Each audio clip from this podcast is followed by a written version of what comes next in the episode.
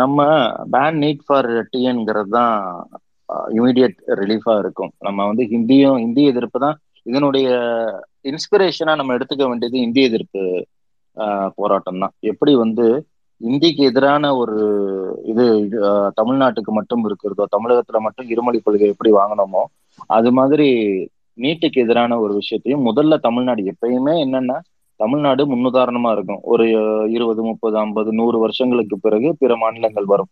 எப்படி இந்திய எதிர்ப்புல வந்து இத்தனை ஆண்டுகளுக்கு பிறகு மேற்கு வங்கத்திலையும் பஞ்சாப்லையும் கர்நாடகாலையும் இந்திய எழுத்துக்களை அளிக்கிறாங்களோ, இந்திக்கு எதிரான ஒரு ஒரு சென்டிமெண்ட் வந்திருக்கிறதோ அது போல வரக்கூடிய வாய்ப்பு இருக்கு. ஆனா அதை விட்டு இப்பயே நம்ம வந்து ஒட்டுமொத்த இந்தியாவுக்குமான நீட்டு எதிர்ப்பு அப்படின்னு கொண்டு போனோம்னா பிற மாநிலங்கள்ல இருக்கிற எழுச்சியின்மையை வைத்து நம்மளுடைய மாநில கோரிக்கையையும் நிறுத்தி செய்ய போவதற்கான வாய்ப்புகள் இருக்கு. ஏன்னா இன்னொரு விஷயம் கவனிச்சு பாத்தீங்கன்னா நம்ம கிட்ட இருக்கிற இன்ஃப்ரா எங்கேயும் இல்லை.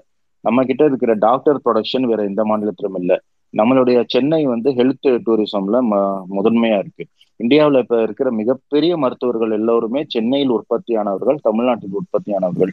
அப்ப இவ்வளவு நம்ம முன்னாடி போயிட்டு நமக்கு நாங்க ஆல்ரெடி சாதிச்சு நம்ம ஒரு முன்னாடி போறோம்ன்ற ஒரு ஒரு ரேங்கை வச்சுக்கிட்டு நம்ம இந்த கோரிக்கையை வைக்கிறோம். அப்ப இது பேன் நீட் ஃபார் தமிழ்நாடுங்கிறது தான் நம்மளுடைய முதல் கோரிக்கையாக இருக்க வேண்டும். அதுதான், அது மட்டும்தான் நம்மளுடைய நோக்கமாக இப்ப இருக்க வேண்டும். அதை வந்து தேவையில்லாம இந்தியா முழுவதும் ஸ்ப்ரெட் பண்றது நல்லதாக இருக்காது. ஒருவேளை நாளைக்கு அரவிந்த் கெஜ்ரிவாலுக்கோ மம்தா பானர்ஜிக்கோ அறிவு வருகிறது, விழிப்புணர்வு வருகிறதுன்னா அவங்க மாநிலத்துக்கு அவங்க கேட்டு வாங்கிக்குவாங்க. ஸோ அது நம்மளுடைய ஸ்கோப்ல இல்லாம இருக்கிறது தான் நல்லதுன்னு நான் நினைக்கிறேன். அது என்னுடைய பர்சனல்.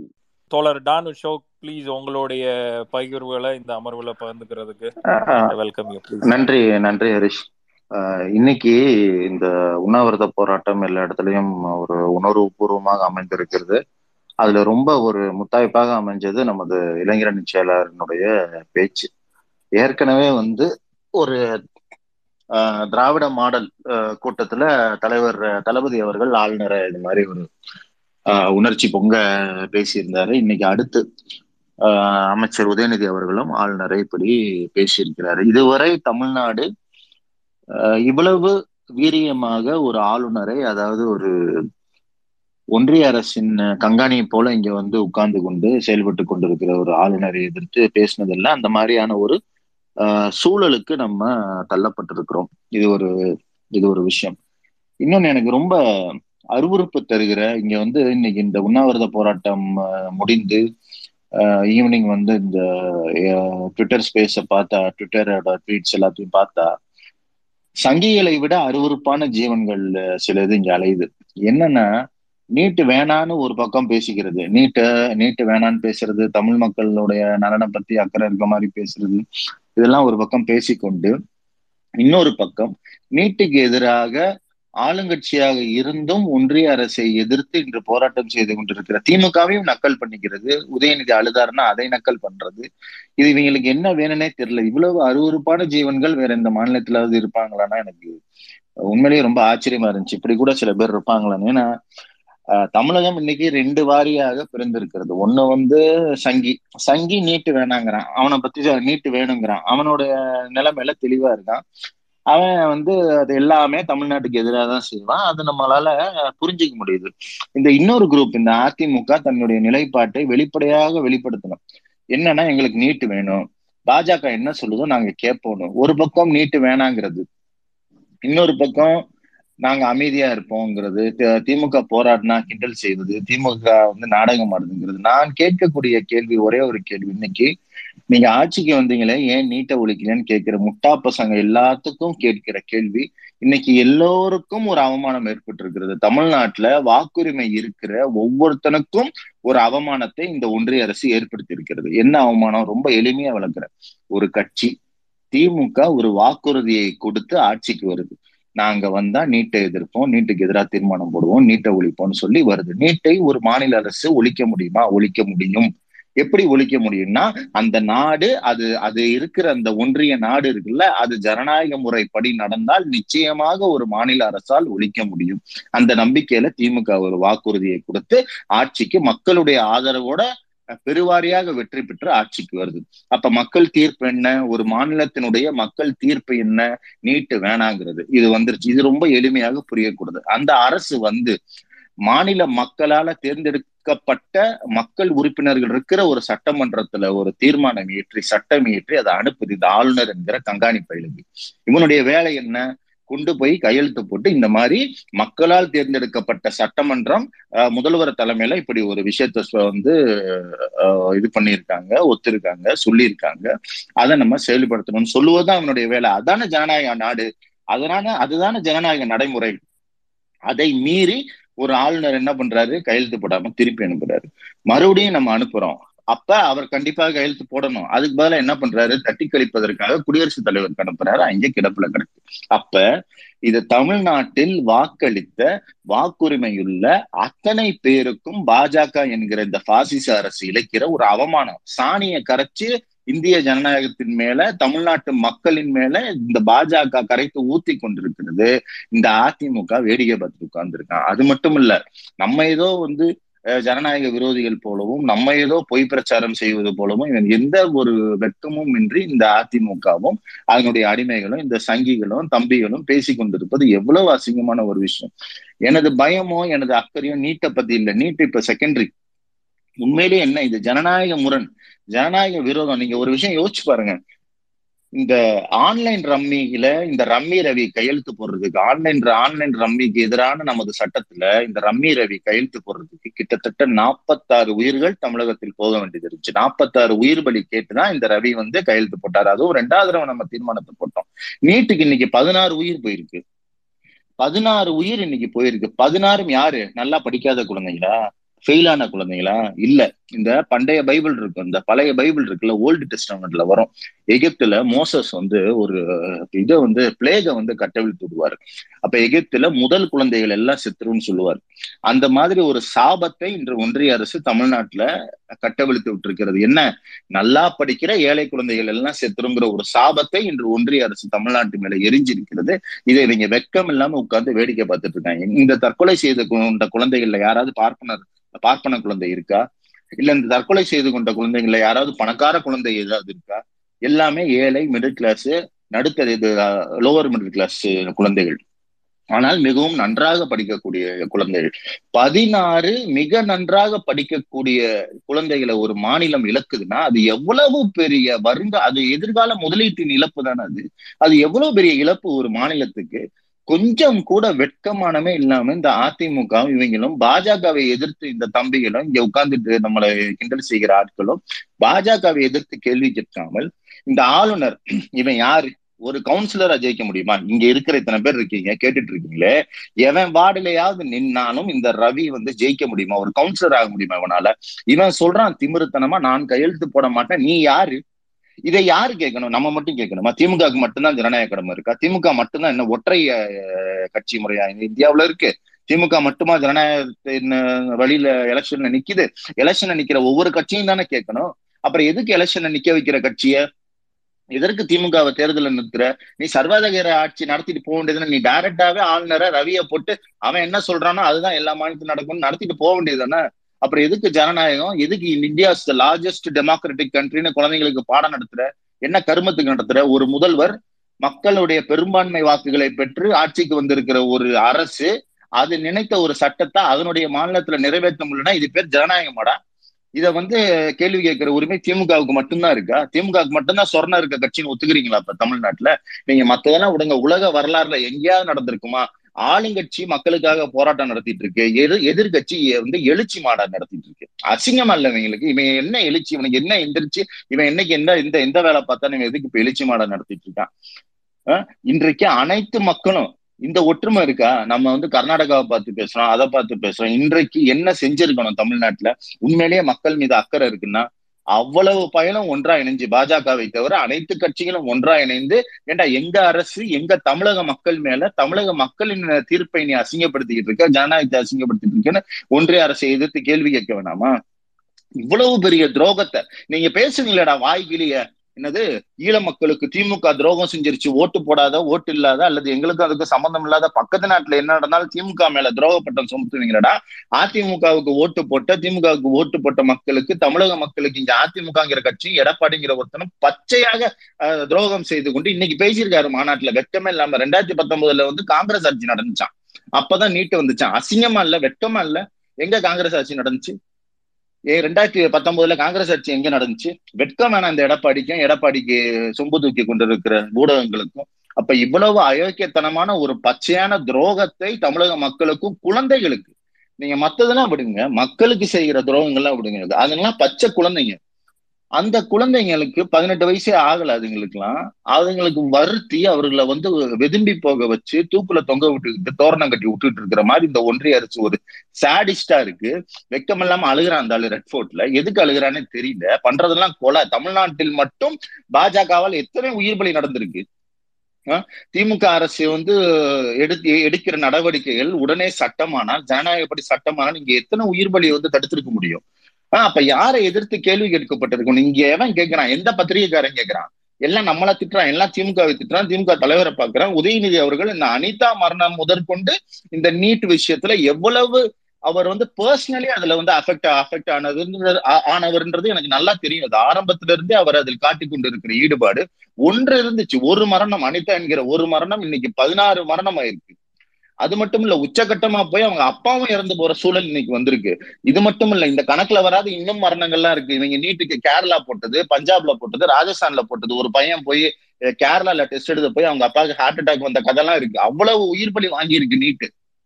அப்ப இவ்வளவு அயக்கத்தனம் ஒரு மாநில மக்களுக்கு பிடிக்காத ஒரு விஷயத்த அந்த மாநிலத்தின் மீது திணித்து கொண்டு இருக்கு. இது இந்த ஆங்கிலேயர்களை பத்தி எல்லாம் சொல்றான்ல, ரவுலட் சட்டம், அந்த சட்டம், இந்த சட்டத்தெல்லாம் திணித்தாருங்களா? அதற்கு இதற்கு என்ன வேறுபாடு இருக்கு? அப்ப நம்ம என்ன காலனி ஆதிக்கத்துல இருக்கோமா? அப்ப நம்மளுடைய தலைவர் சொன்னது போல இந்த மோடிக்கு எதிரான, பாசிச பாஜகவுக்கு எதிரான நமது போராட்டம் என்பது 2வது சுதந்திர போராட்டம் தானே. அப்ப இன்னைக்கு நான் ஒரே ஒரு விஷயத்த மட்டும் நான் வந்து உறுதியாக சொல்றேன். இந்தியாவில ஒரே ஒரு மானமுள்ள, சுயமரியாதையுள்ள, ஜனநாயக மீது நம்பிக்கையுள்ள கட்சி தான் இருக்கு. அது திமுக மட்டும்தான் இருக்கு.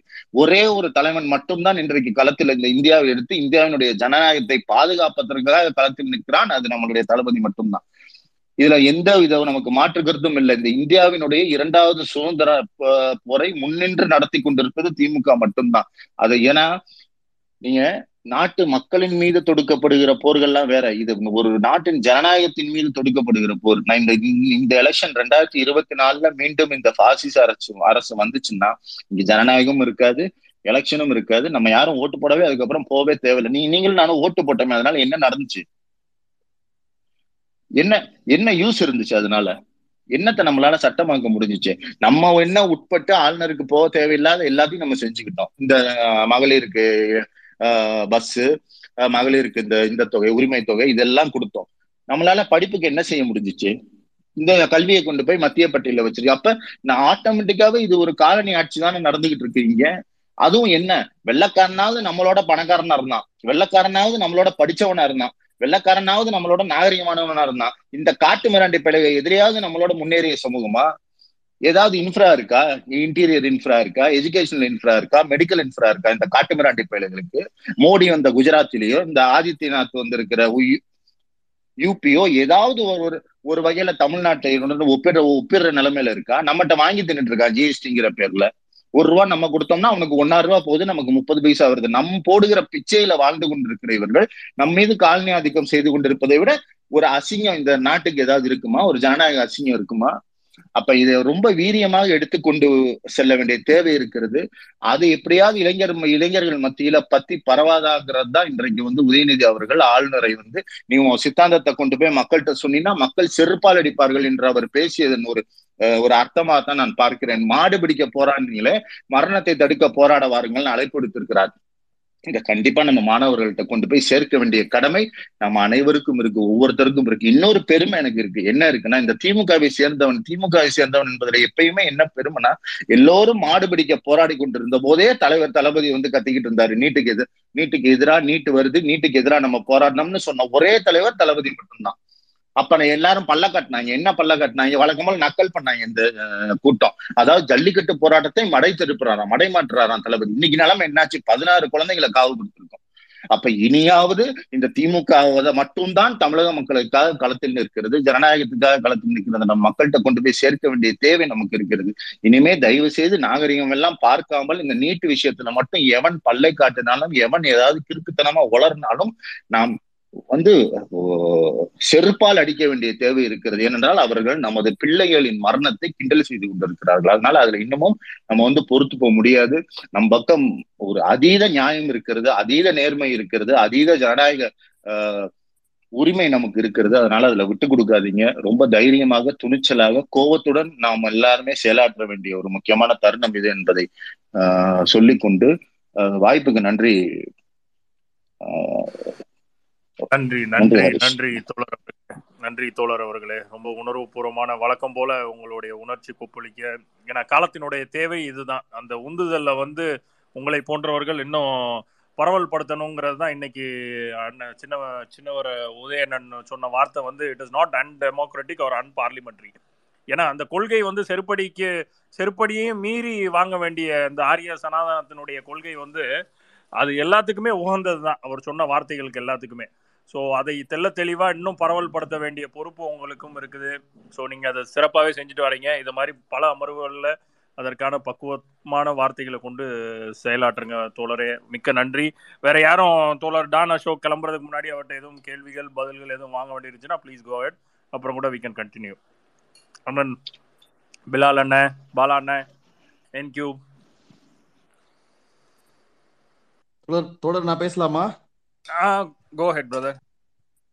ஃபர்ஸ்ட் டான் அண்ணன், டான் அசோக் அண்ணனுக்கு அண்ணன் தேங்க்யூ ஸோ மச். அவர் நீங்க எங்க உணர்வுகளை அப்படியே பிரதிபலிச்சிங்க. நீங்க சொன்ன மிக முக்கியமான வார்த்தைகள் அந்த காலனி ஆதிக்கத்துல நாம இருந்ததையும் இன்னைக்கு அவனாச்சும் நம்மளோடைய படித்திருந்தா, நம்மளோட முன்னேறி இருந்தா, நம்மளுடைய அறிவியல் ரீதியா முன்னோக்கி இருந்தா அவன் நம்மள ஆதிக்கம் பண்ணதுலயாச்சும் ஒரு நியாயம் இருந்தது. ஆனா நம்மை விட எல்லா விதத்திலும் எதுக்கும் திறனற்று வெறும் ஒரு வெறி பிடித்த நாய்கள் போல மதத்தின் பெயரால் ஒரு அரசியலை கட்டமைக்கும் அவர்கள் நமக்கு தீர்மானிக்கிறது ஜீரணிக்க எந்த ஒரு வளரும் சமூகமும், எந்த ஒரு ஜனநாயக ரீதியான இருக்கும் சமூகமும் ஏற்றுக்கொள்ள முடியாதது அப்படிங்கிறத நீங்க சொன்னீங்க. வரவேற்கிற அது ரொம்ப முக்கியமான வார்த்தை. அதே மாதிரி மிக முக்கியமா நான் திருச்சியில இன்னைக்கு நீட் சம்பந்தமா நடந்த இந்த நிகழ்வுல பங்கேற்றேன். அவ்வளவு உணர்ச்சி பூர்வமா இருந்தது. அது ரொம்ப மிக மிக முக்கியமா மாணவரணிக்கும் இளைஞரணி அந்த செயல்பாட்டாளர்களுக்கும் மருத்துவரணி செயல்பாட்டாளர்களுக்கும் நான் தலை வணங்குறேன். இவ்வளவு உணர்வு பூர்வமா பேசக்கூடிய ஆட்கள், இளம் வயதுல இருக்கிற பிள்ளைகள், இவ்வளவு பேரை இன்னைக்கு சந்திக்கக்கூடிய ஒரு வாய்ப்பு இந்த நிகழ்வு மூலமா கிடைச்சது. அவ்வளவு உணர்வு பூர்வமா இருந்தது. இன்னைக்கு தெருக்கு எல்லா நிகழ்வு நடந்த அத்தனை இடங்களிலும் சனாதன தர்மத்தையும் இந்த ஒன்றிய அரசின் பாசிச ஏகாதிபத்தியத்தையும் கிழிச்சு தொங்க விட்டாங்க எல்லாரும் பேச்சாற்றல் மூலமாங்கிறது தான் நிதர்சனமா இன்னைக்கு களத்துல நடந்தது. அந்த நிகழ்வை கண்குள்ளா பார்க்கும் பொழுது அவ்வளவு சிறப்பா இருந்தது. இதுல என்னோட கருத்தா சொல்ல விரும்புறது, நீட் என்பது அது ஒரு முறை தேர்வல்ல, அது 2 விதமான மக்களுக்கான 2 முறை தேர்வு. பணம் படைத்தவன் 720க்கு 160 இருந்தால் அவனால் நீட் அந்த மருத்துவ கனவை நிறைவேற்ற முடியும். ஆனா ஒரு ஏழை மாணவன், நம்ம முதல்வர் சொன்ன மாதிரி இந்த நீட்டுங்கிறது கடைகோடியில இருக்கும் ஒரு மாணவனுக்கும் ஏழை கிராமப்புற மாணவர்களுக்கும் முழுமையாக எதிரில் நின்று செயல்படுது அப்படிங்கிறது தான் இதுல ரொம்ப வருந்தத்தக்க ஒரு விஷயம். அதில் முக்கியமா நம்ம வருடத்திற்கு நம்ம 40,000 to 50,000 கோடி செலவு செஞ்சு நம்ம நம்மளுடைய பள்ளி கல்வியை கட்டமைக்கிறோம். 50,000 கோடி செலவு செய்து இந்த மாணவர்களை தயார் செய்து அவர்களை 12ஆம் வகுப்பு வரைக்கும் கொண்டு செய்து அவர்களுக்கு எல்லா தேவைகளையும் பூர்த்தி செஞ்சு அவர்களை ஒரு நல்ல மாணவர்களாக எதிர்கால தலைமுறைக்கு இட்டு செல்ற மாதிரி அவர்களை செஞ்சு, அதுல ஏதாவது குறைபாடுகள் இருந்தா கூட அந்த குறைபாடுகளை நீக்கிறதுக்கு இல்லம் தேடி கல்வி, அப்படி நம்ம காலை சிற்றுண்டி திட்டம், இந்த மாதிரி ஹோலிஸ்டிக் டெவலப்மெண்ட் எல்லா விதத்திலையும் அந்த மாணவர்களை தயார் செஞ்சு நாம உருவாக்குற மாணவர்களை, நம்மளோட பாடத்திட்டத்தில் உருவாக்குற மாணவர்களை மத்திய அரசு அவர்களுடைய பாடத்திட்டத்தில் ஒரு கேள்வித்தாளை வைத்து அதன் மூலம் ஒரு தேர்வை நடப்பது போன்ற ஒரு அயோக்கியத்தனம், ஒரு வெறி பிடித்த செயல் வேற எங்கேயுமே இருக்க முடியாது. இதற்கு ஒற்றை காரணம் தான் இருக்க முடியும். 100 வருடத்துக்கு முன்னாடி சாதி பேர்ல தொட்டாத்திட்டு பாத்தாத்திட்டு நீ உள்ள வராதரான்னு நம்மளை விரட்டினானுங்க. இன்னைக்கு வந்து அதை சொன்னா அண்ணன் உதயநிதி சொன்ன மாதிரி செருப்பை கழட்டி அடிப்போம். அதனால புதுசா ஒண்ணு சொல்றாங்க, மெரிட்னு சொல்றாங்க. இதைதான் நம்ம நீட்டுங்கிற விதத்துல புரிஞ்சுக்க முடியுது. 15 லட்சம் செலவு பண்ணி 25 லட்சம் செலவு பண்ண முடிஞ்சா வெறும் 160 மார்க் எடுத்தா போதும், நீங்க மருத்துவ கனவை உங்களால நிறைவேற்றலாங்கிற மாதிரி ஒரு அயோக்கியத்தனமான ஒரு நடைமுறையை வந்து வக்காலத்து வாங்குற இங்க இருக்க சங்கிகளும் பாஜக கைகூலிகளும் அண்ணன் டான் அண்ணன் சொன்ன மாதிரி நம் போராடும் நம்மளை நம் பக்கம் நின்று கொண்டே கிண்டல் அடிக்கும் அந்த தம்பிகளை வந்து திருத்துற கடமையும் அவர்கள் வீட்டில் இருக்க பிள்ளைகளுக்கும் உழைக்க வேண்டிய கடமையும் கட்டாயமும் அவர்களுக்கு இந்த தீவிரத்தை உணர்த்தும் தேவையும் நமக்கு வந்து வரலாறு கொடுத்திருக்க மிக முக்கியமான கடமை. இதனால் இவன் முடிக்கும் என்றாய்ந்து அதனை அவன் கண் விடல்னு வள்ளுவர் சொன்ன மாதிரி நம் வரலாறு நம் கைகள்ல இந்த இதை கொடுத்திருக்கு. வரப்போற 2024 தேர்தல் என்பது மற்றொரு தேர்தல் அல்ல, அது ஜனநாயகத்தை காப்பதற்கான கடைசி வாய்ப்பு. வெற்றி களத்தை காண்போம், 40க்கு 40 வெற்றியும் பெறுவோம். நாடும் நமதே அப்படின்னு சொல்லி நம்ம இந்த இந்தியாவை, சிதைக்கப்பட்ட இந்தியாவை சீர்தூக்கும், எந்த மாநிலம் திராவிட நாடு கேட்டதோ அதே மாநிலம் இந்தியா என்கின்ற இந்த நாட்டை சீர்குலைந்து இருக்கும் இந்த ஜனநாயக அமைப்பை சீர்தூக்க நாம் அனைவரும் கரம் கோர்த்து இந்த நீட்டை ஒழிப்பதற்கு பயணப்படணுங்கிற வேண்டி விரும்பி கேட்டுக்கிறேன். நன்றி இனியன் பிரதர். ரொம்ப நாளைக்கு அப்புறம் ரொம்ப ஒரு ஆக்கப்பூர்வமான உரை, உங்களுடைய அழகு தமிழ்ல கேட்கறதுக்கு மிகப்பெரிய ஒரு வாய்ப்பு கிடைச்சதுக்கு நன்றி. ரொம்ப ஒரு ஆழமான பார்வையையும் ஒரு புத்துணர்ச்சியும் கொண்டு வந்திருக்கிறீங்க இந்த டிபேட்டுக்கு. மிக்க நன்றி பிரதர். வாங்க அண்ணன் பிலால் அண்ணன், பாலா அண்ணன், ரெண்டு பேர்ல யாரு ஃப்ரீ? Please go head. வணக்கம் ஹரிஷ். பேன் நீட்டு காலையில 9 மணிக்கு தமிழ்நாடு முழுவதும் வந்து திராவிட முன்னேற்ற கழகத்தினுடைய இளைஞரணி, மாணவர் அணி, மருத்துவ அணி சார்பாக ஒரு மக்கள் திரள் போராட்டமாக நடந்திருக்கிறது. 2017 அசோக் சொன்னதை போல வந்து ஜல்லிக்கட்டு போராட்டங்கள் நடந்து கொண்டிருக்கும் போது மாவட்டத்தினுடைய தலைநகரங்களில் வந்து நீட் எதிர்ப்பு போராட்டங்களை வந்து திராவிட முன்னேற்ற கழகம் முன்னெடுத்தது. அன்றிலிருந்து இன்று வரை வந்து தமிழ்நாட்டில் நீட் என்பது தமிழ்நாட்டினுடைய மருத்துவக் கல்வி, தமிழ்நாட்டு மாணவர்களுக்கான ஒரு அநீதி என்பதை தொடர்ந்து திமுகவும் திராவிடர் கழகமும் மட்டுமே வந்து ஆரம்பத்திலிருந்து அதற்குரிய முன்னெச்சரிக்கையும் கொடுத்தது. மக்களிடம் விழிப்புணர்வு ஏற்படுத்துவது, மாணவர்களிடம் விழிப்புணர்வு ஏற்படுத்துவது என்று மீண்டும் மீண்டும் இங்கே சொல்லக்கூடிய செய்தி. நம்முடைய சகோதரர்களே வந்து பார்த்திங்கன்னா ஒரு தவறான புரிதலை வைத்திருக்கிறார்கள். சகோதரர் கருவாயன் பேசும்போது கூட சொன்னார், காங்கிரஸ் ஆட்சி கொண்டு வந்தது. இதைத்தான் வந்து இன்றைக்கு எடப்பாடியும் பேசியிருக்கிறார். தவறான தகவல்களை நாம் வந்து திரித்து கொள்ள வேண்டிய கட்டாயமும் இருக்கிறது. காங்கிரஸ் ஆட்சி கொண்டு வந்திருந்த போது எந்தெந்த மாநிலங்களுக்கு விருப்பம் இல்லையோ, விலக்கு வேண்டுமோ, அந்த மாநிலங்கள் விலக்கு பெற்றுக்கொள்ளலாம் என்கின்ற சரத்து இருந்தது. அதனுடைய அடிப்படையில் தமிழ்நாட்டில் காங்கிரஸ் ஆட்சி இருந்தவரை தமிழ்நாட்டில் வந்து நீட் நடத்தப்படவில்லை. அதற்கு பிறகும் வந்து பார்த்திங்கன்னா ஜெயலலிதாவோட காலத்தில் நீட் எப்போது கொண்டு வரப்பட்டது என்றால் 2019 ஜெயலலிதா மருத்துவமனையில் இருக்கும்போது மாஃபா பாண்டியராஜன் போய் கையெழுத்தை போட்டுட்டு வந்தா நீட் வந்தது. ஸோ இந்த வரலாற்று தகவல்களை நாம் இங்கு சொல்ல வேண்டிய கட்டாயத்தில் இருக்கிறோம். ஏனெனில் நீட் என்பது இப்போது வந்து ஒரு அரசியல் பிரச்சாரமாக முன்னெடுக்கப்படும் போது இங்கு நேர்மையாக நீட்டுக்கு எதிராக போராடிய இயக்கங்களை கட்டுப்படுத்தக்கூடிய சக்திகளை நாம் வந்து வெளிக்கொணர வேண்டும். அது மிக மிக முக்கியமான ஒரு கூறாக இருக்கிறது. அன்றைக்கு வந்து ஜல்லிக்கட்டு போராட்டங்கள் நடந்து கொண்டிருக்கும் போது மாவட்ட தலைநகரங்களில் போராட்டம் நடந்து கொண்டிருந்தது. தொடர்ந்து திமுக ஆட்சிக்கு வந்ததற்கு பிறகு தோழர் அசோக் சொல்றதை போல வந்து பார்த்தீங்கன்னா ஒரு மாநில அரசாக தன்னிடம் இருக்கக்கூடிய ஜனநாயக உரிமையான மாநில சட்டமன்ற தீர்மானம் இயற்றி கவர்னருக்கு அனுப்புகிறது. கவர்னர் திருப்பி அனுப்புகிறார், மீண்டும் அனுப்புகிறது.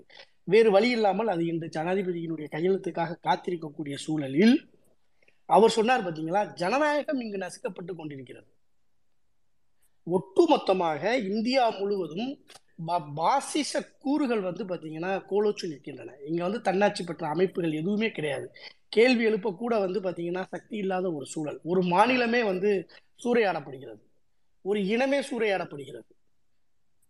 மதத்தின் அடிப்படையில் வந்து மக்கள் வந்து சூறையாடப்பட்டுக்கிட்டு இருக்காங்க. அப்போ இந்த சூழல்ல இந்த நீட்டால தமிழ்நாட்டிலேயே இவ்வளவு மரணங்கள் ஏற்படுது, இவ்வளவு போராட்டங்கள், நீங்க ஏன்டா பார்க்குறீங்கன்ற கேள்வியை சங்கிகள் கேட்கும்போது, இந்தியாவே கேட்காத போது நீங்க ஏன்டா கேட்குறீங்கன்னும் போது, இந்தியாவே இந்திய எதிர்ப்புக்கு எதிராக அமைதியா இருக்கும் போது தமிழ்நாட்டில் தாண்டா கேட்கும். அதனால தாண்டா இன்னைக்கு உலகம் பூரா வந்து இருக்கக்கூடிய தொழில்நுட்ப நிறுவனங்கள்ல மிகப்பெரிய தொழிற்சாலைகள்ல தமிழர்கள் வந்து பாத்தீங்கன்னா கோல் வச்சுக்கிட்டு இருக்காங்க. இன்றைக்கு வந்து தகவல் தொழில்நுட்பத்துறையில வந்து பாத்தீங்கன்னா ஓரளவிற்கு வந்து பாத்தீங்கன்னா கட்டுப்படுத்தக்கூடிய சக்தியாக வந்து தமிழர்கள் இருக்கிறது வந்து அண்ணாவினுடைய இருமொழி கொள்கை தாண்டா. அதனுடைய நீட்சியாக இன்றைக்கு மாவட்டங்கள் தோறும் வந்து மருத்துவக் கல்லூரியை மக்களினுடைய வரிப்பணத்தை வைத்து திமுக அரசாணை போட்டது. கலைஞர் இருக்கும்போது மாவட்டங்கள் தோறும் ஒரு மருத்துவக் கல்லூரி என்பது வந்து பார்த்தீங்கன்னா அரசினுடைய முடிவு. அதன் மூலமாக மாநிலத்தினுடைய சுகாதார கட்டமைப்பை இன்னும் வலுவாக்க வேண்டும் என்கின்ற ஒரு திட்டத்தினுடைய நீண்டகால திட்டத்தினுடைய படி. அப்ப என்னுடைய மக்களுக்காக எங்களுக்காக நாங்களே உருவாக்கி கொண்ட ஒரு மருத்துவ கட்டமைப்பை நீ வந்து சிதைக்கும் போது, இங்க நீட்டை வந்து மீண்டும் தகுதி தரம் என்று சொல்லிக்கிட்டு இருக்கும் போது, ஒட்டுமொத்த இந்தியாவிற்கும் நீங்கள் வந்து அளவுகோலாக வைக்க வேண்டியது தமிழ்நாட்டினுடைய தகுதியையும் தமிழ்நாட்டினுடைய தேர்வு முறையும் தான் அப்படிங்கிறத நம்ம சொல்லணும். இங்க நம்ம போராடி கொண்டிருப்பது எவ்வாறு இந்திய ஆதிக்கத்துக்கு எதிராக, இந்திக்கு எதிராக நாங்கள் போராடவில்லை, இந்திய ஆதிக்கத்திற்கு எதிராக போராடுகிறோம்னு சொன்னாரோ, இன்று கல்வியின் மீதான ஆதிக்கத்தை எதிர்த்து நாம் போராடி கொண்டிருக்கிறோம். அதை நம்ம பேச வேண்டிய ஒரு கட்டாயத்தில் இருக்கிறோம். இன்றைக்கு எனக்கு வந்து காலையில் வந்து மாவட்ட தலைநகரங்களில் இருக்கக்கூடிய அனைத்து சகோதரர் அசோக்கு கூட வந்து இன்றைக்கு நாமக்கல்ல வந்து கூட்டத்தில் கலந்துக்கிட்டு அங்கே உரையாடி இருக்கிறாரு. இங்கே இருக்கக்கூடிய பல தோழர்கள் நேரடியாக கலந்துருக்காங்க. துபாயில் இருக்கக்கூடிய நான் வந்து நேரடியாக போராட்டத்தில் கலந்து கொள்ள முடியாவிட்டாலும், நீட் ஏன் எதிர்க்கிறது தமிழ்நாடு என்கின்ற ஒரு குறுங்கையேட்டை முடிந்தவரை வந்து 2-3 மாவட்டங்களில் இன்று திமுகவினுடைய நிர்வாகிகளினுடைய கைகளில் கொண்டு செல்வதற்குரிய ஒரு சூழலை ஏற்படுத்தி இருக்கிறேன் என்ற ஒரு சின்ன மனநிறைவு மட்டும் எனக்கு ஏற்பட்டிருக்கிறது என்று சொல்லிக்கிறேன். மீண்டும் மீண்டும் சொல்றது இனியன் சொன்னார் நினைக்கிறேன். இந்த நீட் போராட்டம் என்பது வந்து பாத்தீங்கன்னா திமுக அரசியலுக்காக எடுக்கக்கூடிய போராட்டம் அல்ல. இன்றைக்கு வந்து திமுகவினுடைய தலைவர் வந்து அறிக்கை வெளியிட்டிருக்காரு. நீட்டுக்கு எதிரான போராட்டம் என்பது தமிழக மக்களின் கல்வி உரிமைக்கான போராட்டம். அதற்காக திமுக துணை நிற்கிறது. கழகத்தினுடைய இளைஞரணி செயலாளர் இன்று அறிவித்திருக்கிறார், வாருங்கள் நாம் டெல்லி நாடாளுமன்றம் நோக்கி செல்வோம், நீங்களும் வாருங்கள், நீட்டு விலக்கப்பட்டால் அதற்குரிய கிரெடிட்டை அதிமுக கூட எடுத்துக்கொள்ளட்டும் என்று சொல்வதற்கு பின்னால் என்ன இருக்கிறது என்று கேட்டால், எனக்கு தேவை இந்த மாணவர்களுக்கு தேவையான கல்வி உரிமை மட்டுமே, அதற்காக நாங்கள் யாருடனும் இணைந்து போராடுவதற்கு தயாராக இருக்கிறோம் என்று கழகத்தினுடைய இளைஞரணி செயலாளர் அறிவிக்கிறார். இதுதான் அரசியலை தாண்டிய மக்கள் நலன் சார்ந்த பார்வை. அதை நம்ம இங்க பேச வேண்டிய ஒரு கட்டாயத்தில் இருக்கும். இங்க அசோக் ரொம்ப கிளியரா சொன்னார். இங்க நீங்க வந்து நீட்டு வேணாம்னு சொல்லிக்கொண்டு இந்த நீட்டு எதிர்ப்பு போராட்டங்களை நீர்த்து போக செய்யக்கூடிய புள்ளிருவுகளை அடையாளம் கண்டு வெளுக்க வேண்டிய ஒரு கட்டாயம் நம்ம இடத்துல இருக்கு. 2021 சட்டமன்ற தேர்தலின் போது என்னுடைய முழக்கமாக இருந்தது, அனிதாவிற்கும் ஸ்னோலினுக்கும் லத்திஃபா பாத்திமாவுக்கும் உரிமைகள் கிடைக்கப்பட வேண்டும் என்று. ஓரளவிற்கு வந்து ஸ்னோலினுடைய அந்த தூத்துக்குடி மக்களுக்கான சட்ட ரீதியான ஜனநாயக ரீதியான உரிமைகள் வழங்கப்பட்டு விட்டன. தோழர் அசோக் கூட வந்து ஒரு கட்டுரை எழுதியிருந்தார். அவர்கள் மீதான வழக்குகளில் பாஸ்போர்ட் கூட கிடைக்க முடியாமல் இருக்க செய்யக்கூடிய ஒரு சூழலில் அனைத்தையுமே வந்து நீட்டு போக செய்தது திராவிட முன்னேற்ற கழக அரசு போராட்ட கழகக்காரர்களுக்கு. இன்றைக்கு அனிதாவுக்கு இன்று நீட் கிடைக்கவில்லை. உயர்கல்வி நிறுவனங்களில் படிக்கக்கூடிய ஒடுக்கப்பட்ட சிறுபான்மையின மாணவர்களுக்கு மீதான அத்துமீறல்கள் இன்னும் நிறுத்தப்படவில்லை. இதை எதிர்த்து நாம் பேச வேண்டும், இதற்காக நாம் போராட வேண்டும். அந்த போராட்டத்தினுடைய நீட்சி தான் இன்றைக்கு நீட் எதிர்ப்பு போராட்டம். இன்றைக்கு தமிழ்நாட்டில் நீட் எதிர்ப்பு போராட்டத்தில் தங்களை இணைத்து கொண்ட அனைவருக்கும் திராவிட முன்னேற்ற கழகத்தினுடைய மாவட்ட செயலாளர்கள், கழகத்தினுடைய பேச்சாளர்கள், தொண்டர்கள், அதுல பல இடங்கள்ல வந்து மருத்துவ மாணவர்கள் கலந்து கொண்டதை வந்து நான் ஒரு மிகப்பெரிய விழிப்புணர்வாக பார்க்கிறேன். மாணவர்களிடத்திலே விழிப்புணர்வை ஊட்டுவதன் மூலமாகத்தான் இந்த நீட்டை வந்து நாம் விலக்கப்பெற செய்வதற்கான அரசியல் திட்டங்களை வந்து உருவாக்க முடியும். அப்ப நீட்டை விலக்க முடியாது என்பதற்கான விஷயங்கள் இருக்கிறதா? அதுதான் பாஜகக்காரவங்க சொல்லுவாங்க. அப்படி கிடையாது. ஒரு மாநில அரசு தீர்மானம் இயற்றி மக்களால் தேர்ந்தெடுக்கப்பட்ட அரசு என் மாநிலத்திற்கு என்ன தேவையோ அதை நான் செய்ய வேண்டும் என்று சொல்லப்படும் போது, இதுல இன்னொரு ஒரு கேள்வி, கல்வி எப்போது மாநில பட்டியலில் இருந்து மத்திய பட்டியலுக்கு மாறியது? அதுவும் திமுக ஆட்சி கலைக்கப்பட்டு எமர்ஜென்சியினுடைய காலத்தில் கலைக்கப்பட்டது. எப்பொழுதெல்லாம் திமுக வந்து முட்டையை அடைகாட்டுகின்ற குஞ்சியை அடைகாட்டுகின்ற கோழியை போல இந்த மாநிலத்தினுடைய உரிமைகளை வந்து காத்து கொண்டிருந்தது. ஆனால் எப்பொழுதெல்லாம் திமுக ஆட்சியில் இல்லையோ அப்பொழுதெல்லாம் இந்த மாநிலத்தினுடைய உரிமைகள், நம் மாணவர்களினுடைய கல்வி உரிமைகள், நம்முடைய பொருளாதார உரிமைகள், நம்மளுடைய வேலைவாய்ப்பு உரிமைகள் அனைத்தும் பறிக்கப்பட்டிருக்கின்றன. இப்போது நடந்து கொண்டிருப்பது வெறும் நீட் தேர்வுக்கான ஒரு போராட்டம் அல்ல, அது நம் மீது திணிக்கக்கூடிய ஒன்றியத்தினுடைய ஆதிக்கத்திற்கு எதிரான போராட்டம். அந்த போராட்டத்தில் நாம் இன்னும் வீரியமாக நம்மை ஈடுபடுத்தி கொண்டு இந்த மாநிலத்தினுடைய உரிமைகளை மீட்டெடுப்பதும் வரக்கூடிய வருங்கால தலைமுறைக்கு மருத்துவ கல்வி மட்டுமல்ல அனைத்து வகையான கல்விகளையும் சமதளவில் ஒரு சமத்துவ சிந்தனையோடு சமூக நீதி பார்வையுடன் வழங்க வேண்டிய இந்த போராட்டத்தில் நம்மளை இணைத்துக் கொள்வோம். வாய்ப்புக்கு நன்றி ஹரிஸ். நன்றி நன்றி பிலால் அண்ணன். ஆக்கப்பூர்வமான வழக்கம் போல உங்களுடைய தெல்ல தெளிவான பல டேட்டாவோட பல ஹிஸ்டரியோட கொண்டு வந்து அமர்வை சிறப்பாக்குனதுக்கு மிக்க நன்றி. அண்ணன் பாலா அண்ணன் வணக்கம். வணக்கம் ஹரிஷ். வணக்கம் அசோக் பிரதர். வணக்கம். முதல்ல நான் என்னோட கேள்வியை வச்சிடறேன், அப்புறம் வேற யாரும் அவரோட டைம் ப்ரீஷியஸ், யாராவது கேள்வி கேட்கணும்னு நினைச்சா அவர்கிட்ட கேட்கலாம். அதுக்கப்புறம் என்னோட கருத்தை நான் சொல்றேன். அசோக் பிரதர், என்னோட கேள்வி என்னன்னா, இப்போ நம்ம தமிழ்நாட்டுக்கு நீட் விலக்கு வேணும் அப்படிங்கிறது ஒரு போராட்டம், நீட்டே தேவையில்லை அப்படின்றது ஒரு போராட்டம். இதுல எது வந்து பேன் நீட் ஃபார் டிஎம்ங்கிறது சரியா, இல்ல பேன் நீட் அப்படின்றது சரியா? இதுல எதை வந்து நம்ம அதிகப்படியான கோஷமா நம்ம முன்னெடுத்து வைக்கணும்?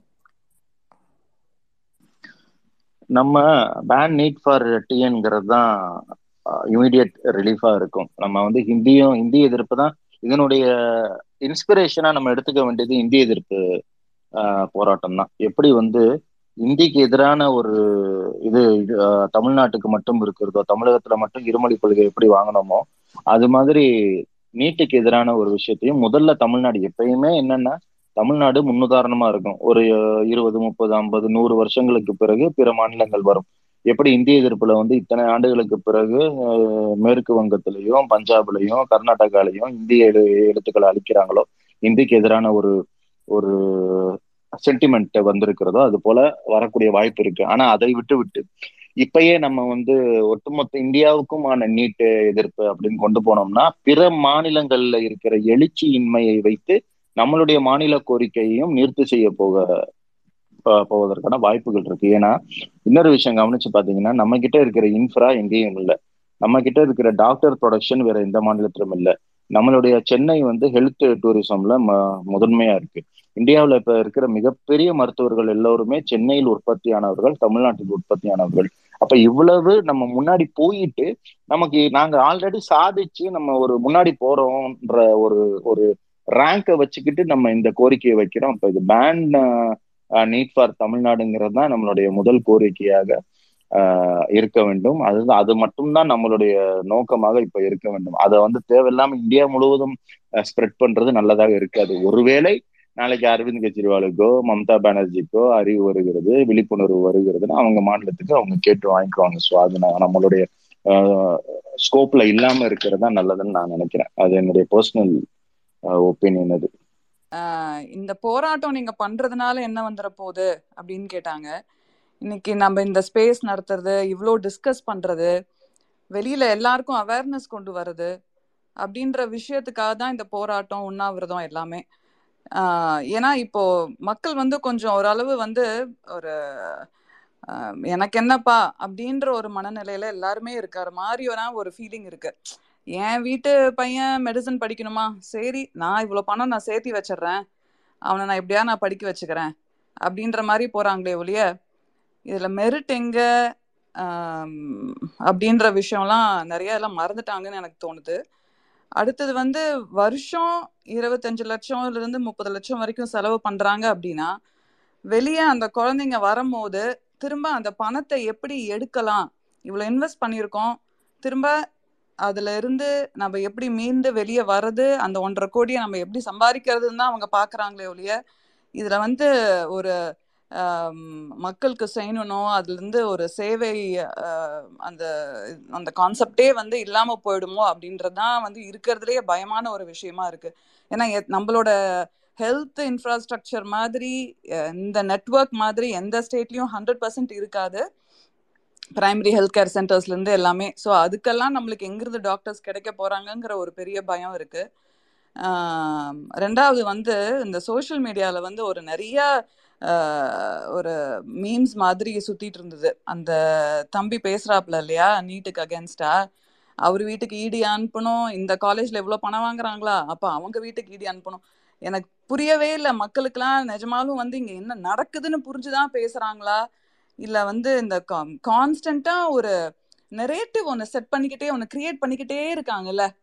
நம்ம வந்து இந்த பக்கம் வந்து உண்மையை பேசுறதுக்காக போராடிக்கிட்டே இருக்கோம்ல. எப்படி தலைவர் மேலேயும் வந்து சிஎம் மேலேயும் வந்து கான்ஸ்டண்ட்டாக ஒரு விஷயங்கள் பரப்பிட்டே இருப்பாங்க தெரியுமா. திருட்டு ரயிலில் வந்தவர் இவர் மிஸ்ஸானால வந்து ஒன்றும் கைதாகி உள்ள போல, அந்த மாதிரி விஷயங்கள். அதுக்கு நம்ம திரும்ப திரும்ப திரும்ப திரும்ப ஸ்ட்ரெஸ் பண்ணி பேசிக்கிட்டே வரோம்ல. அந்த மாதிரி நீட்டும் வந்து காங்கிரஸ் கொண்டு வந்தது, டிஎம்கேக்கும் அதில் ஒரு பங்கு இருக்கு அப்படின்னு திரும்ப திரும்ப அவங்க அதை பேசும்போது அட்லீஸ்ட் 10ல் ஒரு 2 பேராச்சும் அதை வந்து நம்புற மாதிரியான ஒரு மனநிலைக்கு போயிடுறாங்க. அப்போ வந்து நீயே கொண்டு வந்துட்டு இதுக்கு நீயே போராடுறியா அப்படின்ற ஒரு கேள்வி அந்த இடத்துல திரும்ப தே ஸ்டார்ட் டு ரைஸ். அப்போ அதுதான் நான் திரும்ப எப்பயுமே நான் என்ன சொல்றதுன்னா, தயவு செஞ்சு படிங்கப்பா, போய் என்ன நடக்குதுன்னு, தினம் என்ன நடக்குதுன்னு நியூஸ் பேப்பரை பாருங்க, வரலாறு என்னன்னு தெரிஞ்சுக்கோங்க. இங்க எவ்வளோ கஷ்டத்துல இருந்து மக்கள் இருந்த போது யாரு வந்து உங்களுக்கு இவ்வளோ வந்து ஒரு எஜுகேஷனையும் ஹெல்த்தையும் வந்து ரீச்சபிளா ஆக்குனது அப்படின்றத போய் பாருங்க அப்படின்னா அதை வந்து மறுக்கிறாங்க எல்லாருமே. ஜென்ரலி வந்து இந்த வாட்ஸ்அப் ஃபார்வர்ட்ஸ் அண்ட் அந்த யூடியூப்ஸை வந்து நிறைய ஃபாலோ பண்ண ஆரம்பிக்கிறாங்க.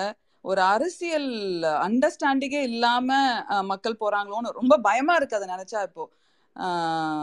ஆனா இன்னைக்கு வந்து உதயானனோட ஸ்பீச் வந்து நிஜமாலும் வந்து ரொம்ப ஸ்டூடெண்ட்ஸ் மேல உண்மையாலும் அக்கறை இருக்கிறவங்க இது கூட நிக்கணும் அப்படின்றது வந்து டவுட்டே கிடையாது. திரும்ப திரும்ப இந்த ஒரு சில இன்டர்வியூஸ் நான் அந்த சின்ன பசங்க கொடுத்ததை பார்த்தேன். அதில் வந்து எப்படி வந்து நம்ம ஜல்லிக்கட்டுக்கு போராடணுமோ அந்த மாதிரி இது வரணும் அப்படின்னு நினைக்கிறாங்க. 100% வந்து இது எல்லாரும் வந்து ஒன்னா சேர்ந்து நின்று நம்ம போராடணும்னா இது சாத்தியம்தான். ஆனால் அப்படி போராடுவோமா? இது வந்து ஒரு டிஎம்கேவோட அஜெண்டாவை மட்டும் வந்து மக்கள் பார்க்குறாங்களா அப்படின்றது தான் வந்து ஒரு பிக்கெஸ்ட் குவெஸ்டன். இன்னொரு விஷயம் என்னன்னா வந்து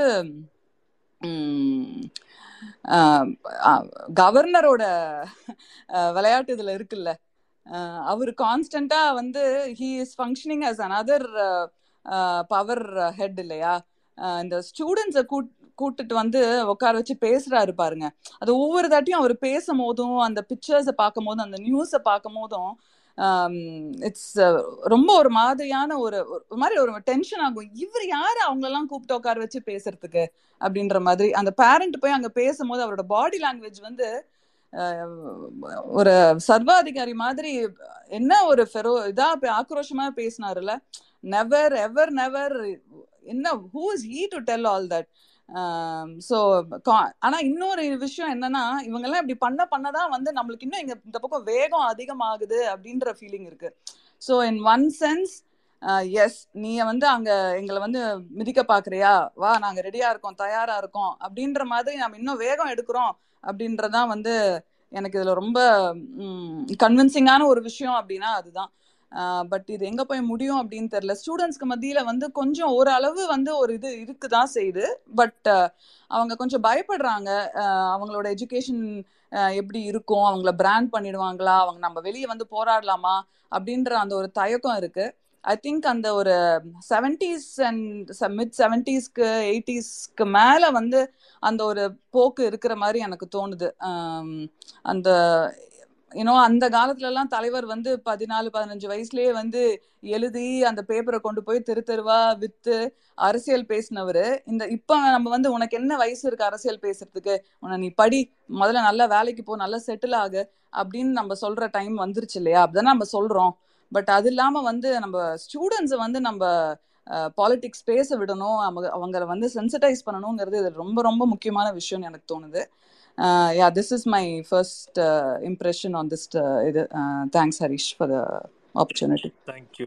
thank you Sunitha sister. But at the same time நீங்க சொன்ன மாதிரி அந்த ஒரே ஒரு மாணவனுடைய அது உணர்ச்சி பிளம்பால வந்த வார்த்தைகள்னா கூட அவன் பேசின ஒரு தெளிவான ஒரு அரசியல் ஒட்டுமொத்த பார்ப்பினியத்துக்கும் சனாதனத்துக்கும் இதற்கு பின்னாடி ஒளிஞ்சுக்கிட்டு இருக்கிறதே அதுதான். நம்ம திருப்பி திருப்பி அதை தான் எம்பசிஸ் பண்ணிக்கிட்டே இருக்கணுங்கிறேன். ஏன்னா இதை கொண்டு வர்றது வந்து வெறும் இந்த மெடிக்கல் கட்டமைப்புகளை ஹெல்த் கேர் சிஸ்டத்தை தமிழ்நாடை வந்து பிரேக் பண்றதுக்காக மட்டும் இல்லாம அது ஒட்டுமொத்தமான திராவிட சித்தாந்தங்களுக்கும் எதிரா போய் நிக்கிறது தான். ஏன்னா இத நம்ம எவ்வளவுக்கு தூரம் இதை கொண்டு போய் சேர்க்கணும்னா ஒட்டுமொத்தமான அந்த மக்கள் போராட்டமா ஏன் இது மாற மாட்டேங்குது அப்படின்னா, ஏன் வீட்டுல எந்த பிள்ளையும் மெடிக்கல் படிக்கல அது வரைக்கும் எனக்கு ப்ராப்ளம் இல்லைன்னு நினைச்சுக்கிட்டு உட்கார்ந்து இல்ல அதுதான். இப்ப ஜல்லிக்கட்டுல மட்டும் என்ன எல்லாத்து வீட்லயுமா நம்ம மாடு இருந்தது மக்களுக்கு வந்து ஒரு தெளிவான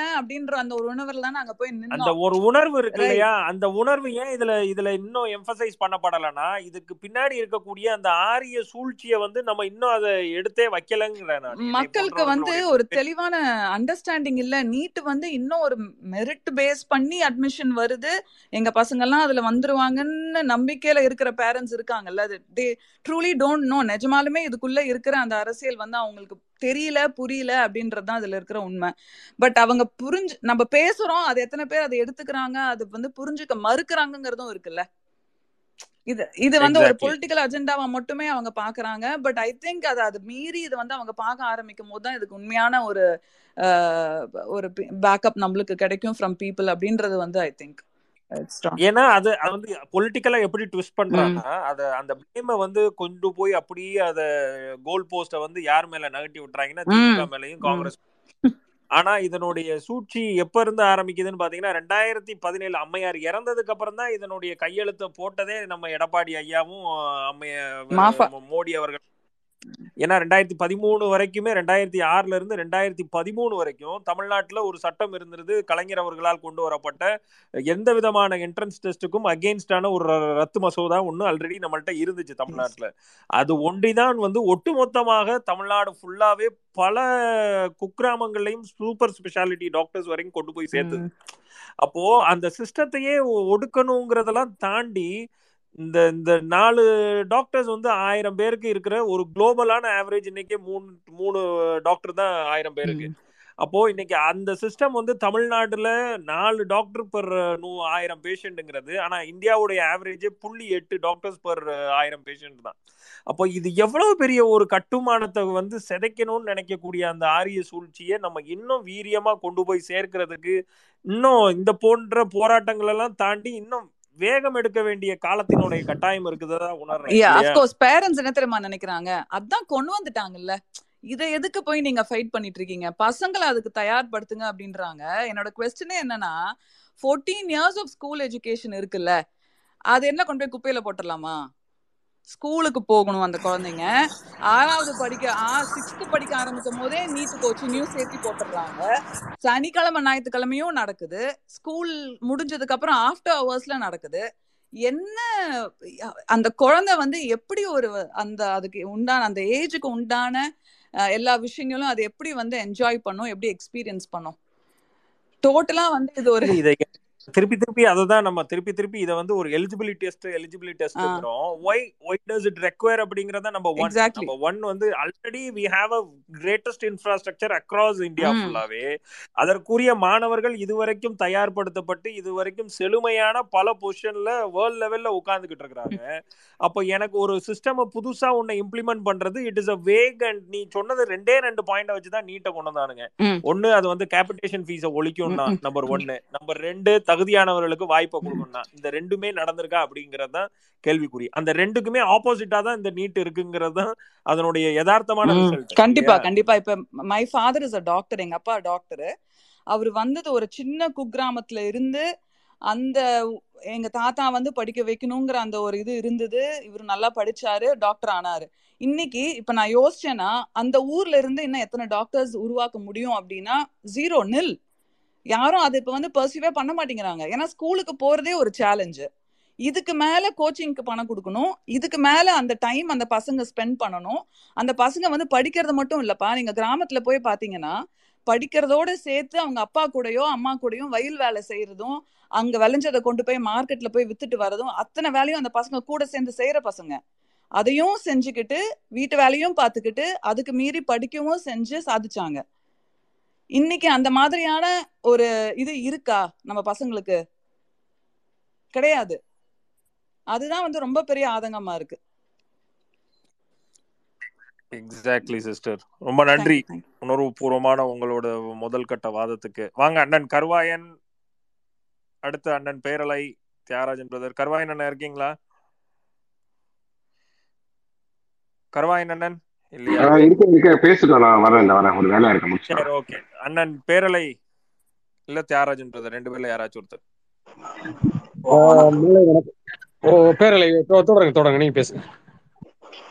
வணக்கம், கேக்குதா? கேக்குது கேக்குது பிரதர், கோ ஹெட். காலையில இருந்து நிறைய வேற வேற எக்ஸ்பிரஷன் நடந்துகிட்டே இருக்கு. ஒரு தகவல் மட்டும் நான் இன்ஃபர்மேஷன் சொல்லிடுறேன். என்னுடைய நண்பர் ஒருத்தர் இப்ப பணியில இருக்காரு. எங்க இருக்காருன்னா பார்டர்ல இருக்காரு. அவரு எனக்கு ஒரு 10-15 நாளைக்கு முன்னாடி பகிர்ந்துகிட்ட ஒரு செய்தி.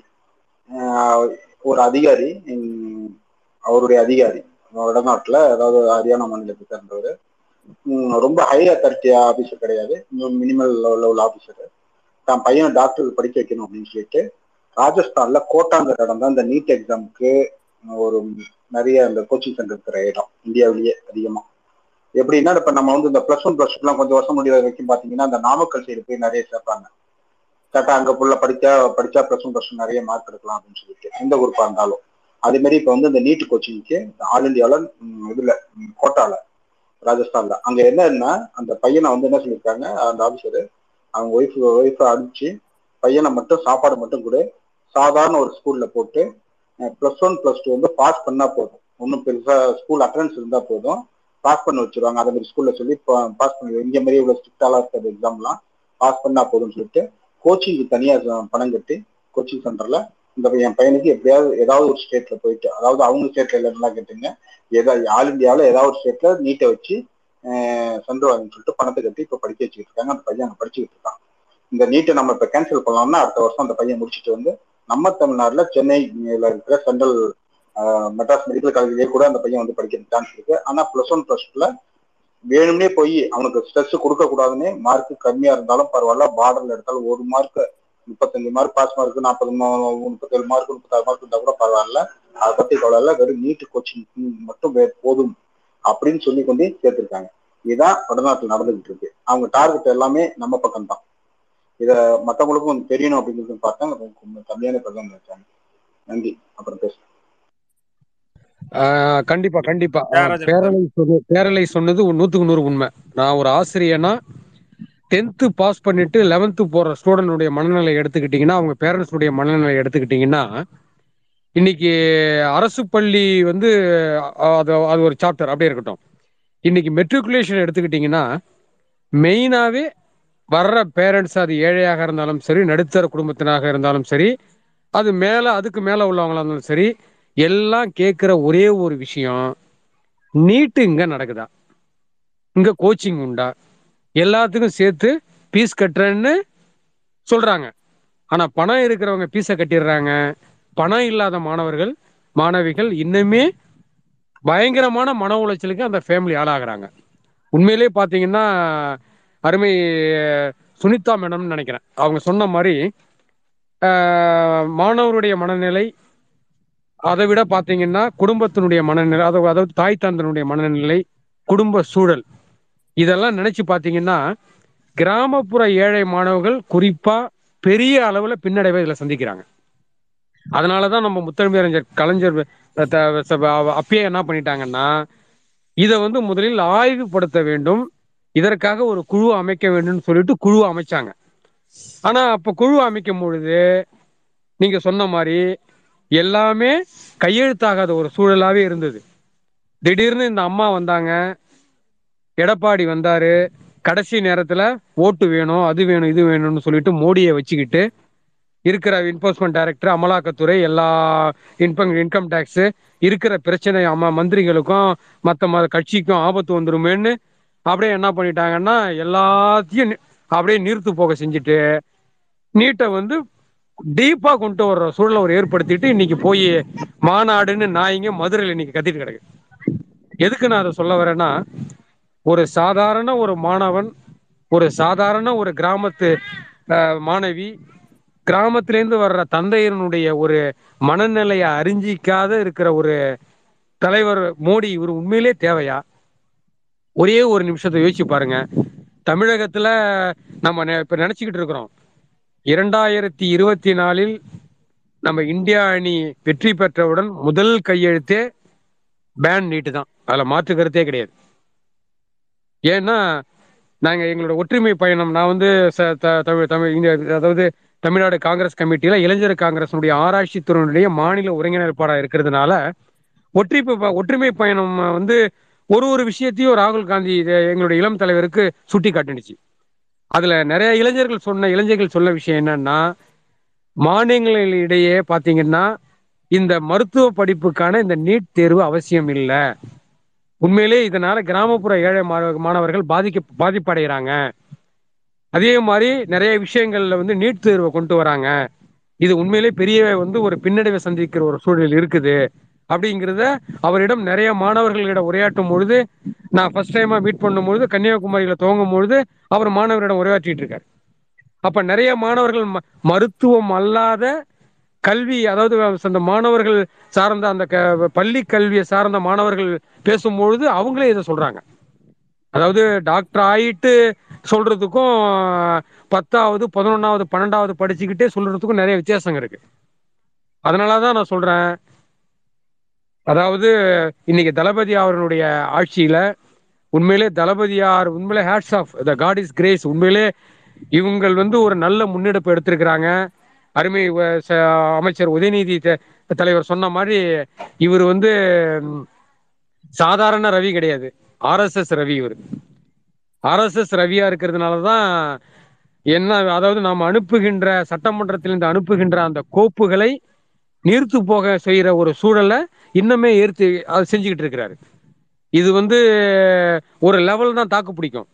அதுக்கப்புறம் எப்படி மெரினாவில் ஒரு ஜல்லிக்கட்டு புரட்சி ஏற்பட்டதோ அதே மாதிரி ஒரு புரட்சி ஏற்படும்.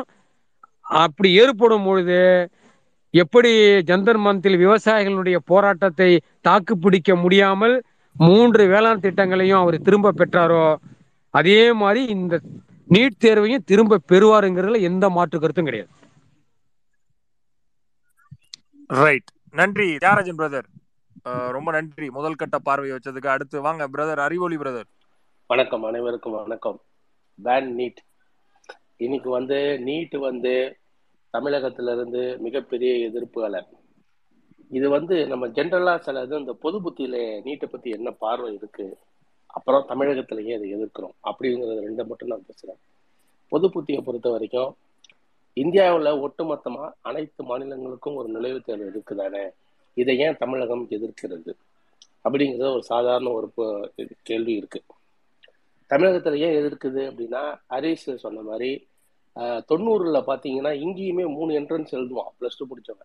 அதாவது 3 என்ட்ரன்ஸ் வந்து இன்ஜினியரிங்கு மெடிக்கலு இது எழுதிட்டு, அப்புறம் இன்னொன்று அந்த அக்ரி இதெல்லாம் எழுதிட்டு, அடுத்தது வந்து 10 அண்ணாமலை யூனிவர்சிட்டி 10 டீம் யூனிவர்சிட்டிக்குலாம் தனித்தனியாக என்ட்ரன்ஸ் இருக்கும். இப்படி நிறைய எக்ஸாம் எழுதுவான் +2 முடிச்சுட்டு. அவன் என்ட்ரன்ஸுக்காக பெரிய ஏகப்பட்ட எக்ஸாம் எழுதுவான். இது இல்லாமல் ஜிப்மருக்கு தனியாக எக்ஸாமு, எய்ம்ஸுக்கு தனியாக எக்ஸாம், ஏகப்பட்ட என்ட்ரன்ஸ் இருந்தது. இதெல்லாம் தலைவர் கலைஞர் பார்த்துட்டு என்ன 12 வருடம் ஒரு மாணவன் படிப்புறதை விட இந்த நுழைவுத் தேர்வு தான் இந்த மாதிரியான வகுப்புகளுக்கு போகிறதுக்கு ஒரு தகுதியா, இது இப்படி ஒரு நுழைவுத் தேர்வே இல்லை, இது ஒரு தகுதி தேர்வு தேவையற்றதுன்னு சொல்லிட்டு தூக்கிட்டாங்க. அது தூக்கினது மட்டும் இல்லாம அந்த நுழைவுத் தேர்வு இல்லாம +2 மார்க் அடிப்படையில மாநில கல்விகளை அனைத்து கல்வி நிலையங்களும் கொடுத்ததுக்கு அப்புறமும் இங்க இருக்கிற மருத்துவ கட்டமைப்புகள், டாக்டர்ஸ்கள் அவங்க இருந்து வெளியில வர அவங்களோட ப்ரொடக்டிவிட்டி பெரிய லெவல்ல சக்சஸ் ரேட்டை நம்ம வச்சிருக்கிறது ஸ்டேட் தமிழகத்துல வச்சிருக்கோம். இங்க மட்டும்தான் அந்த நுழைவுத் தேர்வு இல்லை. இந்தியாவில மற்ற எல்லா மாநிலத்திலையும் நுழைவுத் தேர்வு இருந்தது. ஆக நீட்டு என்பது யாருக்கு நல்லது அப்படின்னா, தமிழகத்தை தவிர மற்ற மாநிலங்கள்ல பல நுழைவுத் தேர்வு எழுதுறவங்க எழுதிட்டு இருந்த மாணவர்களுக்கு அது வந்து நம்ம வேணாம்னு சொல்றோம். அது எந்த மாநில மாணவர்களா இருந்தாலும் வேண்டாம் என்பதுதான் நம்மளோட இது. ஆனா இங்க வந்து கிட்டத்தட்ட 15-20 வருடத்திற்கு மேல நுழைவுத் தேர்வு இல்லாம நம்ம வந்து ரெக்கார்டு ப்ரூவன் டேட்டா வச்சிருக்கோம்.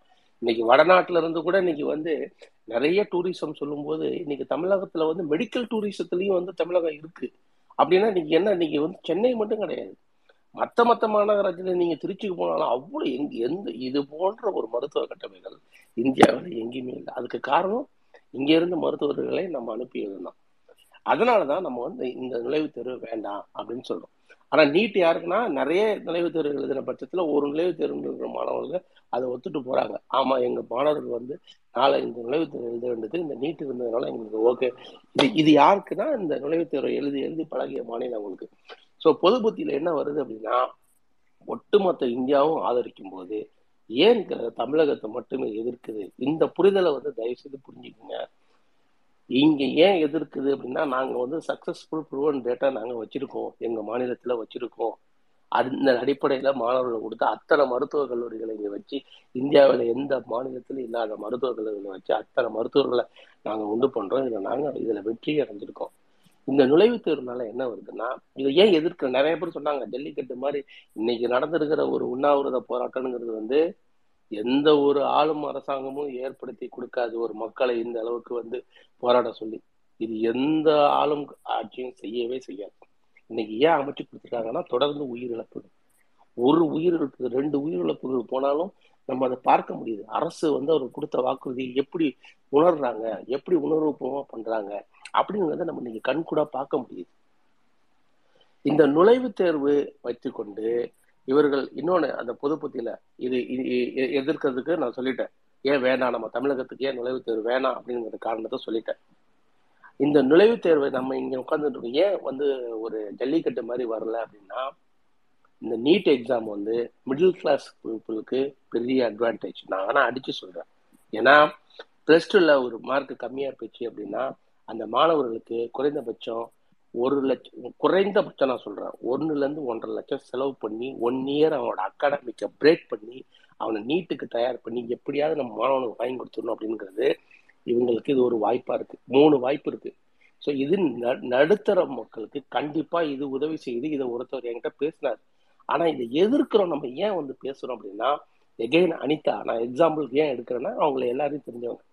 அந்த மாதிரி ஒரு குடும்பத்துல இருந்து ஒரு எளிமை சொல்ல முதல் ஒரு மாணவியா பள்ளிக்கூடத்துக்கு வரும்போது அவர்களுக்கு இந்த மருத்துவ படிப்புங்கிறது கனவாவே போயிருக்கும். அவங்களால கண்டிப்பா முடியாது. இன்னைக்கு நம்ம சொல்றோம். இப்போ நீங்க கொஞ்ச நேரத்துக்கு கூட சொன்னாங்க, அவங்க அப்பா டாக்டர், ஒரு கிராமத்துல இருந்து வந்தாங்க. இது மாதிரியான மருத்துவர்கள் நீங்க இன்னும் ஒரு 5 வருஷம் 10 வருஷம் பார்த்தீங்கன்னா இருக்க மாட்டாங்க. அது ஒரு டேட்டாவே இருக்காது. ஏன்னா அவங்களாம் 12 வருஷம் பள்ளிக்கூட படிப்பே வந்து ஒரு சேலஞ்சிங்கான லைஃப்ல வந்து படிக்கிறாங்க.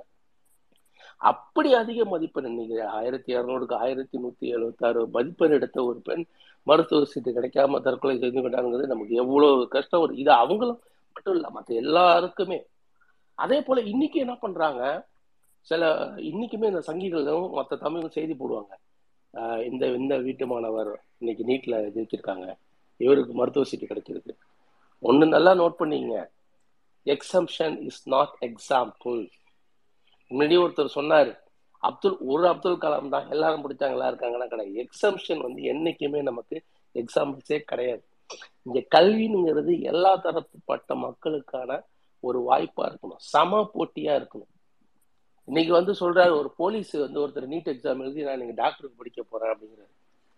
உங்களோட தேர்வு மொழி ஒரு போட்டி அப்படின்னா, அந்த கலனுங்கிறது வந்து ஒரு பிளஸ் டூ முடிச்சு போற மாணவன் வந்து ஒரு போலீஸ்கார வேலை பார்க்குறவர்கிட்ட போய் ஃபைட் பண்ணிட்டு போறது வந்து அது தகுதியான தேர்வா? நான் கேட்குற கேள்வி இதுதான் அவங்க தகுதியா? இதே மாதிரி அதையும் சொன்னாரு, இந்த தேர்வு வர்றது காரணம் இல்லை வந்து தகுதியான டாக்டர் வருவாங்க, அந்த கேபிட்டல் ஃபீஸை குறைப்பாங்கன்னா. பிளஸ் டூல 2-3 செய்திகள் வந்தது, எந்த அளவுக்கு உண்மைன்னு தெரியல. நான் தப்பா சொன்னா கூட கரெக்ட் பண்ணுங்க. பிளஸ் டூல ஃபெயில் ஆனவங்க கூட நீட்ல பாஸ் பண்ணி டாக்டர் ஆயிட்டாங்க, காசை கட்டின்றாங்க. அந்த சில செய்திகள் வந்தது, அது உண்மையா என்னன்னு எனக்கு தெரியல. அதே போல அந்த சப்ஜெக்ட்ல அந்த பர்டிகுலர் இதுல வந்து நீங்க இங்க ஸ்டேட் போர்டு சிலபஸ் என்ட்ரன்ஸே இல்லாத போது பாத்தீங்கன்னா ஒரு கட் ஆஃப் வச்சிருந்தாங்க. இத்தனை மதிப்பெண் பட்டாதான் நீங்க அந்த மருத்துவ கட்டக்கே போக முடியும். இங்க என்ன ஆகுது, ஒரு வந்து நீங்க இந்த நுழைவுத் தேர்வுக்காக வந்து இங்க பிரேக்கப் கொடுக்குறாங்க. அந்த ஒரு அகாடமிக் இயரே வந்து அவங்க அதுக்காக வேஸ்ட் பண்ண வேண்டியது.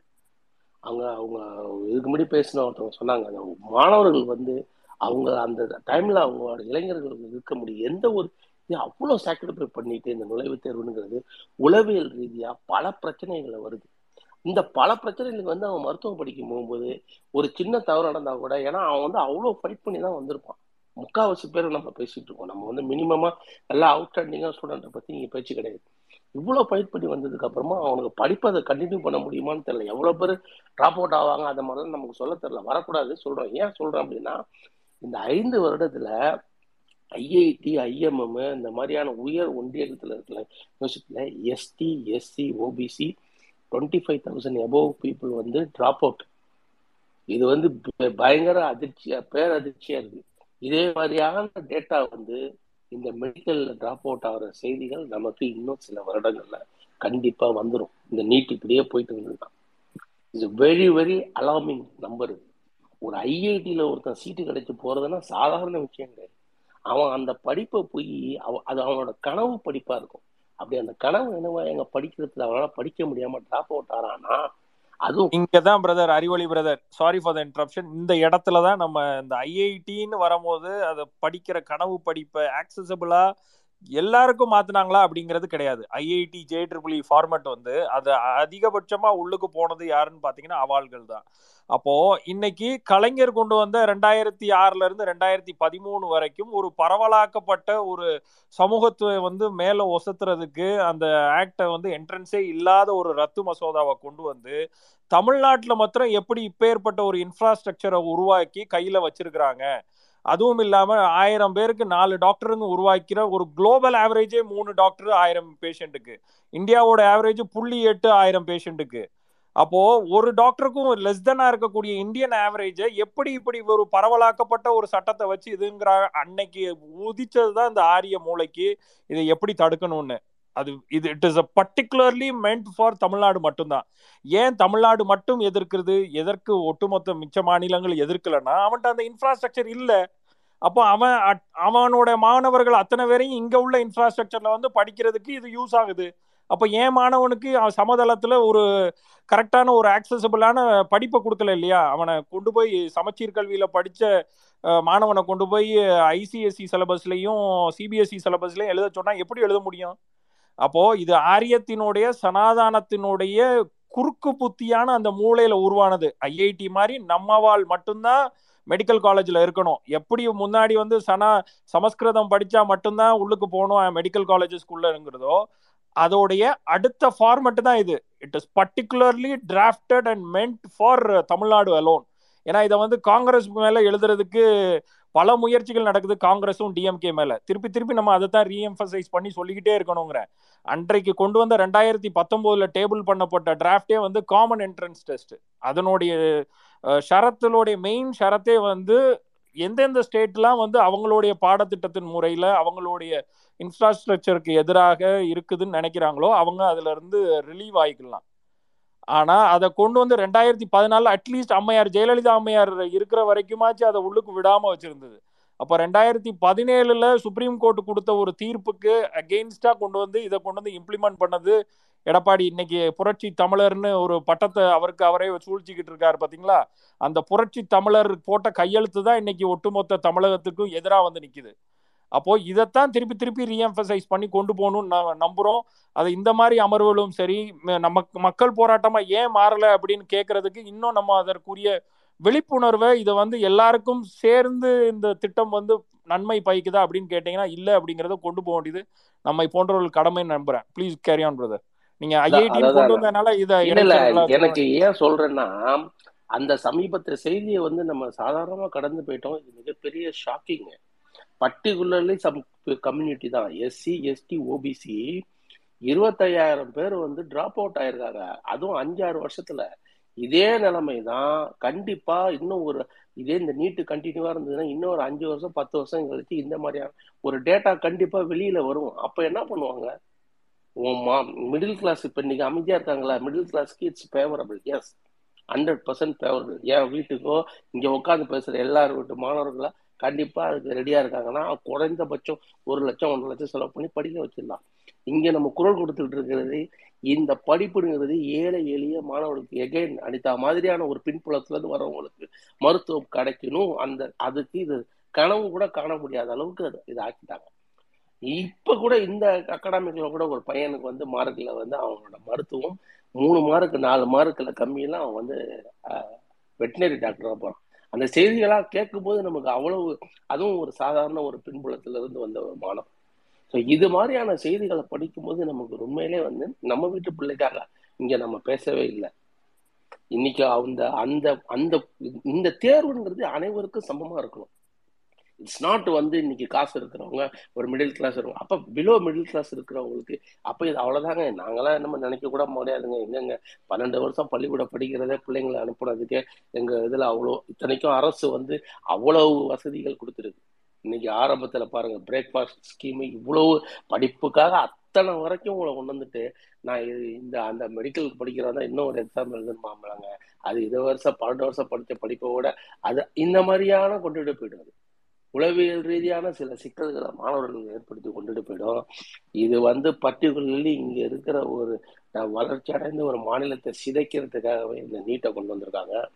நிறைய பேர் கேட்கறது முதல் கையெழுத்து சொன்னாரு, இன்னைக்கு அந்த ரகசியத்தையும் சொல்லிட்டாரு. அதுதான் உண்மையை அவர் இன்னைக்கு சொன்ன ரகசியம்தான் உண்மை. 2024 பாஜகவை வீழ்த்திட்டோம்னா கண்டிப்பா தமிழகத்துல நீட்டு இல்லைங்க. 2024 வருதா, 2025 இங்க கிடையாது நீட்டு, இதுக்கு கேரண்டிடு. ஏன்னா அவ்வளவு டேட்டாஸ் இருக்கு இன்னைக்கு, இந்த இதனால என்ன பாதிப்பு ஏற்பட்டுருக்கு அப்படின்றது. அவங்க சொன்ன அந்த தகுதி வந்து பிலோ மார்க்கு, கம்மி தகுதி வராங்க, காசுனால எல்லாம் அடிபட்டு போச்சு. ஏன்னா கூட ஒரு பையன் இறந்து போனா அவனே சொல்றானுங்க, நான் 160 மார்க் எடுத்திருக்கேன், 400 மார்க், என்கிட்ட 20, இதுக்கு மேல என்னங்க வேணும் உங்களுக்கு? ஒரு இது எவ்வளவு பேர் வந்து இன்னும் கதறணும், எத்தனை பேரோட கண்ணீரை நீங்க வந்து பாப்பீங்க? இது இது ரொம்ப வேதனையா இருக்கு இந்த நீட்டுங்கிறத பார்க்கும்போது. அதனால நான் சொல்றேன், இந்த தயவு செய்து பேன் நீட்.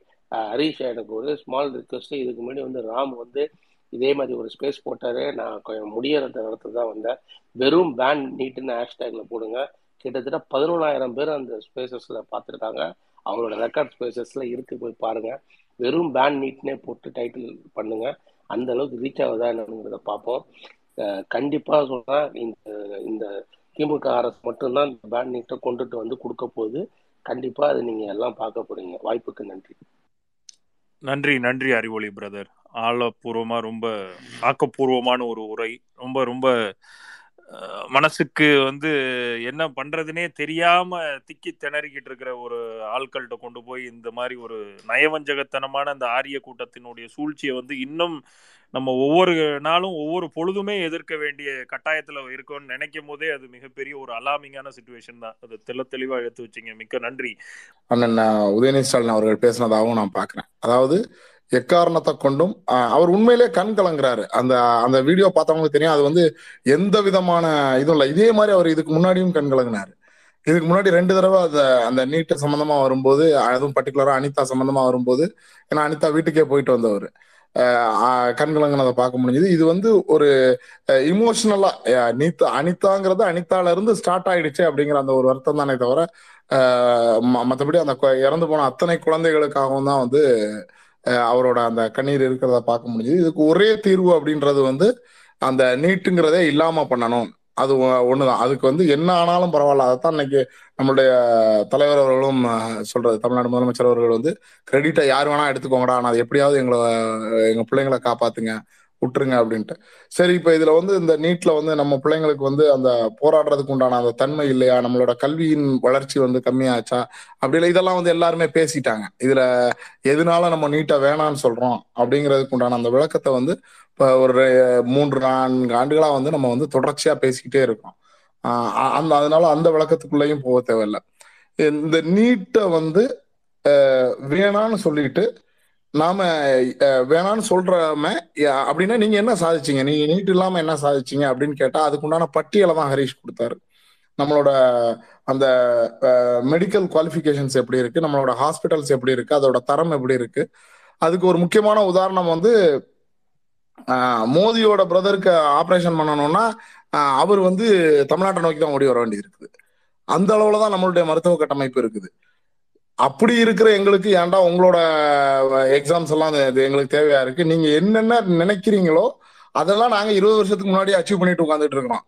அப்படி இருக்கும்போது நீங்க எங்ககிட்ட கொண்டு வந்து உங்களோட எக்ஸாம்ஸ திணிக்காதீங்க அப்படிங்கறதுதான் அந்த ஒட்டுமொத்த இதா இருக்குது. சரி, அந்த எக்ஸாம்ஸ் வந்து இன்னைக்கு நம்ம எல்லாத்துக்குமே தெரியும், அது வந்து ஒரு மணி மேக்கிங் இதா மாத்தி வச்சிருக்கிறாங்க. அதனால என்னென்ன நடக்குதுன்னுட்டு நான் ஒரே ஒரு விஷயத்த மட்டும்தான் ஞாபகப்படுத்திட்டு இங்க இருந்து விடைபெறணும்னு நினைக்கிறேன். 2021 நினைக்கிறேன் ஒரு வழக்கு ஒண்ணு வந்துச்சு. சிபிஐ இது பண்ணாங்க.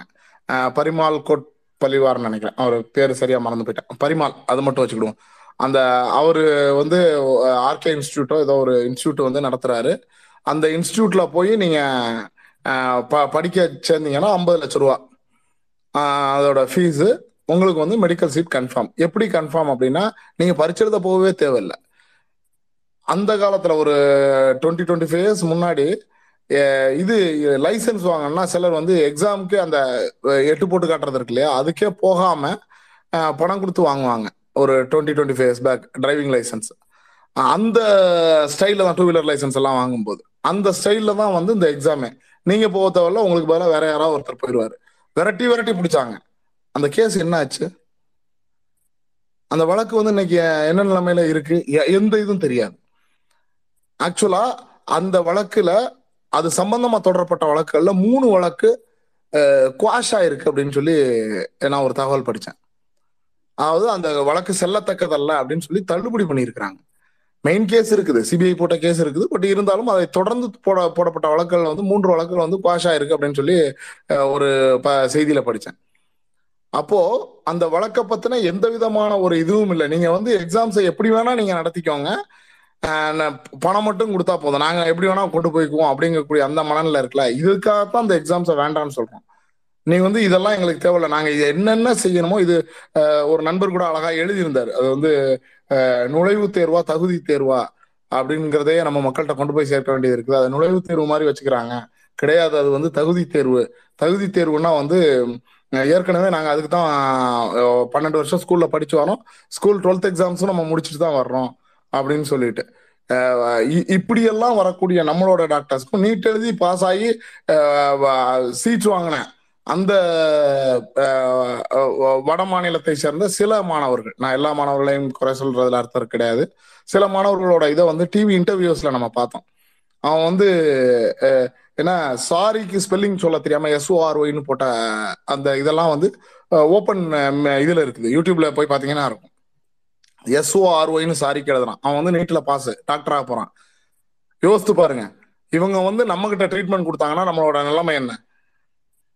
இதனாலதான் இந்த நீட்டை வேணான்னு சொல்றோம். நீட்டின் வீரியம் என்பது எங்களால படிக்க முடியாதுங்கிறதுக்காக கிடையாது. நீங்க நடத்துற சிஸ்டமே தப்பு. இந்த மாதிரியான சிஸ்டமே எஜுகேஷனுக்கு உதவாது. அதுக்கு நாங்க ஏற்கனவே ப்ரூவன் சிஸ்டம் வச்சிருக்கிறோம். நம்ம PTR சார் அடிக்கடி சொல்லுவாரு, நீ எனக்கு அறிவுரை சொல்லணும், எனக்குள்ள எதாவது உன்னை கொண்டு வரணும்னு நினைச்சேன்னா உனக்கு முதல்ல நீ அதுல ப்ரூவ் பண்ணிருக்கணும், இல்ல நீ அதை அனலைஸ் பண்ணிருக்கணும், நீ அதுல ஒரு ரிசர்ச் சயின்டிஸ்டா இருக்கணும். ஏதாவது ஒரு விஷயத்துல நீ அதுல உனக்கு தகுதி இருந்தால் நீ எங்களுக்கு அட்வைஸ் பண்றதுல இருக்கு. நான் உன்னோட ரிசல்ட் ஜாஸ்தியா வச்சிருக்கிறேன், நான் ப்ரூவன் சிஸ்டத்தை நான் கையில வச்சிருக்கிறேன், உன்னை விட அதிகமான ரிசர்ச் அனலைசிஸ் நான் பண்ணி வச்சிருக்கிறேன், நான் சக்சஸ் பண்ணியும் காட்டியிருக்கிறேன். ஆனா நீ என்னத்தையோ என்கிட்ட கொண்டு கொடுத்தேன்னா நான் எதுக்கும் உங்களை எடுத்துக்கணும், நான் உன்னோட நான் நல்லா இருக்கேன் அப்படின்னு சொல்லி அவரு அடிக்கடி அந்த பேட்டிகள்ல சொல்லியிருப்பாரு. அதேதான் நம்ம நீட்டை எதிர்க்கிறதுக்கு உண்டான ஒரு முக்கியமான அந்த காரணம். எல்லாத்தையும் தாண்டி இன்னைக்கு ஒவ்வொரு குழந்தைங்க உயிர் போகும் போதும் நல்லா யோசித்து பாருங்க, நம்ம வீட்டுல இருக்க குழந்தை உயிர் போறதாத்தான் நம்ம நினைச்சுக்கணும், என் பிள்ளைக்கு உயிர் போறதாத்தான் நினைச்சுக்கணும். இது நீட்டுக்கு மட்டும் இல்லை, அடுத்து ஏற்கனவே இந்த அக்னிபாத்னு ஒண்ணு கொண்டு வந்தான். நம்மளோட போராட்டம் நீட்டுக்கு எதிராக இருக்குது, அக்னிபாத்துக்கு எதிராக வடநாடுகளில் போராடினாங்க இல்லையா, அந்த மாநில பீகார் ஒடிசா மாநிலங்கள்ல. ஏன் அவங்க அங்க போராடினாங்க அப்படின்னு பாத்தீங்கன்னா அவங்களுக்கு அந்த மிலிட்ரி அப்படின்றது அவங்களுக்கு ஒரு மெயின் ஜாப் ஆப்பர்ச்சுனிட்டியா இருக்குது, அதனால அவங்க அதுக்கு போராடினாங்க. நாளைக்கு ஒரே ஒரு ரூல், நான் எனக்கு இந்த பயம் இருந்துகிட்டே இருக்கு, நாளைக்கு திடீர்னு இவனுங்க திரும்ப ஆட்சிக்கு வந்தானேன்னு வச்சுக்கோங்க. வர போறது இல்லை, அது வேற விஷயம். ஆனா இவங்க வந்தால் இவங்களோட திட்டம் சரி இவங்களை படிக்க விடக்கூடாது அப்படித்தானே, வீட்டுக்கு ஒருத்தர் கண்டிப்பா அக்னிபாத்ல ஜாயின் பண்ணணும், நாட்டுக்காக நம்ம செய்யணும் அப்படின்னு சொல்லி ஒரு இதை கொண்டு வரான்னு வச்சுக்கோங்க. ஒத்த பிள்ளை வச்சிருக்கிறோம், அது ஆணா இருந்தாலும் சரி பொண்ணா இருந்தாலும் சரி வந்துதான் ஆகணும்னு சொன்னாங்கன்னா 4 வருஷம் பிள்ளை படிப்பு முடிஞ்சுதா? சோ எனக்கு ஒரு பயம் இருக்கு, என்னோட சந்ததிக்கு ஏதோ ஒரு வழியில இவன் கல்வியை தடை பண்ணிக்கிட்டே இருக்கிறான். அந்த கல்வியின் வளர்ச்சி தான் இன்னைக்கு தமிழ்நாட்டை இந்த இடத்துல தூக்கி கொண்டு போய் வச்சிருக்கு. எது வந்தாலும் கேள்வி கேட்கிறோம், எது வந்தாலும் 20 வருஷத்துக்கு முன்னாடியே நம்ம தூக்கி போட்டு மிதிச்சிடறோம் அப்படின்னு சொன்னா அதுக்கு காரணம் நமக்கு கொடுக்கப்பட்ட கல்வி வளர்ச்சி. அந்த கல்வி வளர்ச்சியை கொடுத்தது யாருன்னா நம்முடைய திராவிட கழகம், நம்முடைய தலைவர்கள். திராவிட கழகம்னு நீங்க தயவு செஞ்சு யாரும் வந்து அந்த அம்மாவை பத்தி சொன்னாங்க, அந்த அம்மா இருக்கிற வரைக்கும் நீட்டு வரலன்னு சொன்னாங்க. அந்த அம்மா வந்து ஏதோ நீட்டா கொண்டு வரக்கூடாது அப்படிங்கிற எண்ணத்துல எல்லாம் வந்து இது இல்லை. இங்க நீட்டா கொண்டு வந்தா அதனால உண்டான ரிசல்ட் என்ன வரும் அப்படிங்கறது அந்த அம்மாவுக்கு தெரியும், அவ்வளவுதான். உண்மையிலே அந்த அம்மா வந்து நீட் ஆதரவாளராக தான் இருக்கும். ஆனா அந்த நீட்டை கொண்டு வந்தா இங்க வந்து நம்ம ஆட்சி போயிருங்கிற அந்த பதவி சுகத்துக்காக மட்டும்தான் அந்த அம்மா எதிர்த்திருக்க முடியுமே தவிர, அது தாண்டி அந்த அம்மாவை பெரிய நம்ம வந்து கலைஞர் இருக்கும்போது கொண்டு வரல, அந்த அம்மா இருக்கும்போது கொண்டு வரல, அடிமை கொண்டு வந்துட்டாரு. அந்த அம்மாவும் பெரிய அடிமை தான். வழக்குக்காக எத்தனை பேர் காலில் போய் நின்றுச்சுங்கிறது தெரியும். அது கடைசி வரைக்கும் அந்த அம்மாவுக்கு அந்த அம்மா உயிரோடு இருக்கிற வரைக்கும் அந்த அம்மாவுக்கான வழக்குக்கான விடுதலை கொடுக்கப்படலன்னா அந்த அம்மா யார் காலெல்லாம் போய் நின்றுருக்குங்கிறத நம்மளால தெரிஞ்சுக்க முடியும். ஸோ அந்த அம்மாவுக்கு புனித பட்டம் கொடுக்க வேண்டியதில்லை. திராவிட கட்சி அப்படின்னா தமிழ்நாட்டில் இன்னைக்கு இருக்கக்கூடிய ஒரே திராவிட கட்சி திமுக மட்டும்தான். அந்த திமுக கொடுத்த அந்த கல்வி வளர்ச்சி, தலைவர் கலைஞர் அவர்கள் கொடுத்த அந்த கல்வி வளர்ச்சியின் மூலமா தான் நாம இது அத்தனையும் முன்னாடியே எடுத்துக்கொண்டு வந்து போராடுறோம். இந்த கல்வி வளர்ச்சி நம்மளோட சந்ததிக்கு கிடைக்கணும் அப்படின்னா கம்பல்சரியா ஒவ்வொருத்தரும், இன்னைக்கு நம்ம பாதி பேர் வந்து அந்த நீட்டு போராட்டத்துக்கு போக முடியல, ஏதோ ஒன்று எங்கேயோ இருந்தாலும் ஏதோ ஒரு இடத்துல நம்ம அதுக்கான அந்த போராட்ட வடிவங்களை வந்து செஞ்சுக்கிட்டு தான் இருந்தோம். அப்படி செஞ்சுக்கிட்டு இருந்தா கூட இன்னும் அதை எதிர்க்க வேகமா போராடணும் அப்படின்னா நம்ம கையில இருக்கக்கூடிய ஒரே ஒரு ஆயுதம் வந்து நம்மளோட செல்போன் தான். நான் சொல்லுவேன், நம்ம கையில இருக்கக்கூடிய ஆயுதம் நம்மளோட செல்போன். நாம ஒவ்வொருத்தரும் மீடியாவா மாறணும். நாம மீடியாவா மாறி இந்த விஷயங்களை எல்லா இடங்களுக்கும் கொண்டு போய் சேர்க்கணும். நமக்கு இருக்கக்கூடிய ஒரு பெரிய மைனஸ் என்ன அப்படின்னா, நாம வந்து வேலை செய்யற இடங்கள்ல, சொந்தக்காரங்க இருக்கக்கூடிய வாட்ஸ்அப் குரூப்ல இல்ல ஃபேஸ்புக்ல இதெல்லாம் வந்து நான் வந்து பொலிட்டிக்ஸ் பேச மாட்டேன், எனக்கு வந்து கொஞ்சம் அதெல்லாம் வந்து வேற வேற சர்க்கிளுக்காக நான் வச்சிருக்கிறேன். ஒரு சர்க்கிளும் வராது உங்களுக்கு. உங்க புள்ளே தெருவுல நின்றுச்சுன்னா நம்ம கண் கூட பார்த்தோம். இன்னைக்கு ஒருத்தன் வந்து கொஞ்ச நேரத்துக்கு முன்னாடி இதே ஸ்பேஸ்ல பேசிட்டு போனா என்ன, இஸ்லாமியர்கள் லவ் ஜிகாத் இடையமைக்கலாமா? தவற எடுத்துக்காதீங்க. நேற்று நான் சொன்னேன் சார், நம்ம எல்லாருமே வாலண்டியரா மாறணும் சார். நம்ம கிட்ட ஆயுதம் ஒண்ணு, செல்போன் சார். சார் நான் முடிச்சிடுறேன் சார், நான் முடிச்சிடுறேன். ஸோ என்னோட இது என்னன்னா, இப்போ கொஞ்ச நேரத்துக்கு முன்னாடி நம்ம ஸ்பேஸ்ல வந்து இதே ஸ்பேஸ்ல ஒருத்தன் வந்து பேசிட்டு போனான், லவ் ஜிகாத் இஸ்லாமியர்கள் அதெல்லாம் தான் நீங்க பேசுறீங்க அப்படின்னு. ஏன்னா நான் வெண்ண மத்திய பிரதேசத்துல, அவர் கேட்காரோ கேட்கலையோ, நான் இருந்தாலும் என்னோட கோபத்தை சொல்றேன், மத்திய பிரதேசத்துல ஒரு பட்டியல் நம்ம போய் அந்த பொண்ணு ரோட்ல நடந்து போகும்போது மார்பை பிடிச்சி கசக்கினானே, அந்த பொண்ணு வந்து உன் பிள்ளையா இருந்தா நீ விட்டுட்டு இருப்பியாடா? அது இந்து தானே? அப்போ அந்த வைத்தறிச்சல் இருக்கதான இதுல எங்க இருந்து வந்தது? இந்து, முஸ்லீம், கிறிஸ்டியன் இதெல்லாம் இங்க தூக்கிட்டு வராதிங்க. இங்க ஒன்னே ஒண்ணுதான், நம்ம கையில இருக்கக்கூடிய ஒரே ஒரு ஆயுதம். நாளைக்கு நம்ம பிள்ளைகளுக்கும் வரும். அங்க நடக்கிறது இங்க நடக்கும், மணிப்பூர்ல நடந்து நம்ம வீடுகள்லயும் நடக்கும். எனக்கு அன்னைக்கு ரத்தம் கொதிச்சது ஒரே ஒரு விஷயத்தான் நான் பார்த்தேன். மணிப்பூர் விஷயத்துல அங்க நடந்து போற 2 பேரு, என் பொண்டாட்டியா இருந்தா, என் பிள்ளையா இருந்தா எனக்கு எப்படி இருக்கும், எங்க அம்மாவா இருந்தா எப்படி இருக்கும், என் தங்கச்சியா இருந்தா எப்படி இருக்கும், அது நாளைக்கு என் வீட்லயும் நடக்கும். நடக்கிறதுக்கு உண்டான வாய்ப்புகள் இருக்கு. அப்படி நடக்காம இருக்கணும் அப்படின்னா நம்ம கையில இருக்கக்கூடிய இந்த செல்போனை வச்சு எந்த நாகரிகமும் பார்க்காதீங்க. தயவு செஞ்சு எல்லா இடங்களிலும் இந்த நீட்டின் வீரியத்தை கொண்டு போய் சேருங்க. எல்லா இடங்களையும் அரசியல் பேசுங்க.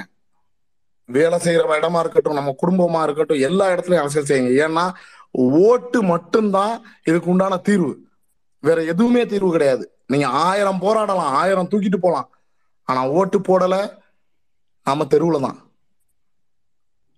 நாம மட்டும் ஓட்டு போட்டேன், நான் மட்டும் செஞ்சேன் ஆகாது. எல்லாரையும் ஓட்டு போட வைங்க.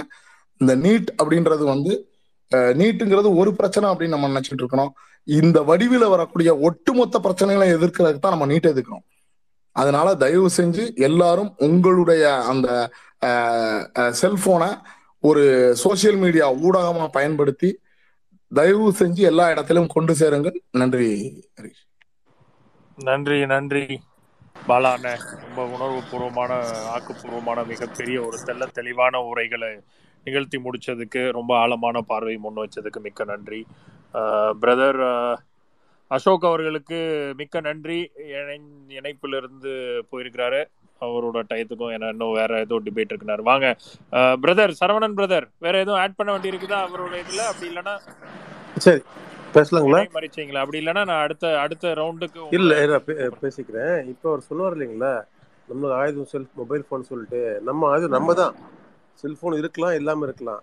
ஏன்னா அதை கூட நிறைய பேர் டேப் பண்ணுவாங்க. இப்போ அந்த அந்த பிரச்சனை நிறையா இருக்குது நம்மளுக்கு. நம்ம வந்து விழிப்புணர்ச்சியை வந்து யார் யார் டெய்லியும் நம்ம பார்க்குறோமோ, இன்ட்ராக்ட் பண்ணுறோமோ, அவங்ககிட்ட இல்லை இருக்கிறத ஃபேக்டர் சொல்லலாம்னு சொல்லுவேன். நேற்று அதான் சொன்னு நினைக்கிறேன் அவங்களுக்கு தெளிவாக. அதுக்கு முன்னாடி என்னென்னா, நம்ம நிறைய படிச்சுட்டு தரவுகளை கரெக்டாக கையில் வச்சுருந்தோம்னா அவங்க அவங்க கேள்வி கேட்கும்போது நம்ம சரியான பதில் சொன்னால் போகிறோம் அவங்களுக்கு. அந்த விழிப்புணர்ச்சி ஜனங்களுக்கு வந்துடும் எல்லாமே. அதனால மொபைல் ஃபோன் தேவை தான், சோஷியல் மீடியா தேவை தான். இருந்தாலும் நம்ம வந்து டெய்லி நிறைய எத்தனை பேர் பார்க்குறோமோ அவங்களுக்கு வந்து நடப்பு என்ன நடந்துட்டுருக்கு, இங்கே இன்னும் நடக்க போகுது, எப்படி ஃபோக்கஸ் பண்ணணும், அது பண்ணிட்டோம் தெளிவாக பண்ணிட்டோம்னாலே அது ஒரு பெரிய விழிப்புணர்ச்சி. அது நம்ம எந்த ஆயுதம் நம்ம தான், நம்மளுக்கு ஆயுதமே நம்ம. Right brother, thank you for that additional point. வாங்க அண்ணன் போகர் இருக்கீங்களா? போகர் முடிச்சக்கப்புறம் அக்கா சுனிதாக்கா வேற எதுவும் ஆட் பண்ண வேண்டி இருக்குதாக்கா? ஆமா, இங்க எல்லாரும் வந்து சோசியல் மீடியால ரொம்ப தீவிரமா களமாடுறவங்க எல்லாம் இருக்கிறீங்க. என்னோட ரெக்வெஸ்ட், ஒரே ஒரு ஹம்பிள் ரெக்வெஸ்ட் என்னன்னா, 2024 எலெக்ஷனை வந்து இனிமேல் நம்ம ஃபோக்கஸ் பண்ணணும். அவன் வந்து தீவிரமா ராமர் கோயில் கட்டி முடிச்சிருவான், அதை பேஸ் பண்ணி அவன் கன்சாலிடேட் பண்ண போறான். பெரிய ஒவ்வொரு எலெக்ஷனுக்கு முன்னாடியும் நிறைய விஷயங்கள் நடக்குது. எலெக்ஷனுக்கு முன்னாடி புல்வாமா, அது அத்தனை சோல்ஜர்ஸ் இறந்ததுக்கான காரணம் இன்னைக்கு வரைக்கும் யாருக்கும் தெரியாது.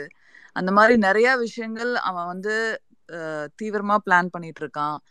இங்க சில தவறுகள் நடக்கதான் செய்யும் ஒரு ஆட்சின்னு இருந்தா. அந்த தவறுகளை வந்து நம்மளுக்கு தெரிஞ்ச கழக தோழர்கிட்டயோ இல்லை நம்மளுக்கு தெரிஞ்ச லீடர்ஸ் கிட்டயோ அது கொண்டு போய் காதுக்கு சேர்த்திட்டு நம்ம டக்குன்னு நம்ம களத்துல இருக்கிற பிரச்சனைய நம்ம எதிரி கூட நம்ம சண்டை போடணும். அதை விட்டுட்டு சில டைம் நம்மளுக்குள்ளேயே நம்ம சண்டை போடுற மாதிரியான சிச்சுவேஷன்கள் நிறைய வந்திருக்கு.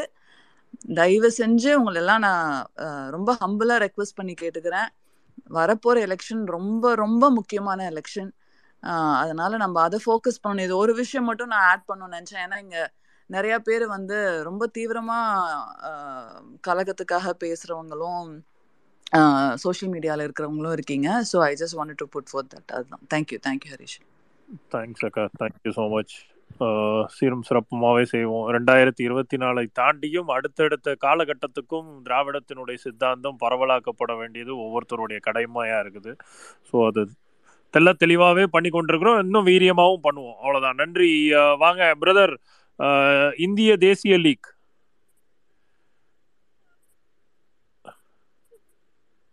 இருக்கீங்களா? இந்திய தேசிய லீக் நான் பேசிட்டேன். இல்ல ஒண்ணு பிரச்சனை, இந்த கியூவை மட்டும் நான் முடிச்சுட்டு வந்துடுறேன். ஏன்னா அவங்க ரொம்ப அவரும் போகரும் ரொம்ப நேரமா இருக்கிறாங்க. இந்திய தேசிய லீக் இருக்கிறீங்களா? இல்ல. ரைட், போகர் பிரதர் வணக்கம்ங்க. வணக்கம், கேக்குதுங்களா? கேக்குது பிரதர், ப்ளீஸ். இது ஓகே, இங்கே இருக்கவங்களாம் ரொம்ப எல்லாருமே நல்லா பேசினாங்க. அஃப்கோர்ஸ் எல்லாருக்குமே knowledgeable person. Thanks for these kind of meetings. Space is very good. Space இந்த மாதிரி போட்டது.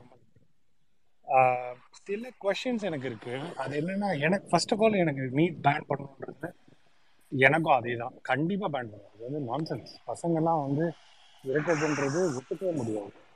அதாவது நம்மக்கிட்டே பெட்டரான சிஸ்டம் இருக்குது. இதெல்லாம் கண்டிப்பாக பேன் பண்ணணும். இதில் ஒரு விஷயம் எனக்கு என்ன கொஷினாக இருக்குன்னா, ஆனால் நம்ம இன்னும் கொஞ்சம் ஃபோர்ஸ் அதை ஆப்போஸ் பண்ணுறது இன்னும் ஃபோர்ஸ் பத்தலையோன்ற மாதிரி எனக்கு தோணும். என்ன காரணத்துக்காக சொல்கிறேன்னா, சில நேரத்தில் நான் வந்து ஆன்லைனில் சில மெசேஜஸ்லாம் பார்ப்பேன், வாட்ஸ்அப்லேயும் சரி ட்விட்டர்லேயும் சரி. ஜென்ரலாக அந்த எக்ஸாம்ஸ் பற்றி கொஷின்ஸு, இப்போ வந்து நம்மக்கிட்ட டிஎன்பிசி எக்ஸாம் இல்லையா, ஜேஇ எக்ஸாம் இல்லையா, இந்த மாதிரி எக்ஸாம்லாம் இன்னும் இருந்துன்னு தானே இருக்குது.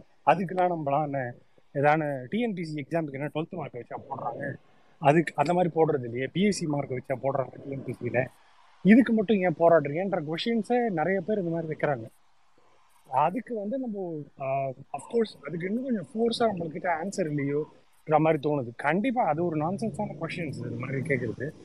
அதை ஒரு கொஷினுக்கு வந்து நம்ம இன்னுமே அதை வந்து பாப்புலரைஸ் பண்ணணுமோ, அந்த ஆன்சரை ரொம்ப பாப்புலரைஸ் பண்ணலையோ, இது வேற அது வேற, இது வந்து ஒரு லைஃப் கிரிட்டிக்கலான விஷயம் அப்படின்றத பாப்புலரைஸ் பண்ணலையோன்னு தோணுது. இன்னொன்று வந்து அந்த ஒரு கொஷின் தான் எனக்கு இருக்கு. ஸோ சம்படி உங்களோட ஆன்சர் ப்ளீஸ் டூ. அதை இன்னும் கொஞ்சம் வீரியமாக சொல்லணும் நான் எதிர்பார்க்குறேன். அப்போதான் வந்து இன்னுமே கொஞ்சம் 50-50 இருக்கு மக்களுக்கு. நீட்டு வேணான்ற மாதிரி இருக்கு, ஆனால் ஏன் வேணான்ற கொஷின் வந்து ஒரு டைலமாவே தான் இருக்கு. அது கொஞ்சம் அது சால்வ் பண்ணணும்னு தோணுது. நன்றி, வாய்ப்பு கொடுத்து நன்றி. நன்றி போகர் பிரதர், ரொம்ப ஒரு ஆக்கப்பூர்வமான கேள்விதான். இதைதான் திருப்பி திருப்பி அதனுடைய கூறு வந்து ஒன்லி ஒன் திங் தான், சனாதான பார்ப்பினியத்திற்கூடிய ஒரு சமநிலையும் அதை நீ வாங்கவே கூடாது, நீ எப்படி எனக்கு சமமா வரலாம் அப்படிங்கிறத வந்து அவங்களுடைய எண்ணப்பாடு மட்டும்தான். திருப்பி திருப்பி அதை தான் சொல்றோம். த நீட் இது யாருக்கானது மட்டும்னா, இது ஒட்டுமொத்த இந்தியாவுக்காகவுமே தயாரிக்கப்பட்ட திட்டம் அல்ல. இது வந்து ஒன்லி ஃபார் தமிழ்நாடுடைய இன்ஃப்ராஸ்ட்ரக்சரையும் இங்கே பகுத்தறிவோடு சேர்ந்து பயிலக்கூடிய ஒரு சமமான ஒரு சமத்துவத்தை உருவாக்கக்கூடிய அந்த ஒரு கோட்பாடையும் சிதைக்கிறதுக்கு இந்த மாதிரி ஒரு முன்னெடுக்கை எடுத்திருக்காங்கன்னு மட்டும்தான் நமக்கு தெல்ல தெளிவாக புரியுது. ஏன்னா நம்மளோட இன்ஃப்ராஸ்ட்ரக்சர் வேற லெவலுங்கும் போது அதை எப்படி கபலீகரம் பண்ணலாம் அப்படிங்கிறது தான் இதனுடைய ரிசல்ட். அதை தான் நமக்கு திருப்பி காமிச்சிருக்குது. ஸோ உங்களுடைய ஆடட் பாயிண்ட்டுக்கு திருப்பி யாராச்சும் பதில் சொல்லுவாங்களா? அவர்களோ கழுக. சாரி, அதுக்கப்புறம் இந்த பேன் நீட்டா இல்லைன்னா பேன் நீட் ஃபார் தமிழ்நாடுன்ற கொஸ்டின் வந்து நல்ல கொஸ்டின். அது எனக்கு என்ன ஒரே ஒன்று முடிச்சுடுறேன்னா, சாரி, எனக்கு என்ன பயமா இருக்குன்னா, நம்ம தமிழ்நாட்டுக்கு நீட்டை பேன் பண்ணிட்டா ஹோல் இந்தியாவுக்கு பேன் பண்ணலன்னு வச்சுக்கோங்களேன், அப்பயும் நம்மளுக்கு டிஸ்அட்வான்டேஜ் வரதுக்கு வாய்ப்பு இருக்குல்ல. ஏன்னா பசங்களாம் அப்போ ஹோல் இந்தியா வேற எதையும் பண்ணும், நம்மளுக்கு வந்து அந்த சீட்டெல்லாம் கொடுக்க மாட்டேன்னு திருப்பி இவங்க பண்ண ஆரம்பிச்சிடுவாங்க. நம்மளுக்கு அந்த சீட்லாம் கிடைக்காம போயிடும், வேற ஊருக்கு நம்ம போக முடியாத, நம்மளுக்கு சீட்டுக்கு வந்து ரெஸ்ட்ரிக்ட் பண்ணிடுவாங்கன்ற பயமும் இருக்கு. ஸோ நீட்டை கண்டிப்பாக மொத்தமாக தூக்கணுன்ற மாதிரி நம்ம பேசினா இன்னும் பெட்டரா இருக்குமோ, நம்மளுக்கு டிஸ்அட்வான்டேஜ் வராமல் இருக்குமோன்றது இல்ல. அது ஏன்னா Harish, let me answer it. I think கேக்குது கேக்குது ஹரிஷ் பேசலாமா?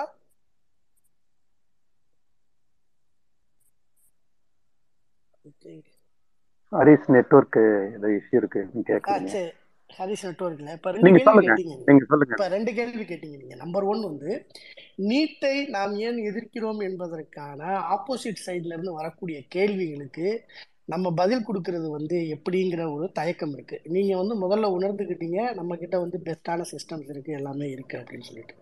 இது வந்து எப்போ இந்த இது வரும்னா, நீங்கள் வந்து கவுண்டர் ஆர்குமெண்ட் பண்ணுற ஸ்டேஜுக்கு வர்றதுக்கு முதல்ல அதுக்காகவே உங்களுக்கு நான் நன்றி தெரிவிச்சுக்கிறேன். ஏன்னா ஒரு நீட்டு வேணாம்னு நம்ம சொல்லும்போது நீட்டு வேண்டும் அப்படின்னு சொல்கிறவங்க கிட்ட வந்து நம்ம பேசுகிறதுக்கு தேவையான தரவுகள், அதற்கான எக்ஸாக்ட் ஆன்சர்ஸ் இருக்கும். நம்ம போகிற போக்கில் நான் திமுக காரேன், அதனால் வந்து எனக்கு நீட்டு வேணாம் அப்படின்றது இல்லாத அளவுக்கு இருக்கிறதுக்கு 2019 வந்து நீட் ஏன் எதிர்க்கிறது தமிழ்நாடுன்னு சொல்லிட்டு ஒரு 50 பேஜஸோட புக்கு வந்து வெளியில் வந்தது. அதில் வந்து பார்த்திங்கன்னா யார் எழுதியிருக்காங்க அந்த புத்தகங்கள் அப்படின்னு கேட்டிங்கன்னா, ஒரு ஐஐடியினுடைய ஒரு ப்ரொஃபஸர் எழுதியிருக்காரு, தமிழ்நாட்டில் இருக்கக்கூடிய டாக்டர்ஸ் 2-3 பேர் எழுதியிருக்காங்க, இங்கே இருக்கக்கூடிய பொலிட்டிக்கல் பேஸ்டு பீப்புள்ஸ் எழுதியிருக்காங்க. அதில் என்னென்ன மாதிரியான பாயிண்ட்ஸ்லாம் வருது அப்படிங்கிறத மட்டும் நான் சொல்லிக்கிறேன். நீட்டு முதல்ல நம்மளுடைய எக்ஸாக்ட் அந்த சுகாதாரத்துறையினுடைய கட்டமைப்பு இருக்குது பார்த்தீங்களா, அதை எப்படி சீரழிக்கிறதுன்றதுக்குரிய தரவுகளும் டேட்டாஸும் அதில் இருக்குது. அதற்கப்புறம் வந்து பார்த்திங்கன்னா இந்த நீட் தேர்வு வந்து நம்மளுடைய மக்களுக்கு எப்படி அச்சுறுத்தலாக இருக்கும், நம்மளுடைய மக்களுக்குலாம் தமிழ்நாட்டுக்கு. அது வந்து உங்களோட ரெண்டாவது கேள்விக்கு பொருத்தமானது. நீங்கள் என்ன கேட்டீங்க, நீட்டு வேணாம்னு சொன்னீங்கன்னா நம்மளுடைய அகில இந்தியா கோட்டாவில் வந்து பிரச்சனை வருமேன்னு கேட்டிங்கன்னா சொல்லியிருந்தீங்க. அது வந்து பார்த்தீங்கன்னா 85-15 தான், 15% தான் நீங்கள் அகில இந்திய கோட்டாவுக்கு போக போகிறீங்க. அப்போ உங்களுக்கு நீட்டு வேணாம்னு சொன்னால் 2 ஆப்ஷன்ஸ் இருக்கிறதுக்குரிய வாய்ப்புகள் இருக்குது. அதை மற்றவங்க கிளாரிஃபை பண்ணுவாங்க. நீங்களே 100% நீங்கள் எடுத்துக்கிட்டீங்கன்னா நீங்கள் பாட்டுக்கு போய்கிட்டே இருங்க உங்கள் ஸ்டேட்டுக்குரியதை. அப்படி இல்லாட்டினா 15%, அந்த 15%க்கு என்னென்ன சாத்தியக்கூறுகள் இருக்குது அதை வாங்குறதுக்கான எக்ஸாம்ஸாக நம்ம எழுத தான் வேணும். இன்றைக்கும் வந்து ஜிப்மர்க், பாண்டிச்சேரி ஜிப்மர்க்கும் டெல்லி எய்ம்ஸுக்கும் வந்து நீட்டு கிடையாது. அதுக்கு நீங்கள் செப்பரேட் என்ட்ரன்ஸ் டெஸ்ட் தான் எழுதணும். ஐ திங்க் இன்னும் ஒரு ஸ்டேட்டில் கூட வந்து நீட் வந்து விலக்கு இருக்குன்ற மாதிரி தான் நான் வந்து எதிர்பார்க்குறேன், நினைக்கிறேன். ஸோ உங்களுக்கு வந்து இந்த 2 கேள்விக்கு இருக்கும்போது தமிழ்நாட்டில் இருக்கக்கூடிய சீட்ஸ் இருக்குது பார்த்தீங்களா, 3000+ சீட்ஸ், அது எல்லாத்தையுமே தமிழ்நாட்டு மாணவர்களே எடுக்க போகிறாங்கன்னு சொல்லும் போதே நீங்கள் ஏன் டெல்லி மற்ற ஸ்டேட்டுடைய ஸ்டேட்டை நோக்கி போகணுங்கிற ஒரு எக்ஸாக்ட் டேட்டா உங்களுக்கு கிடைச்சிடும். அந்த டேட்டாவுமே அதில் இருக்குது. ஸோ அப்போ ரெண்டு விஷயம் இருக்குது. அப்போ நம்ம நீட்டை எதிர்த்து நாம் பரப்புரைக்கு செல்லணும்னு சொல்லணும்னா நம்மக்கிட்ட ஃபஸ்ட்டு வந்து அதனுடைய எக்ஸாக்ட் ரீசன் என்ன அப்படிங்கிறது, எப்போ நீட்டு கொண்டு வந்தது, எதற்காக கொண்டு வந்திருக்காங்க, அப்போ மற்ற ஸ்டேட்லலாம் எவ்வளோ சீட்ஸ் இருக்குது கவர்மெண்ட் சீட்ஸு, தமிழ்நாட்டில் எவ்வளோ கவர்மெண்ட் சீட்ஸ் இருக்குது, அப்போ ஏற்கனவே தமிழ்நாட்டில் என்ன சிஸ்டம் வந்து ஃபாலோ பண்ணிக்கிருந்தாங்க, இப்போ நீட்டுனால என்ன சிஸ்டம் ஃபாலோ பண்ணுறாங்க, இதன் மூலமாக நமக்கு எவ்வளோ இழப்பு ஏற்படுது அப்படிங்கிற எல்லா தகவலுமே அதில் இருக்குது. அதையும் மீறி வந்து பார்த்தீங்கன்னா இந்த சுகாதார கட்டமைப்பை நீக்குவதற்குரிய அனைத்து சாத்தியக்குறிகளுக்கான உங்களுக்கு வேண்டாம், நான் வந்து புக்கு வேண்டாம், உங்களுக்கு நீங்கள் கேட்டிங்கன்னா புக்கை உங்களுக்கு தர்றேன், பிடிஎஃப் வேணாலும் பிடிஎஃப் தர்றேன், நீங்கள் வந்து ஃபுல் அண்ட் ஃபுல் அதை ரீட் பண்ணுங்கள். இன்றைக்கு கூட வந்து நீட்டு போராட்ட காலத்தில் வந்து ஒரு சில மாவட்டங்களில் மட்டும் அந்த புக்கை டிஸ்ட்ரிபியூட் பண்ணுறதுக்கு நாங்கள் பண்ண போனோம். வேறு யாரும் நண்பர்களுக்கு வந்து அந்த கையேடு வேணும் அப்படின்னு சொன்னீங்கன்னா சொல்லுங்கள், நாங்கள் வந்து வித் ப்ளஷர் சந்தோஷமாக வந்து உங்களுக்கு வந்து அந்த கையேட்டை கிடைக்கிறதுக்குரிய வேலையை செய்கிறோம். அது வந்து ரொம்ப மிக முக்கியமான பாயிண்ட்டு. ஏன்னா இன்றைக்கி நம்மக்கிட்ட அந்த அந்த தரவுகள் இல்லாமல் பேசுகிறதை விட தரவுகளோடு பேசும்போது நீங்கள் இன்னும் கொஞ்சம் வீரியமாக வந்து நீட் எதிர்ப்பு போராட்டத்தில் வந்து உங்களை இணைத்துக் கொள்வீர்கள். அது நம்மளுடைய சமூகத்துக்கு பலனளிக்கும்ன்றதை நான் சொல்லிக்கிறேன். ஐ திங்க் உங்களுக்கு கரெக்டான ஆன்சர் கிடைச்சிருக்கும்னு நான் நினச்சிருக்கேன். போக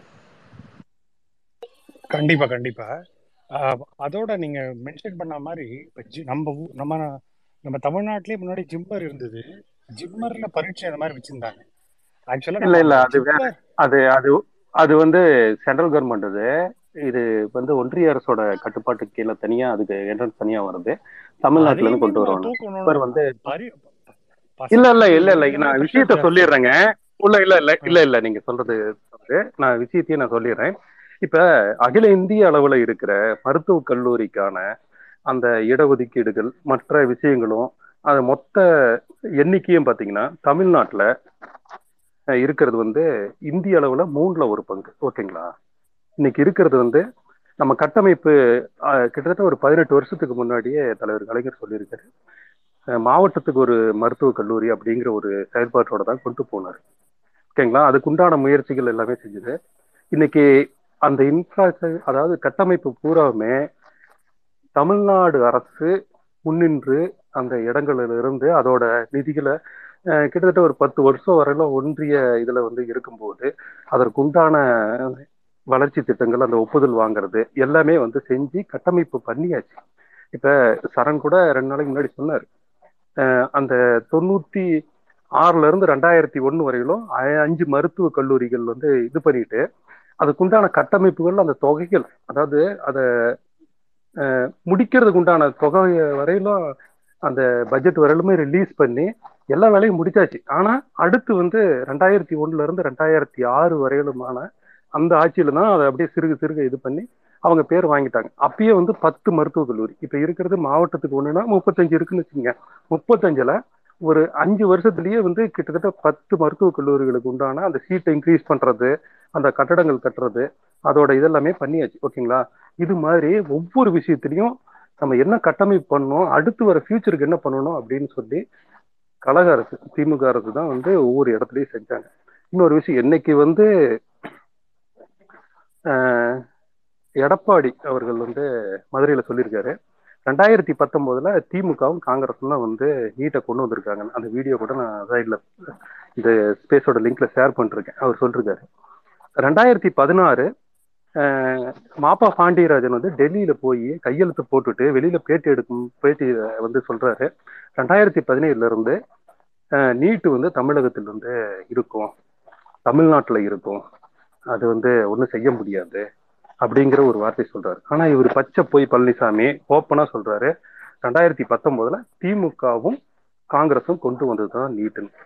அதே மாதிரி இவங்க ஒரு கட்டமைப்பு பண்ணாங்க. இன்னொரு விஷயம் நீங்க சொன்னீங்க, அகில இந்திய அளவுலயே வந்து பேன் பண்ண வேண்டியதுன்னு. இப்ப எத்தனை மாநிலங்கள் இருக்குன்னு பாத்தீங்கன்னா மற்ற மாநிலங்களுக்கு தமிழ்நாட்டுக்கு விலக்கு கோரலாம். ஆனா மற்ற மாநிலங்கள் இது வந்து அவங்களோட இது எப்படி இருக்கும், ஒவ்வொரு மாநிலத்தோட அந்த மருத்துவக் கல்லூரிகள் நிலைமைலாம் நம்மளுக்கு தெரியாது இல்லை. அதனால அந்த அகில இந்திய ஒதுக்கீடுங்கிறது அவங்களோட இஷ்டம், அது எப்படி வேணாலும் போகலாம். ஆனா தமிழ்நாட்டுக்கு உண்டான விலக்கு அப்படிங்கிறது அதாவது மாநில அந்த கன்கரண்ட் லிஸ்ட் இருக்குல்ல அதோட இதுல போனதுதான் பிரச்சனை. அதை எடுத்துட்டாலே ஆட்டோமேட்டிக்கா கல்வி மாநில பட்டியலுக்கு வந்துட்டாலே நம்ம இஷ்டத்துக்கு செய்யலாம். அந்த கல்வியை மாநில பட்டியலுக்கு கொண்டு வரதுதான் ஒரு முக்கியமான விஷயம். அகில எந்த அளவுல பேன் பண்ணணும், நீட்டுங்கிறது இருக்கக்கூடாதுங்கிறது மற்ற ஒரு 30க்கும் மேற்பட்ட மாநிலங்கள் வந்து அவங்களோட செயல்பாடுகளை நம்ம பண்ற மாதிரி ஆயிருங்கிறது என்னோட கருத்தா இருக்கு. ஆனா ஒரு முக்கியமான விஷயம், நீங்களே கணக்கு போட்டு பாருங்க, 3/4 தமிழ்நாட்டுல இருக்குதுன்னா அப்ப இருக்கிற 30 மாநிலங்கள்லயும் எந்த அளவுக்கு அந்த இது இருக்குன்னு ஏற்கனவே வந்து சொல்லியிருக்காங்க. உலகத்திலேயே வந்து 2 நாடுகள் மட்டும்தான் தமிழ்நாட்டை விட அதிகமான அந்த 1000 இருக்குல்ல. நம்ம தமிழ்நாட்டுக்கு வந்து 1000 நாலு மருத்துவர்கள் இருக்காங்கன்னா 4.3 4.2 அந்த மாதிரி கேட்டகரியில 2 பேர் தான் இருக்காங்க. அகில இந்திய அளவுல வந்து 0.8 மட்டும்தான் இருக்கு. நாம 4 இருக்கோம். அப்போ வந்து நம்மளோட கட்டமைப்பு எந்த அளவுக்கு இருக்கு, நம்மளை எப்படி சூறையாடிட்டு இருக்காங்க. இதுல வந்து மாநில அரசோட பங்களிப்பு தான் வந்து கிட்டத்தட்ட 75% வரையில இருக்கு. இதை வந்து நம்ம ஒவ்வொருத்தரையும் விட்டு கொடுத்துக்கிட்டே இருக்க முடியாது. அது ஒரு முக்கிய காரணம். ஆனா இது இப்படியே தொடர்ந்து கொண்டு போறது எதுக்காகனா, நம்மளோட வரி பணத்தையும் எடுத்துக்கிட்டு இப்போ ஜிஎஸ்டியில எவ்வளவு வருதுங்கிறத வெள்ளை அறிக்கை மூலியமாகவும் மற்ற இது மூலியமாகவும் ஆரம்ப கட்டத்திலேயே வந்து நம்ம பிடிஆர் சாரு வந்து நம்மளுக்கு நிறைய தடவை விளக்கியிருக்காரு. ஒவ்வொரு மாநிலத்தோட பங்களிப்பு என்ன, அவங்களுக்கு ரிட்டர்ன் எவ்வளவு வருது, அவங்க வந்து எந்த அளவுக்கு கொண்டு போறாங்க அப்படின்ட்டு. இப்போ நம்ம ஸ்டார்ட் அப் கம்பெனிஸ்லாம் ஆரம்பிச்சு நம்மளோட எல்லாமே அந்த $1 trillion $1 trillion அப்படிங்கிற ஒரு இதுல போயிட்டு இருக்கும்போது நம்மளோட வரிப்பணம் ஃபுல்லாமே அங்க போகுது. நாம கொடுக்கறது நம்மளுக்கு ரிட்டர்ன் பாத்தீங்கன்னா 28, 31 பைசா அந்த மாதிரி தான் வருது. ஆனா மற்ற மாநிலங்களுக்கு பாத்தீங்கன்னா 2.5 வரையில 2.5 பைசா, அதாவது அவங்க 1 ரூபா கொடுத்தாங்கன்னா 2000 ரூபா வரையில ரிட்டர்ன் போகுது. இது எல்லாமே வேற இடத்துல எல்லாமே சமமா பண்ணும் அப்படிங்கிற ஒரு இதுல கொண்டு போறாங்க. அதெல்லாம் கொண்டு போங்க. ஆனா இங்க இருக்கிற உழைப்பை சுருண்டி எல்லா இடத்துலயும் மக்களுக்கு எதிரான திட்டங்களை மட்டும்தான் தமிழ்நாட்டுக்கு செயல்படுத்துவேன், நல்லதை பூராமே பீகாருக்கும் உத்தரப்பிரதேசக்கும் மத்திய பிரதேசக்கும் உத்தராகண்டுக்கும் நான் செயல்படுத்துவேன் அப்படின்னு. இங்க மதுரையில எய்ம்ஸ் கொண்டு வரேன்னு அடிக்கல் நாட்டுல சமயத்துல தான் உத்தராகண்ட்ல பண்ணாங்க, ஹிமாச்சல்ல பண்ணாங்க. ஆனா என்ன ஆச்சு, அங்க வந்து திறந்து 1 வருஷத்துக்கு மேல ஆகுது. இப்ப இதே வந்து பீகாருக்கு ஏன் பண்ணலன்னு கேட்டீங்கன்னா, இங்க பண்ணிட்டு அங்க தர்பங்கா அங்க வந்து பண்ணிட்டேன்னு சொன்னாங்க. ஆனா ஒண்ணுமே இல்லை. இவங்க பட்ஜெட்டை விட 0.1% கூட கிடையாது. இங்க மதுரையில வந்து அந்த எய்ம்ஸோட கட்டுமான பணிக்கு அது வந்து ஜப்பான்ல இருந்து நிதி உதவி தான் வந்துடும், அதுக்கப்புறம் தான் நாங்க பண்ண முடியும்னு சொல்றாங்க. இதெல்லாம் எந்த அளவுக்கு ஏத்துக்க முடியும்? ஏங்க, ஒரு 1800 கோடி ரூபாயில ஆரம்பிக்க வேண்டியது இப்ப நம்மளோட தமிழ்நாட்டுல இருக்கிற நிறைய மருத்துவக் கல்லூரி மருத்துவமனைகளோ அல்லது ஸ்டான்லியோ அல்லது எம்எம்சியோ பாத்தீங்கன்னா இவங்க சொல்ற எய்ம்ஸை விட அதிகமான படுக்கைகளும் அதிகமான வசதிகளும் இருக்கிறது தான். எல்லா வசதிகளும் நவீன வசதிகள் எல்லாமே இருக்கு. இன்னைக்கும் வந்து உலகத்துக்கு மெடிக்கல் டூரிசம் அப்படின்னா வந்து தமிழ்நாட்டுக்கு வர்ற அளவுக்கு எத்தனையோ நீங்க பார்த்துருப்பீங்க. உறுப்பு மாற்று சிகிச்சைக்கோ அல்லது பாகிஸ்தான்ல இருந்து வராங்க, இஸ்ரேல்ல இருந்து வராங்க, அந்த மாதிரியான செய்திகள்லாம் படிச்சிருப்போம். அந்த அளவுக்கு ஒரு கட்டமைப்பு இருக்கிறத இவங்க எந்த அளவுக்கு கொள்ளை பண்ணணும், இதை வந்து கெடுக்கணுங்கிறதுக்காகவே ஒரு செங்கலை மட்டும் வச்சுட்டு போயிட்டு நாங்க 95% முடிச்சிட்டோம்னு சொல்லி ஒரு ஒரு பொறுப்புல இருக்கிற ஒரு அமைச்சர், அது வந்து கட்சியில தலைமையில இருக்கிற ஒரு அமைச்சர் வந்து ஓப்பனா பேசிட்டு போறாருங்க. அத்தனை வீடியோவும் இருக்கு. அது அதை உடனே வந்து இல்ல அப்படிங்கிறதுக்கு 2 MP போறாங்க. கம்யூனிஸ்ட் தோழர் வந்து சு வெங்கடேசன் அவர்களும் மாணிக் தாக்கூர் அவர்களும், காங்கிரஸோட மாணிக் தாக்கூர் அவர்களும் போய் உடனே பதிவு போடுறாங்க. அதுக்கு ஒரு மறுப்பு கிடையாது. ஏன்னா அந்த அளவுக்கு கேவலமான பொய்ய பேசுறாங்க. இல்ல அப்படி சொல்லல இப்படி சொல்லலன்னு இங்க இருக்கிற தலைமையில இருக்கிற ஒரு பாஜக சொல்றாங்க. இந்த மாதிரி கேவலமான வேலையை செஞ்சுக்கிட்டு கிட்டத்தட்ட 4 வருஷம் அதுல டைரக்டரா இருந்தாரு அப்படின்னு சொல்லி ஒருத்தருக்கு சம்பளத்தை கொடுத்துட்டு அவர் இறந்த உடனே இன்னொருத்தர் தலைமையில நாங்க நியமிச்சிட்டோம், இது நடந்துகிட்டு தான் இருக்குதுன்னு ஒரு கட்டுக்கதையான பொய்ய சொல்லிட்டு இதுலயும் ஊழல்.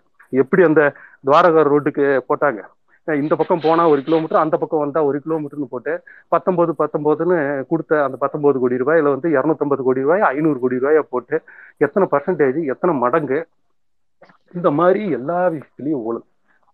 மற்ற மாநிலங்களுக்கு வந்து ஒரு மருத்துவக் கல்லூரி அமைக்கிறதுக்கோ எய்ம்ஸ் அமைக்கிறதுக்கோ வந்து ஒன்றிய அரசோட பணம் வந்து வருது. தமிழ்நாட்டுக்கு அமைக்கிறதுக்கு மட்டும் வந்து உங்களுக்கு ஜப்பான்ல இருந்து நிதி உதவி வந்தாதான். ஏன் 2013, 2014 வந்து 100 தடவை சொன்னாரு புல்லட் ரயில் கொண்டு வருவோம், புல்லட் ரயில் கொண்டு வருவோம்னு? 10 வருஷம் ஆகுது, எங்க புல்லட் ரயில் வந்திருக்கு? இருக்கிற ஒன்று ரெண்டு வந்தே பாரத்தும் வந்து எருவு மாட்டுக்கு கண்ணு குட்டிக்கு வந்து சின்ன பண்ணப்பட்டுக்கிட்டு இருக்குது. இருக்கிற ஒரு 4-5 பேர் போயிட்டு இருந்தாங்க. அந்த வீட்டுக்கு ஒரு தெருவுக்கு 4-5 பேர் வந்து அந்த சீனியர் சிட்டிசன் முறையில் வந்து ரொம்ப கஷ்டப்பட்டுக்கிட்டு அந்த சின்ன சின்ன தொகைகளை சேமிச்சுட்டு இருந்தாங்க. அதையும் வந்து தூக்கிட்டு அந்த சீனியர் சிட்டிசன் அப்படிங்கிற ஒரு விஷயத்தையே எடுத்துட்டு ரயில் டிக்கெட்டை வந்து 3 மடங்குங்கிறது 6 மடங்கு பண்ணிட்டு இன்னைக்கு லாபம் இல்லைங்கிற மாதிரி கொண்டு போய் பிரைவேட்ல கொடுத்துட்டு இருக்கிறாங்க. உலகத்திலேயே மிகப்பெரிய ஒரு மக்கள் அதாவது மனித வளம் மிக்க ஒரு லேபர் இது பாத்தீங்கன்னா ரயில்வே துறை. அது இந்திய ரயில்வே துறை மட்டும்தான், வேற எங்கேயுமே கிடையாது. சொத்துக்களும் அதுதான் அதிகம். அதுக்கடுத்து பிஎஸ்என்எல். அந்த ரயில்வேயும் பிஎஸ்என்எல்லும் மூடி முடிச்சு அதுக்கப்புறம் ஏர்போர்ட்டையும் துறைமுகத்தையும் முடிச்சு எல்லா பணத்தையும் வாரி வாரி சுருத்திட்டு போய் எல்லாம் கொள்ளையடிச்சிட்டு போகணும் அப்படிங்கிற ஒரு எண்ணத்தோட தான் பண்ணிட்டு இருக்கிறாங்க. இப்படிதான் போயிட்டு இருக்காங்க. இப்ப நீட்டு தேர்வை ஏன் இது பண்றாங்கன்னா இன்னைக்கு உலகத்துல முக்கியமான நகரங்கள்ல பல நாடுகள்ல சிறந்த மருத்துவர்களா இருக்கிறது தமிழ்நாட்டுல இருந்து போன முக்கிய மருத்துவர்கள் தான். நீங்க எத்தனையோ பார்த்துருப்பீங்க. லண்டன்ல இருந்து ஒருத்தர் வராரு, இன்னைக்கு வந்து அந்த ஈரலுக்கான கல்லீரலுக்கு வந்து பண்றாரு அப்படின்னு பாத்தீங்கன்னா ரேலா குரோம்பேட்டையில இருக்கு அப்படின்னு சொல்லுவாங்க. ஒவ்வொரு விஷயத்திலையும் இங்கதான் வந்து ஸ்டார்ட் அப் ஆயிருக்கு அப்படிங்கறது அவங்களுக்கு தெரியும். இதை எல்லாமே சிதைக்கணும், கல்விங்கிறதும் சிதைக்கணும், இது மாதிரியான விஷயங்களும் சிதைக்கணும்னு தான் பண்ணிட்டு இருக்காங்க. இப்படி பண்ற இடத்துல நம்ம எப்படி கடந்து போயிட்டு இருக்க முடியும்? இதுக்கெல்லாம் ஒரே ஒரு தீர்வு, ஒற்றுமையோடு இருக்கணும். ஒருத்தருக்கு ஒருத்தர் பாலிடிக்ஸ் பண்ணிட்டு இங்க இருக்கிறவங்களே உன்னோட இதெல்லாம் நான் பண்ணக்கூடாது, இது தரவு இருக்கா, ஒரு பதிவு இருக்கா, அதை ரீட்வீட் பண்ணுங்க, எல்லா இடத்துக்கும் கொண்டு போங்க, வாட்ஸ்அப்ல பதிவிடுங்க, நேர்ல மக்கள்கிட்ட சொல்லுங்க, எல்லாமே செஞ்சுக்கிட்டு இருங்க. இதை கிட்டத்தட்ட ஒரு 6 மாசம் மட்டும் செஞ்சோம்னா போதும். நம்மளோட மன திருப்தி மட்டும் கிடையாது, மக்களுக்கு அடுத்த தலைமுறைகளுக்கு கொண்டு போற ஒரு நல்ல விஷயங்களா மட்டும் மாறும். இதை மட்டும் யாருமே தயவுசெய்து பண்ண, அதாவது ஓய்வு கிடைக்கும் போதெல்லாம் எந்தெந்த செய்தி நல்லதா இருக்கு, ஒரு கண்டென்ட் இருக்கா, இது வந்து கரெக்டான இதா, காபி பேஸ்ட் பண்ணி கூட போடுங்க. ஆனா ஒவ்வொருத்தருக்கும் அடுத்தடுத்து கடத்துங்க, அதை டைரக்டா மக்கள்கிட்ட சொல்லுங்க, களத்துல ஏங்க. அதுதான் வந்து ஒரு முக்கியமான வெற்றியா போகும். தமிழ்நாட்டுல மட்டும் செஞ்சா ஒண்ணுமே ஆகாது, மற்ற மாநிலங்கள்லாம் என்ன பண்ணுன்னு நினைக்காதீங்க. அது அதை கொண்டு போறதுக்கு நிறைய பேர் இருக்காங்க. இதே மாதிரி எண்ணத்தோட நிறைய பேர் இருப்பாங்க, அதை செய்வாங்க. வாய்ப்புக்கு நன்றி ஹரிஷ். நன்றி கழுகு பிரதர். ரொம்ப ஆழமான ஒரு பார்வைக்கு பகுத்தறிவு வாய்ந்த ஒரு சிந்தனையை கொண்டு வந்து அமர்வுல புகுத்தினமைக்கு மிக்க நன்றி. வாங்க பிரதர், இது வரைக்கும் பேசாத ஜோஸ் அப்புறம் தமிழ் சுந்தர் பிரதர் 2 பேர்ல யாராச்சும் ஒருத்தர், அப்புறம் அண்ணன் பேரலை அண்ட் ஷஃபீக் மாம்ஸ். வாங்க பிரதர். தமிழ் சுந்தர் பிரதர் இருக்கீங்களா? கைய ஒசத்தி இருக்கீங்க தமிழ் சுந்தர் பிரதர். சரி right, Josh Beni. Thank you Harish. Like for giving me this opportunity. Okay, now first எனக்கு ஒரே ஒரு question இருக்கு, அதல இருந்து ஸ்டார்ட் பண்றேன். நீட் இப்போ வந்து ஆல் இந்தியா இப்போ வந்து இருக்குது, எல்லா ஸ்டேட்லயும் இருக்குது. இப்போ நம்ம வந்து தமிழ்நாட்டுக்கு மட்டும் வந்து எக்ஸம்ஷன் கேட்குறோம். சப்போஸ் இப்போ வந்து கவர்மெண்ட் வந்து நெக்ஸ்ட் எலெக்ஷன்ல வந்து பிஜேபி தோத்துடுச்சுன்னு இப்போ காங்கிரஸ்ல வந்துருச்சுன்னு வச்சுக்கோங்களேன். இது ஆல்ரெடி இங்க வந்து ஒரு சிஸ்டம் போயிட்டு இருக்குல்ல. இப்போ வந்து ஒரு ஷேர் வந்து சென்ட்ரல் கவர்மெண்ட்டுக்கு இத்தனை பர்சன்டேஜ் வந்து நம்ம சீட்ஸ் கொடுக்கணும் அப்படின்னு ஒரு இது கிரைட்டீரியா இருக்குல்ல, அது என்ன ஆகும்? இப்போ வந்து நம்ம வந்து 12th standard மார்க் பேசிஸ்ல தான் நம்ம வந்து சீட்ஸ் அலோகேஷன் பண்ணுவோம் அப்படின்னு நம்ம வந்து உள்ளக்குள்ள நம்ம பேசிக்கிட்டு இருக்கோம்னா, அந்த சென்ட்ரல் அலோகேஷன் சீட்ஸ் வந்து நமக்கு திரும்ப வருமா, இல்லைன்னா அது வந்து திரும்ப சென்ட்ரலுக்கு தான் நம்ம கொடுக்குற மாதிரி இருக்குமா? அது எந்த மாதிரி நிலைமை இருக்கும்? அது யாராவது கேன்சல் பண்ண முடியுமா? அதுக்கப்புறம் நான் அடுத்த டிஸ்கஷன்ல போறேன். நான் பதில் சொல்லிட்டேங்களா ஹரிஷ்? நான் சொல்லிட்டேன். சொல்லுங்க பிரதர். அதுதான் நான் ரொம்ப நேரமா அதுக்காக வெயிட் பண்ணிட்டு தான் கரெக்டா அவர் இந்த நேரம் கொஸ்டின் கேட்டாரு. நீங்க நினைக்கிற மாதிரி இப்ப நாங்க ஒன் டே இடத்துல நான் பணியில இருந்துட்டு வந்துட்டேன். இப்ப எங்க குழந்தைகள் 3 வருஷத்துக்கு நாங்க ஒரு மாநிலம் மாறணும், அதுக்காக வந்து சிபிஎஸ்சி சிலபஸ்ல சென்ட்ரல் கவர்மெண்ட் கேந்திர வித்யாலய பள்ளிகள்ல படிக்க வைக்கிறோம். அந்த சிலபஸ் தான் கொஞ்ச நாளுக்கு முன்னாடி இந்த நீட்டு வர நேரத்துல தமிழ்நாட்டுல பிரைவேட் ஸ்கூல் இருக்குல்ல, மெட்ரிகுலேஷன் இருந்தது, அவங்கள எல்லாம் நிறைய மடைமாற்றம் பண்ணி உங்களுக்கு இன்கம் வரும்னு சொல்லி அவங்களையும் சிபிஎஸ்சி பெர்மிஷன் கொடுத்து வர வச்சது. ஆக்சுவலா சிபிஎஸ்சிங்கிறது எங்களை மாதிரி, அதாவது ஒன்றிய அரசு பணியில இருக்கிறவங்க இடம் மாறிட்டே இருப்பாங்க. எங்க குழந்தைங்களுக்கு நான் இடத்துக்கு அந்த மாதிரி மாறணும்னா மாறி அழைச்சிட்டு போயிடுறதுக்கு அதுக்கு வந்து 15%, 15% வந்து இதுல இருக்கு. இந்த நீட்டு மாதிரி வர்ற எழுதிட்டு வந்தாலோ இந்த சென்ட்ரல் கவர்மெண்ட்ல சிபிஎஸ்சி சிலபஸ்ல வரவங்களுக்காக 15% வச்சிருந்தாங்க. இப்ப இன்னொன்னு முக்கியமான பாயிண்ட் எல்லாருக்கும் நான் ஒண்ணு சொல்லிடுறேன். சிபிஎஸ்இல 1வது-12வது வரைக்கும் படிக்க இல்ல பேராலயா, அது கேந்திரிய வித்யாலயா அப்படிங்கிறது. ஆமா அதுதான் சொல்றேன், அவரு சிபிஎஸ்இ தனியா கேக்குறாரு, கேந்திரிய வித்யாலயா அதுதான். கவர்மெண்ட் ஸ்கூல் நேம் வந்து கேந்திரிய வித்யாலயா, அதுல சிலபஸ் வந்து CBSE central board of secondary education. சரிங்களா, அதுல வந்து சாதாரண ஸ்கூல்ல படிச்சுட்டு வந்தா நீட் எழுத முடியாது. அதுல வர பிளஸ் 2 வரைக்கும் உள்ள சப்ஜெக்ட் மட்டுமே நீட்ல கிடையாது. அதுக்கு மேல பிஎஸ்சி அதை போல டிகிரி படிக்கிற சப்ஜெக்ட் தான் அதுல இருக்கு. கொஞ்சம் கொஞ்சம் தான் அதுல இருக்கு, வெறும் கண் பார்வைக்கு, அதாவது இங்க மறைக்கிறதுக்கு. நார்த் இந்தியாவில ஏன் அவ்வளவு போர்ஸ் இல்ல இல்ல நம்மள மாதிரி ஏன் போராட மாட்டேங்கிறாங்கன்னா, அங்க வந்து இந்த சிபி ஒவ்வொரு ஸ்டேட்டுக்கும் நம்ம ஸ்டேட் மாதிரி 12வது வரைக்கும் வந்து இது என்ன சொல்றது கல்வித்திட்டம் வந்து மாநில அளவுல இருக்கு. அதுக்கு மேல உயர்கல்வியில இருக்கு. உயர்கல்வி வந்து கன்கரன்ஸ் லிஸ்ட்ல இருந்ததான் மத்திய அரசு பிடிக்கிட்டு அதை வந்து அவன் நீட்டுன்னு கொண்டு வந்துட்டாங்க பயன்படுத்திக்கிட்டு. இங்க யார் எல்லா ஸ்டேட்டும் அதுல போராடலை. ஏன்னா எல்லா ஸ்டேட்டும் நம்மள மாதிரி கல்வியில மேம்படல, தனக்குன்னு ஒரு போர்டு அமைச்சிக்கல. நிறைய ஸ்டேட்டுங்கள் தன்னோட சொந்த லாங்குவேஜை விட்டுட்டு இந்திக்கு மாறிக்கிட்டாங்க, தனக்குன்னு ஒரு கட்டமைப்பை உருவாக்கல. நம்ம வந்து கல்வியில முன்னேற்றம் அடைஞ்சிட்டோம், தனக்குன்னு ஒரு கட்டமைப்பை உருவாக்கி பல வருஷங்களா 20-25 வருஷமா வச்சுக்கிட்டு இருக்கோம். அதனால நம்ம தைரியமா இருக்கிறோம், எங்க கட்டமைப்பு போதும் அப்படின்னா அதோட அனுபவத்தை நாங்க அனுபவிச்சுட்டு இருக்கோம். நமக்கு கிராமங்களுக்கு வரைக்கும் ஹாஸ்பிட்டல் கொண்டு போயிட்டோம். ஆனா இப்ப இருக்கிற கரண்ட் சுச்சுவேஷன் சொல்றேன், சிபிஎஸ்இல படிக்கக்கூடிய எங்க குழந்தைகள் கூட நீட் எழுதி பாஸ் பண்ண முடியாது. 1000 இல்ல 10,000 ஒரு குழந்தை கூட வர முடியாது. ஏன்னா அவங்க படிக்கிற சப்ஜெக்ட்ல இருந்து முழுசும் கிடையாது. ஃபார்மாலிட்டிக்கு 20-25% 30% தான். மீதி 70% தனியார் கோச்சிங்ல போய் படிக்கணும். இல்ல அப்படின்னா சிபிஎஸ்சி ஸ்கூல் பிரைவேட் இருக்குல்ல, பிரைவேட் வச்சிருக்காங்கல்ல தனியார் வேளாண் வந்து சிபிஎஸ்சி சிலபஸ் வச்சிருக்காங்கல்ல, அது மாதிரி அதுல போய் தனியா பணம் கட்டணும். வெளியில கோச்சிங் தெரியாம உள்ளுக்குள்ளேயே பணம் கட்டி லட்சக்கணக்கில் பணம் கட்டு. 1000-10,000 எல்லாம் கிடையாது. ஸ்கூல் பீஸை தவிர, நான் சொல்றது ஸ்கூல் பீஸை தவிர, உங்களுக்கு நீட்டுக்கு யாருக்கு வேணுமோ அவங்களுக்கு மட்டும் அதுக்கு தனியா லட்சக்கணக்கில் பணம் கட்டி அதுல மார்க் வரணும். மினிமம் 500-550 மேல போனாதான் உங்களுக்கு பேமெண்ட் ஷீட் கூட கிடைக்கும். இப்ப என்னுடைய இயக்கத்துல இருக்கிற ஒரு தோழர், தேவலத்துல இருக்கிற ஒரு தோழர், சாதாரண ஸ்டேட் போர்டுல இங்க படிச்ச பிள்ளை, சிபிஎஸ்இல இல்ல ஸ்டேட் போர்டுல படிச்சு போன வருடம் +2 முடிச்சு மார்க் எடுக்க முடியல. மறுபடியும் கோச்சிங் கிளாஸ் அனுப்பிச்சாங்க. பெரிய சென்டர் அனுப்ப முடியாது, அவ்வளவுக்கு வசதி கிடையாது. கொஞ்சம் சென்னையை விட்டு கொஞ்சம் அவுட்டர் சைட்ல போய் சின்ன ஒரு கோச்சிங் சென்டர்ல போய் படிச்சுட்டு வந்தாங்க. பணம் கொஞ்சம் கொடுத்து இப்ப 369 மார்க் எடுத்திருக்காங்க. அவங்களால சேர முடியாது, இந்த வருஷமும் கிடைக்காது, இனிமே பணமும் கிடையாது கோச்சிங்க்கு. ஏற்கனவே 2 வருஷம் படிச்ச எக்ஸ்பீரியன்ஸ் வச்சு அந்த புள்ள அடுத்த வருஷம் நான் எழுதுறேன்ப்பா அப்படின்னு சொல்லிட்டு உட்காந்துருக்காங்க. இதான் நிலைமை. நமக்கு ஏன் இது தெரியல? சிபிஎஸ்இ இன்னும் சிலபஸ் என்னன்னாக்கா, நார்த்ல வந்து நம்ம மாதிரி சாதாரண மக்கள் படிக்க முடியாது டாக்டருக்கு. நான் சொன்னல அந்த ஏன் நீட் கோச்சிங் சென்டர் ராஜஸ்தான்ல கோட்டாங்கிற இடம், இன்னும் ஒரு சில இடங்கள்ல இருக்கு. இங்க எப்படி நாமக்கல் சைட்ல போய் பிரைவேட் ஸ்கூல்ல நிறைய படிக்க வச்சாங்க சில பேர், நாமக்கல் அந்த சைட சரௌண்டிங்ல +1 +2க்கு. நான் சொல்றது வெறும் நீட்டுக்கு இல்ல, சாதாரண +1 +2க்கு மார்க் நிறைய எடுப்பாங்க கொண்டு சேர்த்தாங்க. என்னோட வேலையில இருந்த ஒருத்தரும் அவர் பையனை கூட அப்ப சேர்த்தாரு. இடையில அந்த பையன் ஒரு தலையில் அடிப்பட்டு இறந்து போயிட்டான். அதுதான் சொல்றேன், நார்த்லயும் சாமானிய மக்கள்லாம் படிக்க வர மாட்டாங்க. அந்த உயர் ஜாதியில இருக்கிற பணம், ஏற்கனவே பல லட்சங்கள் பணம் இருக்கிறவங்க மட்டும்தான் டாக்டருக்கு எல்லாம் படிக்க வருவாங்க. நம்ம மாதிரி கிராமத்துல உள்ள பிள்ளைகள் நல்லா படிச்சா வந்துடலாங்கிற கனவுலாம் காண முடியாது நார்த்ல. அதனால அவங்கள்ட்ட அந்த அவேர்னஸ் இன்னும் வரல. நம்மள மாதிரி ஒரு போராட்டம் வந்துச்சுன்னா அவங்க நம்மளோட ஆக்ரோஷமா இருப்பாங்க.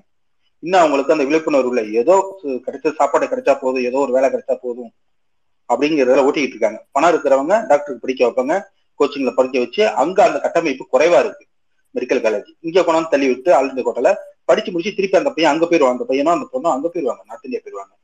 இங்க வேலை பார்க்க மாட்டாங்கன்னா எப்படி பண்ணுவாங்க? 20 லட்ச ரூபா, 25 லட்ச ரூபா, 30 லட்ச ரூபா செலவு பண்ணி இங்க வந்து படிச்சுட்டு நம்ம பக்கம் போய் நாகப்பட்டினத்திலையும் ராமேஸ்வரத்திலையும் இல்ல தருமபுரி டிஸ்ட்ரிக்ட்லயும் உள்ள போய் கிராமத்துல போய் அரசு ஆரம்ப சுகாதாரத்துல போய் அந்த பிள்ளைங்க வேலை பார்ப்பாங்க? பார்க்க மாட்டாங்க. ஏன்னா அவங்க ஊரு இருக்குல்ல நார்த் இந்தியா, அங்க நான் 90% இந்தியாவில சுத்தினதுனால சொல்றேன், அங்கே ஜாதி வாய்ஸ் தான் ஊர் இருக்கும். ஒரு ஜாதிக்காரங்க 100 ஜாதிக்காரங்க ஊர் பக்கமே போக முடியாது, காலடி வைக்க முடியாது, மதம் வாய்ஸ் அது மாதிரி இருக்கும். அப்படி இருக்கிறப்ப அவன் இங்க போய் எப்படி எல்லாரையும் தொட்டு ட்ரீட்மெண்ட் பண்ணுவான்? பண்ண மாட்டான். நான் பிராக்டிக்கலா பார்த்ததுனால சொல்றேன், எங்களுக்கே அவசரத்துக்கு கிராம பகுதிகளில் இருக்கிறப்ப, டிஸ்டர்பான ஏரியாவில் இருக்கிறப்ப ஒரு ட்ரீட்மெண்ட் கவர்மெண்ட் ஹாஸ்பிட்டல் போனா அவ்வளோ அசுத்தமா இருக்கும், அவ்வளோ மோசமா இருக்கும், அவ்வளோ குவாலிஃபையே கிடையாது டாக்டர். அங்க அரசாங்கத்துல ரொம்ப சிட்டியில தான் இருக்க முடியும். உயிர் போனா போனதுதான், இல்ல அதெல்லாம் பாதிக்கப்பட்டு மறுபடியும் தப்பிச்சு பொழைச்சு வந்ததுதான். இதுதான் நிலைமை. வேற பேசுங்க. நன்றி. நன்றி நன்றி பேரலை பிரதர். அவருக்கான பதிலோடு சேர்த்து உங்களுடைய லைஃப் எக்ஸ்பீரியன்ஸு, ஹவு நார்த் இந்தியாவில் இருக்கக்கூடிய மெடிக்கல் ஃப்ரெட்டர்னிட்டி எப்படி இருக்குதுங்கிறதையும் தள்ள தெளிவாக உயர்த்திருக்கு. நன்றி. வாங்க பிரதர் ஜாஸ் பேசியாச்சு. பிரதர் ஷஃபிக், ஷஃபிக் மாம்ஸ் வாங்க.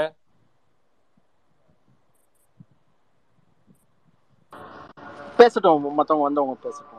மிச்சம் எல்லாம் பேசியாச்சு, நீங்கள் தான் பேசணும். பேசுங்க. ஒரு சின்ன வேலையில் இருக்குமா, சின்ன பேசுகிறேன், யாராவது. சரி, ரைட்டு. வேறு பேச வேண்டியது எல்லாருமே பேசியாச்சே. வேறு யார்? ஜோஸ் பிரதர் எதுவும் பேச வேண்டியிருக்குதா? வாங்க. ஆல் இந்தியா அண்ணன் பரஞ்சோதி அவர்கள் வந்திருக்கிறாப்லையே. இல்லை, ஒரு சின்ன பாயிண்ட் மட்டும் சொல்லிடுறேன் பேரலை சொன்னதை நோக்கி. அந்த ராஜஸ்தானில் இருக்கிற கோட்டாவில் இருக்கிற அந்த கோச்சிங் சென்டருங்க எல்லாமே வந்து ஃபேமஸ்ஸு. அதில் வந்து கிட்டத்தட்ட இந்த ரிசல்ட் வந்த தேதியிலிருந்து இன்னைக்கு வரல 22 பேர் தற்கொலை மாணவர்கள். இது வடநாட்டிலேயே எல்லா இடத்துலையும் நடந்துகிட்டு இருக்கு. இன்னொரு முக்கியமான விஷயம், இப்போ குஜராத்லேயோ அல்லது மற்ற மாநிலங்கள்லையோ இருக்கிறவங்களாம் வந்து சிபிஎஸ்சியில் டாப்பில் போகிற மாதிரியும், அவங்களுக்கு அதே கற்பிக்கிறதுனால வந்து அந்த அந்த சப்ஜெக்டை முடிச்சுட்டு அவங்க எல்லாமே போகிறாங்க அப்படிங்கிறது. ஆனால் அது கிடையாது. ஒவ்வொரு மாநிலத்திலையும் அதற்குண்டான நிறைய முறைகேடுகள், இந்த நீட்டில் வந்து நிறைய முறைகேடுகள் நடந்திருக்குன்னு ஒவ்வொரு தரையும் பத்திரிகை செய்தி வருது. எத்தனையோ வழக்கு வந்து சிபிஐ வருஷம் வந்து கிட்டத்தட்ட 2017 இருந்து நிறைய இருக்கு. எதுக்குமே இன்னும் தீர்வு காணல. மூணாவது விஷயம், எத்தனையோ பேர் பாஸ் பண்ணி டாப்ல போனவங்க ஆள் மாறாட்டம் செஞ்சு எழுதுனது நம்மளுக்கு தமிழ்நாட்டிலேயே நடந்திருக்கு.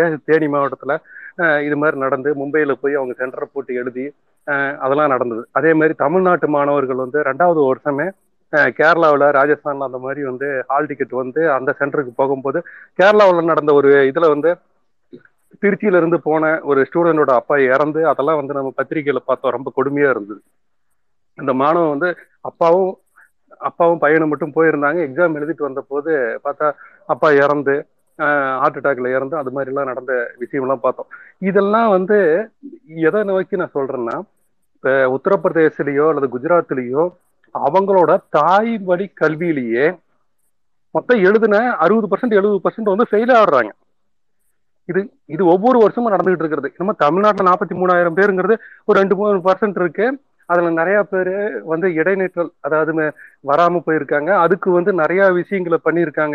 இப்ப இருக்கிற அரசு அவங்களை எப்படி பள்ளிக்கூடத்தை கொண்டு வரணும் அப்படிங்கிறதுக்கு காலை உணவு திட்டம், அல்லது இவங்களுக்குலாம் வந்து ஸ்காலர்ஷிப் கொடுக்கணும், இந்த இது மாதிரியான விஷயங்கள்லாம் பண்ணணும். ஒவ்வொரு வீட்டுக்கும் போய் ஏன் நின்றுட்டாங்க அப்படிங்கிறத ஒவ்வொரு டீச்சர்ஸும் சொல்லணும். அவங்களாம் தனியாக வந்து பயோமெட்ரிக் முறையில் வந்து அட்டண்டன்ஸ் பண்ணணும் அப்படிங்கிற ஏகப்பட்ட விஷயங்கள் கொடுத்துட்டு இருக்காங்க.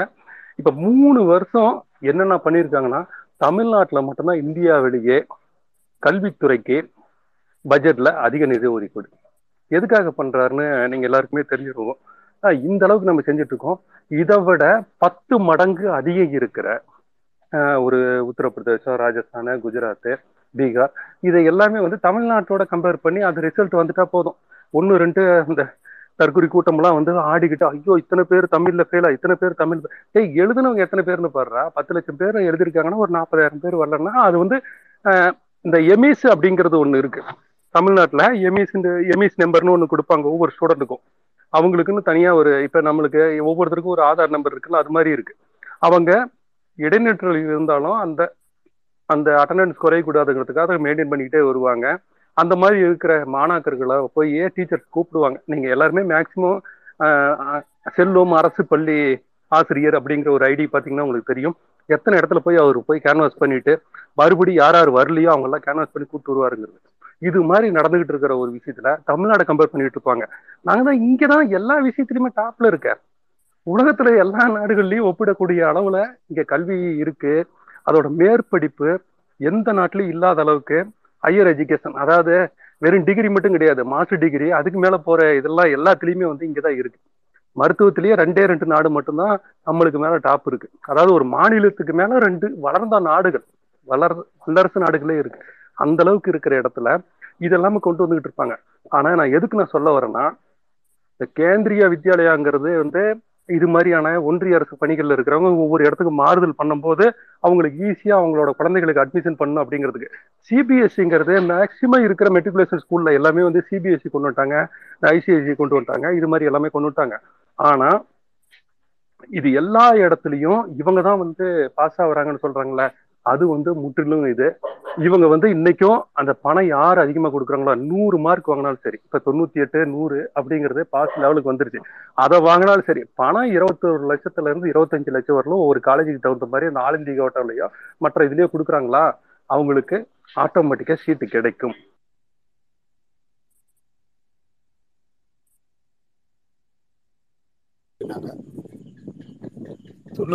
ல வந்து இன்ஜினியரிங் வந்து எப்படி பாடாப்பட்டுச்சு என்ட்ரன்ஸ் கொண்டு வந்து ஜெயலலிதா அவர்களால் இதே அதிமுக எப்படி இன்னைக்கு நீட்டை கொண்டு வந்தாங்களோ அதே போன்ற ஒரு விஷயத்தான் அன்னைக்கு இன்ஜினியரிங்ல கொண்டு வந்தாங்க. அனந்தகிருஷ்ணன் அப்படிங்கிற ஒரு கமிட்டியை போட்டு அது அந்த நீட்டு அந்த இன்ஜினியரிங்கை வந்து எப்படி கட்டுக்குள்ள கொண்டு வரதுக்காக அவங்க முயற்சி பண்ணாங்க. அதை கழக எப்படி உடைச்சு வந்து கழக அரசு எப்படி உடைச்சிது, அதுக்கப்புறம் இன்னைக்கு இன்ஜினியரிங் இன்னைக்கு என்ன நிலைமையில் இருக்குன்னு எல்லாத்துக்கும் தெரியும். ஸோ அந்த மாதிரி தான் இன்னைக்கு இவரு நம்ம சசிகாந்த் செந்தில் அவர்கள் கூட ரொம்ப தெளிவாக ஒரு விஷயத்த சொல்லியிருந்தார். நேரடியாக சாதி மதம் அப்படின்னு கொண்டு வராம மெரிட் அப்படின்னு கொண்டு வந்தா ஜேஇஇ இந்த ஐஐடி வந்து இன்னைக்கு தமிழ்நாட்டு மாணவர்கள் யாருமே அங்கே போறதுக்கு வாய்ப்பே இல்லாம அப்படியே ஒதுங்கியே போயிடுறாங்க. ஸோ அந்த மாதிரியான ஒரு விஷயமா தான் இதை கொண்டு வரத்துக்கு அவங்க முயற்சி பண்றாங்களே ஒழிய கல்விங்கிறது தான் ஒரு மிகப்பெரிய ஆயுதம். அதை நாம் உடைச்சிருக்கோம்.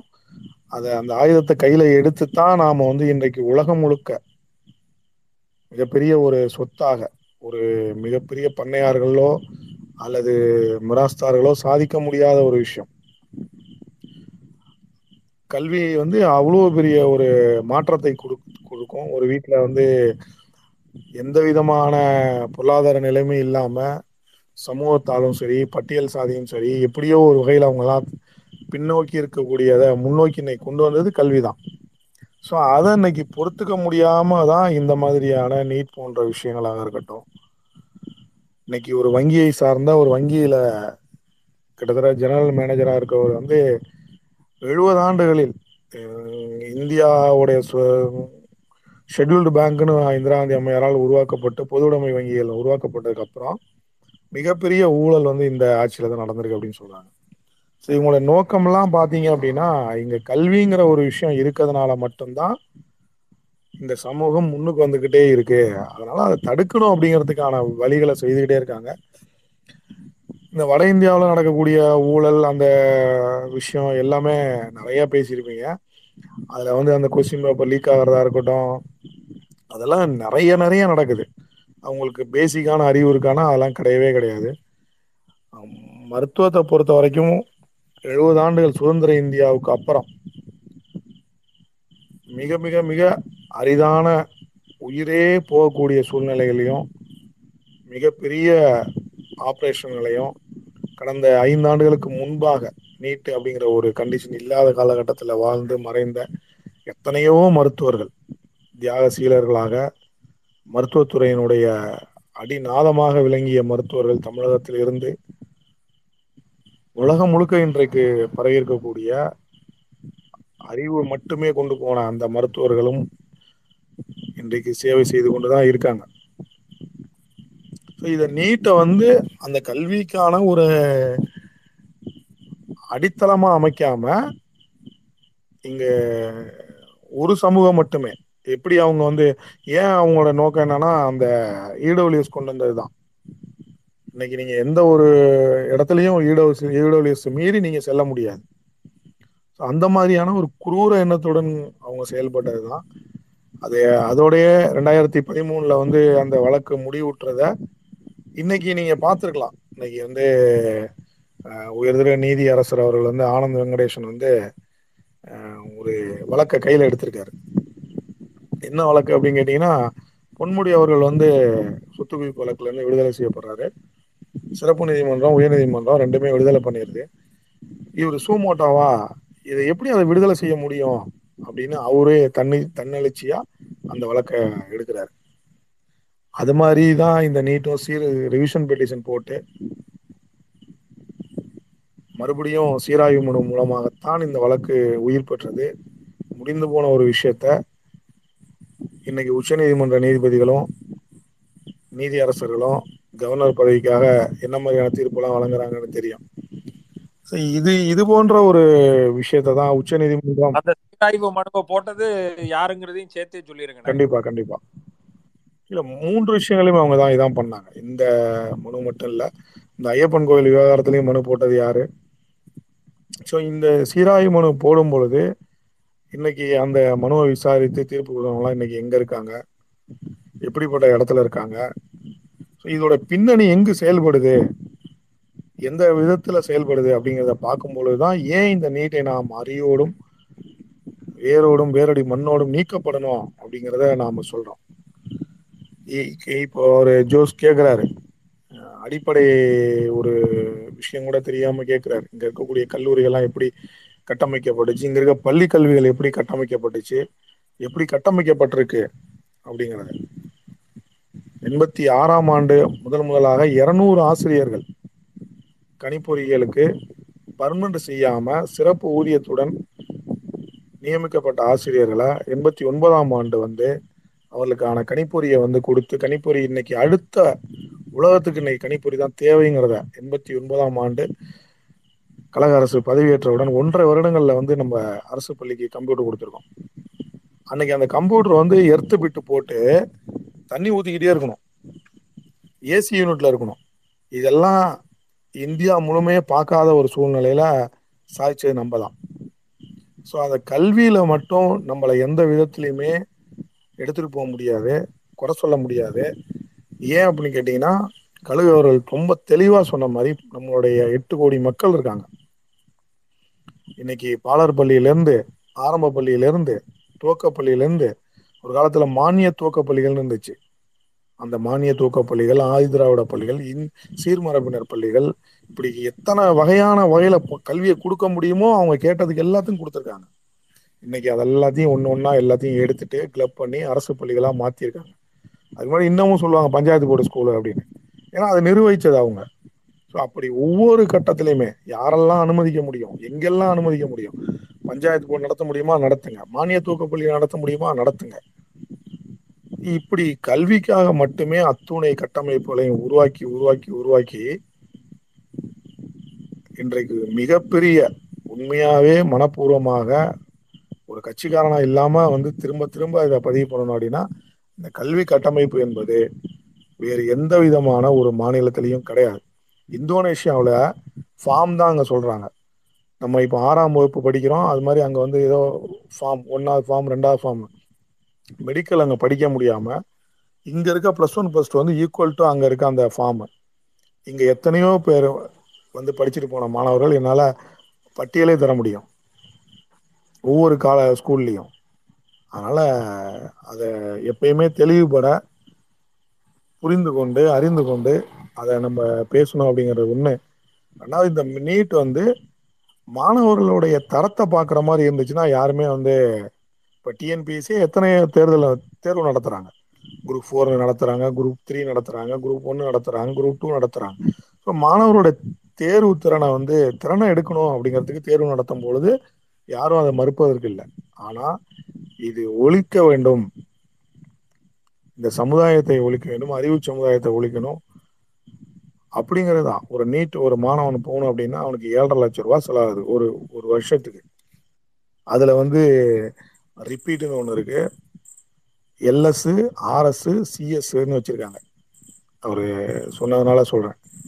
இதெல்லாம் என்னன்னு கூட இங்க இருக்கக்கூடிய ஊடகம் நண்பர்களுக்கு தெரியுமான்னு தெரியாது. நீட்ல இருக்க போய் பார்த்த பேரண்ட்ஸுக்கு தான் தெரியும். ஒன்னொன்னுக்கும் ஒவ்வொரு பேமெண்ட், ரிப்பீட்னா 1, LSனா 1, RSனா 1, CSனா 1, இப்படி 3-4 வகையான விஷயங்களை வச்சிருக்காங்க. 9ஆம் வகுப்புலேருந்து நீட் நடத்துறாங்க. பணத்தை அள்ளி கொட்டி கொடுக்கணும், சும்மாலாம் முடியாதுங்க. கிரீன் பார்க்கு இருக்கிறதுலே இன்னைக்கு நம்பர் 1 டாப் மோஸ்ட் அவங்க தான் நடத்துறாங்க. வேலைமால அவங்கள தான் இன்னைக்கு தமிழ்நாடு முழுக்க இருக்கக்கூடிய மற்ற அனைத்து நீட் சென்றும் அவங்களுக்கு கீழே தான். இந்த கிரீன் பார்க்கும் வேலைமாலும் காம்படிஷன்ல போயிட்டு இருக்காங்க. எவ்வளோ பேமெண்ட்னாச்சும் வேணா லிஸ்ட் போடுறாங்க, நீங்க பார்க்க முடிஞ்சா பாருங்க. இது அரசு பள்ளி மாணவர்கள் எப்படி நம்ம பண்ண முடியும்னு யோசிச்சு பாருங்க. அதனால இன்னைக்கு இருக்கக்கூடிய அரசு ஒரு மிகப்பெரிய கல்வியை நமக்காக கொடுத்துருக்கு. இன்ஜினியரிங் எப்படி நம்ம எடுத்தோமோ, என்ட்ரன்ஸ் எடுத்தோமோ, அன்றைக்கும் இதே மாதிரியே போராட்டங்கள் இருந்துச்சு. ஆனால் யூனிவர்சிட்டி தான் பெஸ்ட்டு, ஐஐடி தான் பெஸ்ட்டு, ஜேஇ எழுதியாகணும், இல்லைனா அவனோட இன்ஜினியரிங் தரம் வரவே வராது அப்படின்னு கூக்குரலிட்ட இந்த மனிதர்கள் தான் இன்றைக்கும் அன்றைக்கு வேறு வழியில் கற்றுக்கிட்டே இருந்தாங்க. இன்றைக்கி ஜேஇயையும் தூக்கி ஓரமாக போட்டாச்சு, ஐஐடியும் தூக்கி ஓரமாக போட்டாச்சு. இன்றைக்கி நாம் இன்ஜினியரிங்கில் எந்த அளவுக்கு டெவலப் ஆகிருக்கோம் அப்படிங்கிறது எல்லாத்துக்கும் தெரியும். அதே தான் நம்ம இதுலேயும் செய்ய போகிறோம். கண்டிப்பாக இந்த உயிர் காவு வாங்கக்கூடிய மாணவர்களுடைய நலனை காவு வாங்கக்கூடிய இந்த நீட்டை வேரோடும் வேரோடையும் மண்ணோடும் எடுப்போம் என்கிறதுல எந்த விதமான மாற்று கருத்துக்கும் ஐயப்பாடுக்கும் இடமே இல்லை. நன்றி ஹரிஷ். நன்றி நன்றி பரஞ்சோதி அண்ணன். ரொம்ப ரொம்ப ரொம்ப ரொம்ப தீர்க்கமான, ரொம்ப நிதானமான, வழக்கம் போல ரொம்ப தாட்ஃபுல்லாக இன்சைட்ஃபுல்லாக கொண்டு வந்து அமர்வை சிறப்பாக மிக்க நன்றி பரஞ்சோதி அண்ணன். ரொம்ப நாளைக்கு அப்புறம் உங்கள் குரலை கேட்கறதுல மட்டற்ற மகிழ்ச்சி. நன்றி. வேற தம்பி சரண் பிரதர், ஜெகதீஷ் பிரதர், அப்படி இல்லைன்னா அண்ணன் பரம் சரண். சரண் இருக்கியாப்பா தம்பி? தம்பி இல்லை, ரைட்டு. ஜெகதீஷ் பிரதர் இல்லைன்னா பரம் சரண். பரம் சரண் பேசுகிறேன். மேபி டைமிங் இரலவென்ட் நினைக்கிறேன். நான் ரிக்வஸ்ட் கொடுத்தப்ப ஒரு ஜோஸ் வந்து யாராவது ரிலேட்டிவ்ஸ் கவர்மெண்ட் ஸ்கூலில் டீச்சராக இருக்காங்களா தமிழ் மீடியமில் கேட்டார். அதுக்காக வந்து எங்கள் அம்மா டீச்சரு, அவருக்கு எதாவது கேள்வி இருந்தால் கேட்கட்டும். பட் ஐ திங்க் அதெல்லாம் நம்ம கிராஸ் பண்ணிட்டோம்னு நினைக்கிறேன். பரம் சார் இருக்கார், அவரெல்லாம் வெயிட் பண்ணி வைக்கக்கூடாது, அவர் பேசிட்டோம். ஓகே பரம் சார். வணக்கம் வணக்கம் தம்பி, எல்லாருக்கும் வணக்கம். மத்தியானமே ஒரு அமர்வில் நீட் தேர்வை பற்றி ரொம்ப விரிவாக விவாதிச்சிட்டோம். அதில் நிறைய விஷயங்கள் பேசணும். சொன்ன கருத்தை திரும்ப சொல்ல வேண்டாம் அப்படின்னு நினைக்கிறேன். இந்த நீட் தேர்வுனால என்ன சாதிக்க முடியும் அப்படின்னு சொல்லி நினைக்கிறாங்க அப்படிங்கிறது தெரியல. அதாவது மருத்துவக் கல்லூரி என்பது ஒரு குறிப்பிட்ட சாராருக்கு மட்டும்தான் இருந்ததுங்கிற ஒரு நிலையே நம்ம மாற்றிருக்கோம். அது தமிழ்நாட்டில் தான் நம்ம முதல்ல ஆரம்பித்தோம். அதே மத்தியானம் கூட என்னுடைய பேச்சில் குறிப்பிட்டேன்.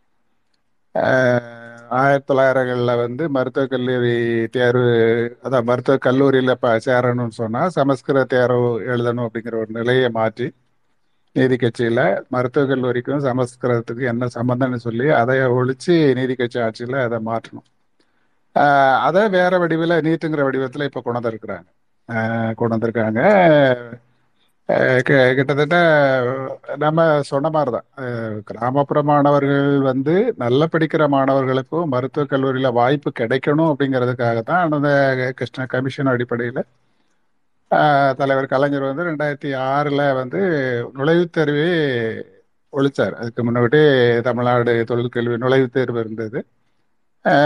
அதில் நம்ம பாடங்களில் அகடமிக்கில் கிடைக்கக்கூடிய 200 மார்க்கு, அப்புறம் நுழைவுத் தேர்வுக்கு 100 மார்க்கு அப்படின்னு வச்சுருந்தாங்கன்னு நினைக்கிறேன். 300 மார்க்குக்கு தேர்ச்சி பெறக்கூடிய அதில் ஏதாவது ஒரு வாய்ப்பு கிடைத்தது மாணவர்களுக்கு.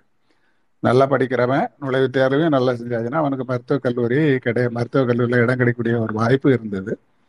ஆனால் அந்த நீட் தேர்வு வந்ததுக்கப்புறம் அது முற்றிலுமே மாறி போச்சு. நீட் தேர்வு அடிப்படையாக மட்டுமே வச்சுமே மாணவர் சேர்க்கைங்கிறதுனால நம்முடைய மாணவர்கள் நிறைய அவங்களுடைய வாய்ப்பு பறிபோனதும் காரணமாக தான் நிறைய கிட்டத்தட்ட 22 மாணவர்கள் தற்கொலை செய்துக்கிட்டாங்க. அந்த மாணவர்கள் நம்ம அதையும் குறிப்பிட்டது போலதான், அவங்க ஒன்றும் நீட்டு தேர்வில் தேர்ச்சி பெறாமல்லாம் ஒன்றும் தற்கொலை பண்ணலை. நீட் தேர்வு தோல்வி காரணமாக இருந்தால் நம்ம ஊடகங்கள் எல்லாம் பொய்யை கட்டமைக்கும்.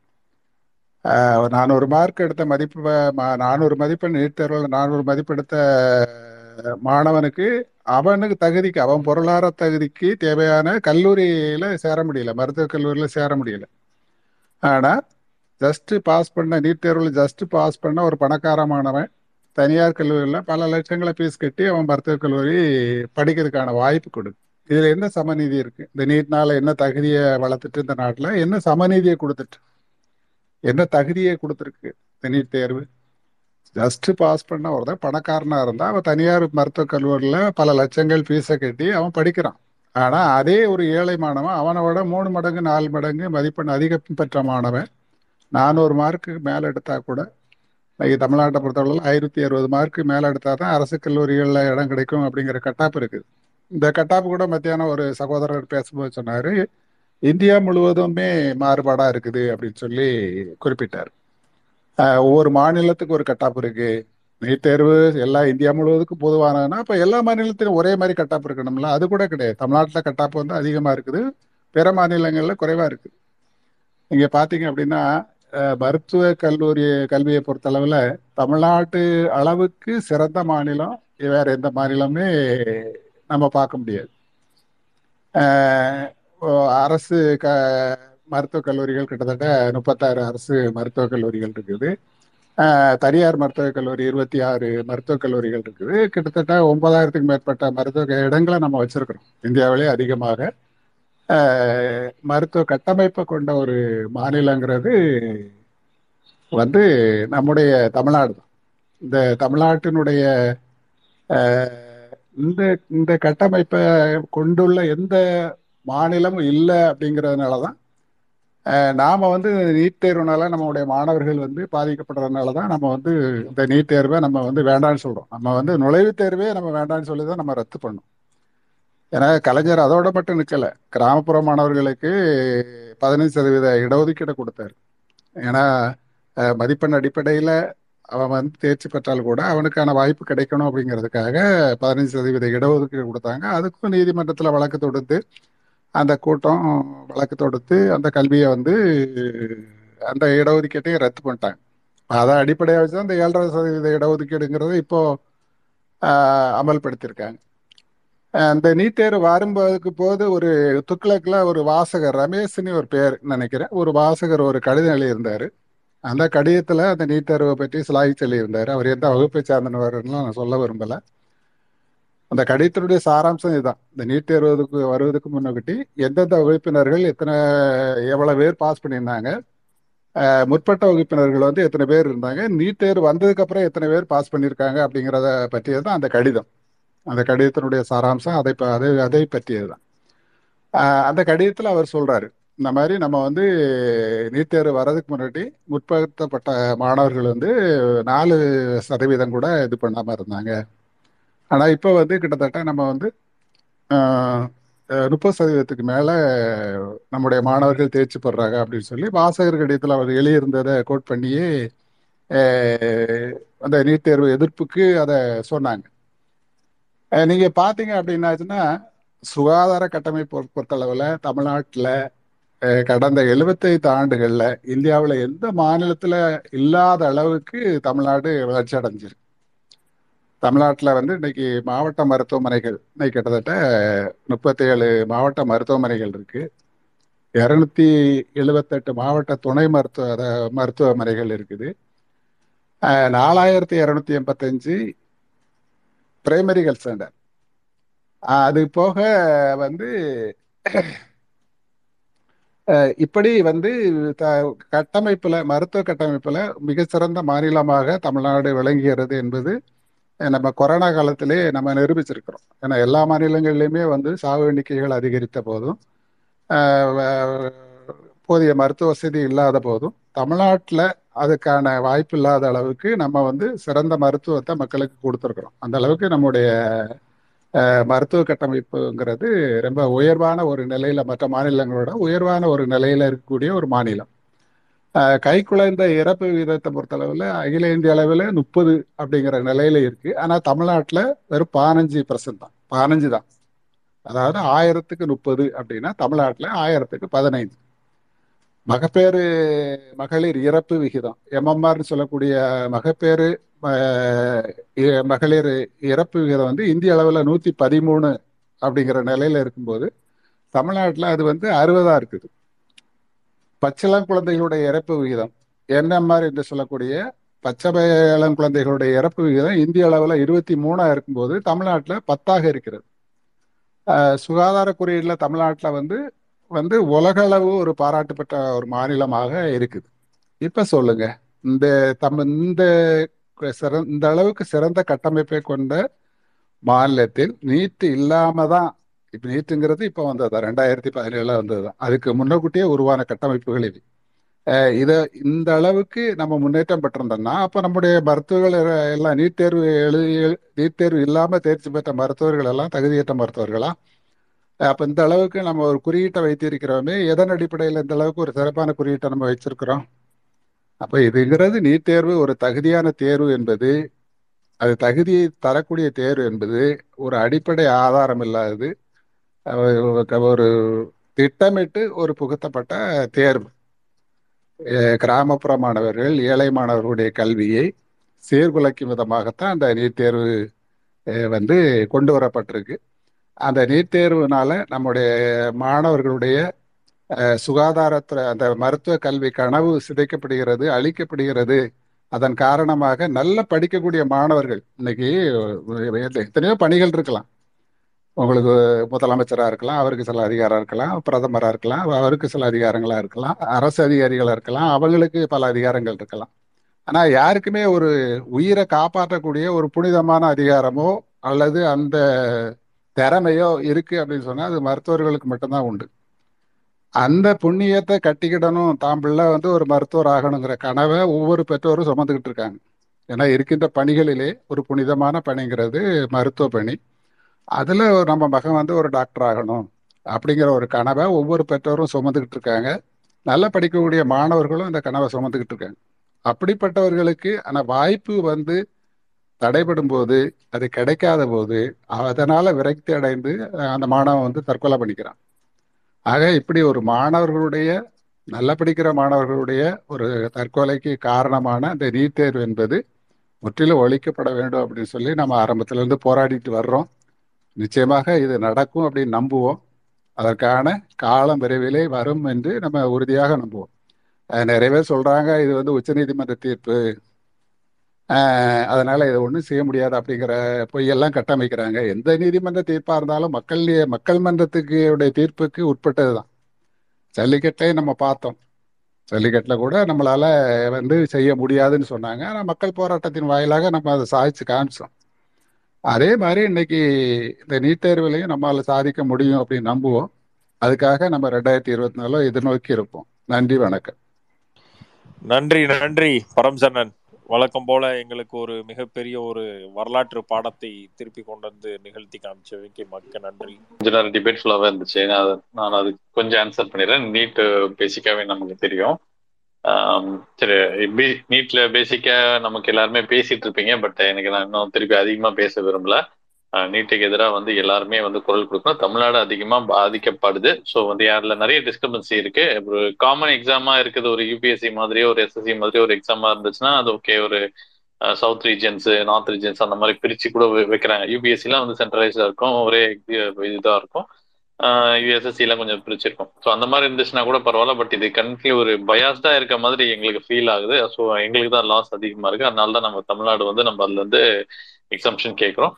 சட்ட ரீதியான இதுக்கு வாய்ப்புகள் இருக்கு. இதுக்கு முன்னாடியும் பல விஷயங்கள் இதுக்கு நடந்திருக்கு, நடந்துகிட்டே கூட இருக்கு. பல காலையில ஒரு ஸ்பேஸ்ல கூட ஒருத்தர் ரொம்ப தெளிவா சொல்லிட்டு யாரும் சொன்னாங்க, மறந்துட்டேன், அரப்பன் சொல்லியிருந்தாரு. இப்ப ரீசெண்டா கூட வந்து ஒரு கலெக்டர்ஸ்க்கு வந்து ஒரு குறிப்பிட்ட ஸ்டேட்ஸ்ல வந்து கன்கரண்ட் லிஸ்ட்ல இருந்து பவர்ஸை வந்து சேஞ்ச் பண்ணி, இதே மாதிரி நீட்டுக்கு எப்படி சேஞ்ச் பண்றாங்க அது மாதிரி சேஞ்ச் பண்ணி பவர்ஸ் இன்க்ரீஸ் பண்றாங்க ஒரு குறிப்பிட்ட ஸ்டேட்ல மட்டும். ஸோ அந்த மாதிரிலாம் வாய்ப்புகள் சட்டத்துல இருக்கு. ஸோ நீட் எக்ஸம்ஷனுக்கு வாய்ப்பு அதிகமா இருக்கு. அந்த ஜோஸ் வந்து ஒரு பாயிண்ட் சொல்லிட்டு இருந்தாருன்னு நினைக்கிறேன். மேபி அதுல தான் டிபேட்டா போச்சு. அவர் ஒரு ஸ்டாட் ஷேர் பண்ணியிருக்காரு, அது ஏஎஸ்சிஆர் ரிப்போர்ட்னு நினைக்கிறேன். அது அதை பேஸ் பண்ணி தான் ஆர்டிகல் இருந்தேன். அது வந்து ஒரு பிரைவேட் ரிப்போர்ட். அது நம்ம அந்த ரிப்போர்ட்டை வந்து கம்ப்ளீட்டா ரிலே பண்ணி வந்து நம்ம நம்ம கவர்மெண்ட்லயோ ஒரு நம்ம இன்ஃப்ராஸ்ட்ரக்சர்லயோ நம்ம எஜுகேஷன் சிஸ்டம்லயோ ஒரு சேஞ்சஸ் எல்லாம் கொண்டு வந்துட முடியாது. ஒரு ஜஸ்ட் ஒரு பாத்துக்கலாம், அவ்வளவுதான். உங்களுக்கு வந்து ரொம்ப கரையா இருக்கு நம்ம இது பேசணும் அப்படின்னீங்கன்னா நீங்க பிஜிஐ இண்டெக்ஸ் அப்படின்னு சொல்லிட்டு இருக்கும். அது வந்து சென்ட்ரல் கவர்மெண்ட்ல இருந்து அஃபிஷியலா ரிலீஸ் பண்ற ரிப்போர்ட். அது நீங்க அது பாருங்க. பட் அதுவுமே வந்து ரீசெண்டா ஒரு கொஞ்சம் இயர்ஸா தான் ரிலீஸ் பண்ணிக்கிட்டு இருக்காங்க. அந்த அந்த ரிப்போர்ட்ஸ்லயுமே வந்து டிஸ்கரபன்சி இருக்கு. லாஸ்ட் இயர் வந்து இதுக்கு முன்னாடி இயர் ரிலீஸ் பண்ணப்போ என்ன கொடுத்துருந்தாங்கன்னா, ஒரு இதே நீங்க சொன்ன மாதிரி ரீடிங் எபிலிட்டி இல்ல, அப்புறம் ரைட்டிங் இல்ல, சிலத்துல பேசிக்ஸ் அப்படின்னு சொல்லியிருந்தாங்க. அதுக்கு தமிழ்நாடு கவர்மெண்ட்ல இருந்து கேட்டிருந்தாங்க, நீங்க இந்த ஸ்டாட்ஸ் எல்லாம் எங்க எடுத்தீங்கன்னு சொல்லுங்க, எங்களுக்கு வந்து அதை நாங்க சரி பண்ணிக்கிறதுக்கு யூஸ்ஃபுல்லா இருக்கும் அப்படின்னு சொல்லிட்டு நாங்க கேட்டிருந்தப்ப அவங்களுக்கு அந்த எந்த டேட்டாவுமே தரல. எங்களுக்கே தெரியலங்க எந்த டேட்டா எங்க நாங்க எடுத்தோம், இந்த ரிப்போர்ட் எங்க எடுத்தோமே தெரியலன்னு சொல்லிட்டு அப்படி ஒரு ரெஸ்பான்ஸ் கொடுத்தாங்க. இப்ப இந்த யாரை நீங்க கேள்வி எதுக்கு அது எடுக்கிறாங்க, அது கொடுத்தா அந்த ரிப்போர்ட் கொடுத்தா நாங்க எங்களுக்கு தேவையான இங்க ஒரு ஆட் அப் பாயிண்ட் வரணும்.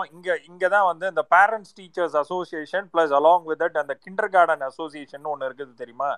அந்த அசோசியேஷன்ல இருந்து தான் இதனுடைய அந்த ரீடிங் எபிலிட்டியை எங்க இருந்து எடுக்கிறாங்க அப்படின்னா, கிண்டர் கார்டன்ல கேஜிஸ்ல இருக்கக்கூடிய 2 வகுப்புகள் யூகேஜி எல்கேஜி அந்த ப்ரீகேஜி செக்ஷன்ஸ்ல இருந்து ஒரு செகண்ட் தேர்டு வரைக்கும் தான் இந்த ரீடிங் எபிலிட்டியை வந்து நம்ம அனலைஸே பண்ண முடியும். அதுக்கு மேலே அவன் போக போக அவனுடைய லாஜிக்கல் திங்கிங், அனாலிட்டிக்கல் பவர்ஸுக்கு போயிடுவாங்க. ஸோ இதை எடுக்கிறதுக்குரிய இந்த மெட்ரிக்ஸை வந்து இந்த சின்ன பசங்களோட இதை ரிலேயே பண்ணக்கூடாதுங்கிறதா கடைசியாக வச்ச வாதமே. அதுக்கு தான் நான் அந்த ஒயருங்கிறத வந்து நம்ம புறந்தள்ள வேண்டிய அவசியம். அதுக்கு தான் நான் அவருக்கு என்ன சொல்கிறோம், at the end of the day ரிசல்ட்ஸை பாருங்கள். At the end of the day நான் ரீடிங்கில் இன்னைக்கு ஒரு ஸ்டாமரிங்காக இருக்கலாம், எனக்கு பல ஹிக்கப்ஸ் இருக்கலாம் ஆஸ் அ ஒரு கிண்டர் கார்டன் ஸ்டூடெண்ட்டாக. ஆனால் நான் எப்படி படித்து எப்படி கடைசியில் வர்றேன் அப்படிங்கிறதுல தான் வந்து அந்த எண்ட் ரிசல்ட்ஸ் இருக்குது. இது தமிழ்நாட்டில் இருக்கக்கூடிய ப்ரைவேட் ஸ்கூல்ஸுக்கும் அதுதான் கதி, கவர்மெண்ட் ஸ்கூல்ஸுக்கும் அதுதான் கதி. ஸோ அட்லீஸ்ட் அந்த ரீடிங் கேப்பபிலிட்டியை வந்து நீங்கள் கடைசி நான் 12 வரைக்கும் படித்து முடித்ததுக்கப்புறமும் என்னால் எதையுமே வாசிக்க முடியலை அப்படின்னு ஒரு டேட்டா இருந்துச்சு அப்படின்னா அதை வேலிட் பண்ண வேண்டியது, அதுக்கு தகுந்தாப்புல ஒரு ஆக்ஷனை எடுக்க வேண்டியது ஒவ்வொரு மாநில அரசாங்கத்தினுடைய கடமை. அதை விட்டுட்டு யூகேஜி படிக்கிறேன், ப்ரீகேஜி படிக்கிறவன்ட்டெல்லாம் போயிட்டு ரீடிங் கேப்பபிலிட்டின்னு ஒரு முட்டாள்தனமான ஒரு டேட்டாவை எடுத்துக்கொண்டுட்டு அதை பொதுவெளியில் போட்டுட்டு, இது இவரை சொல்லலை, அந்த ஒயரோடைய இதையே வந்து பல மாநிலங்களே பிறந்தளிச்சு.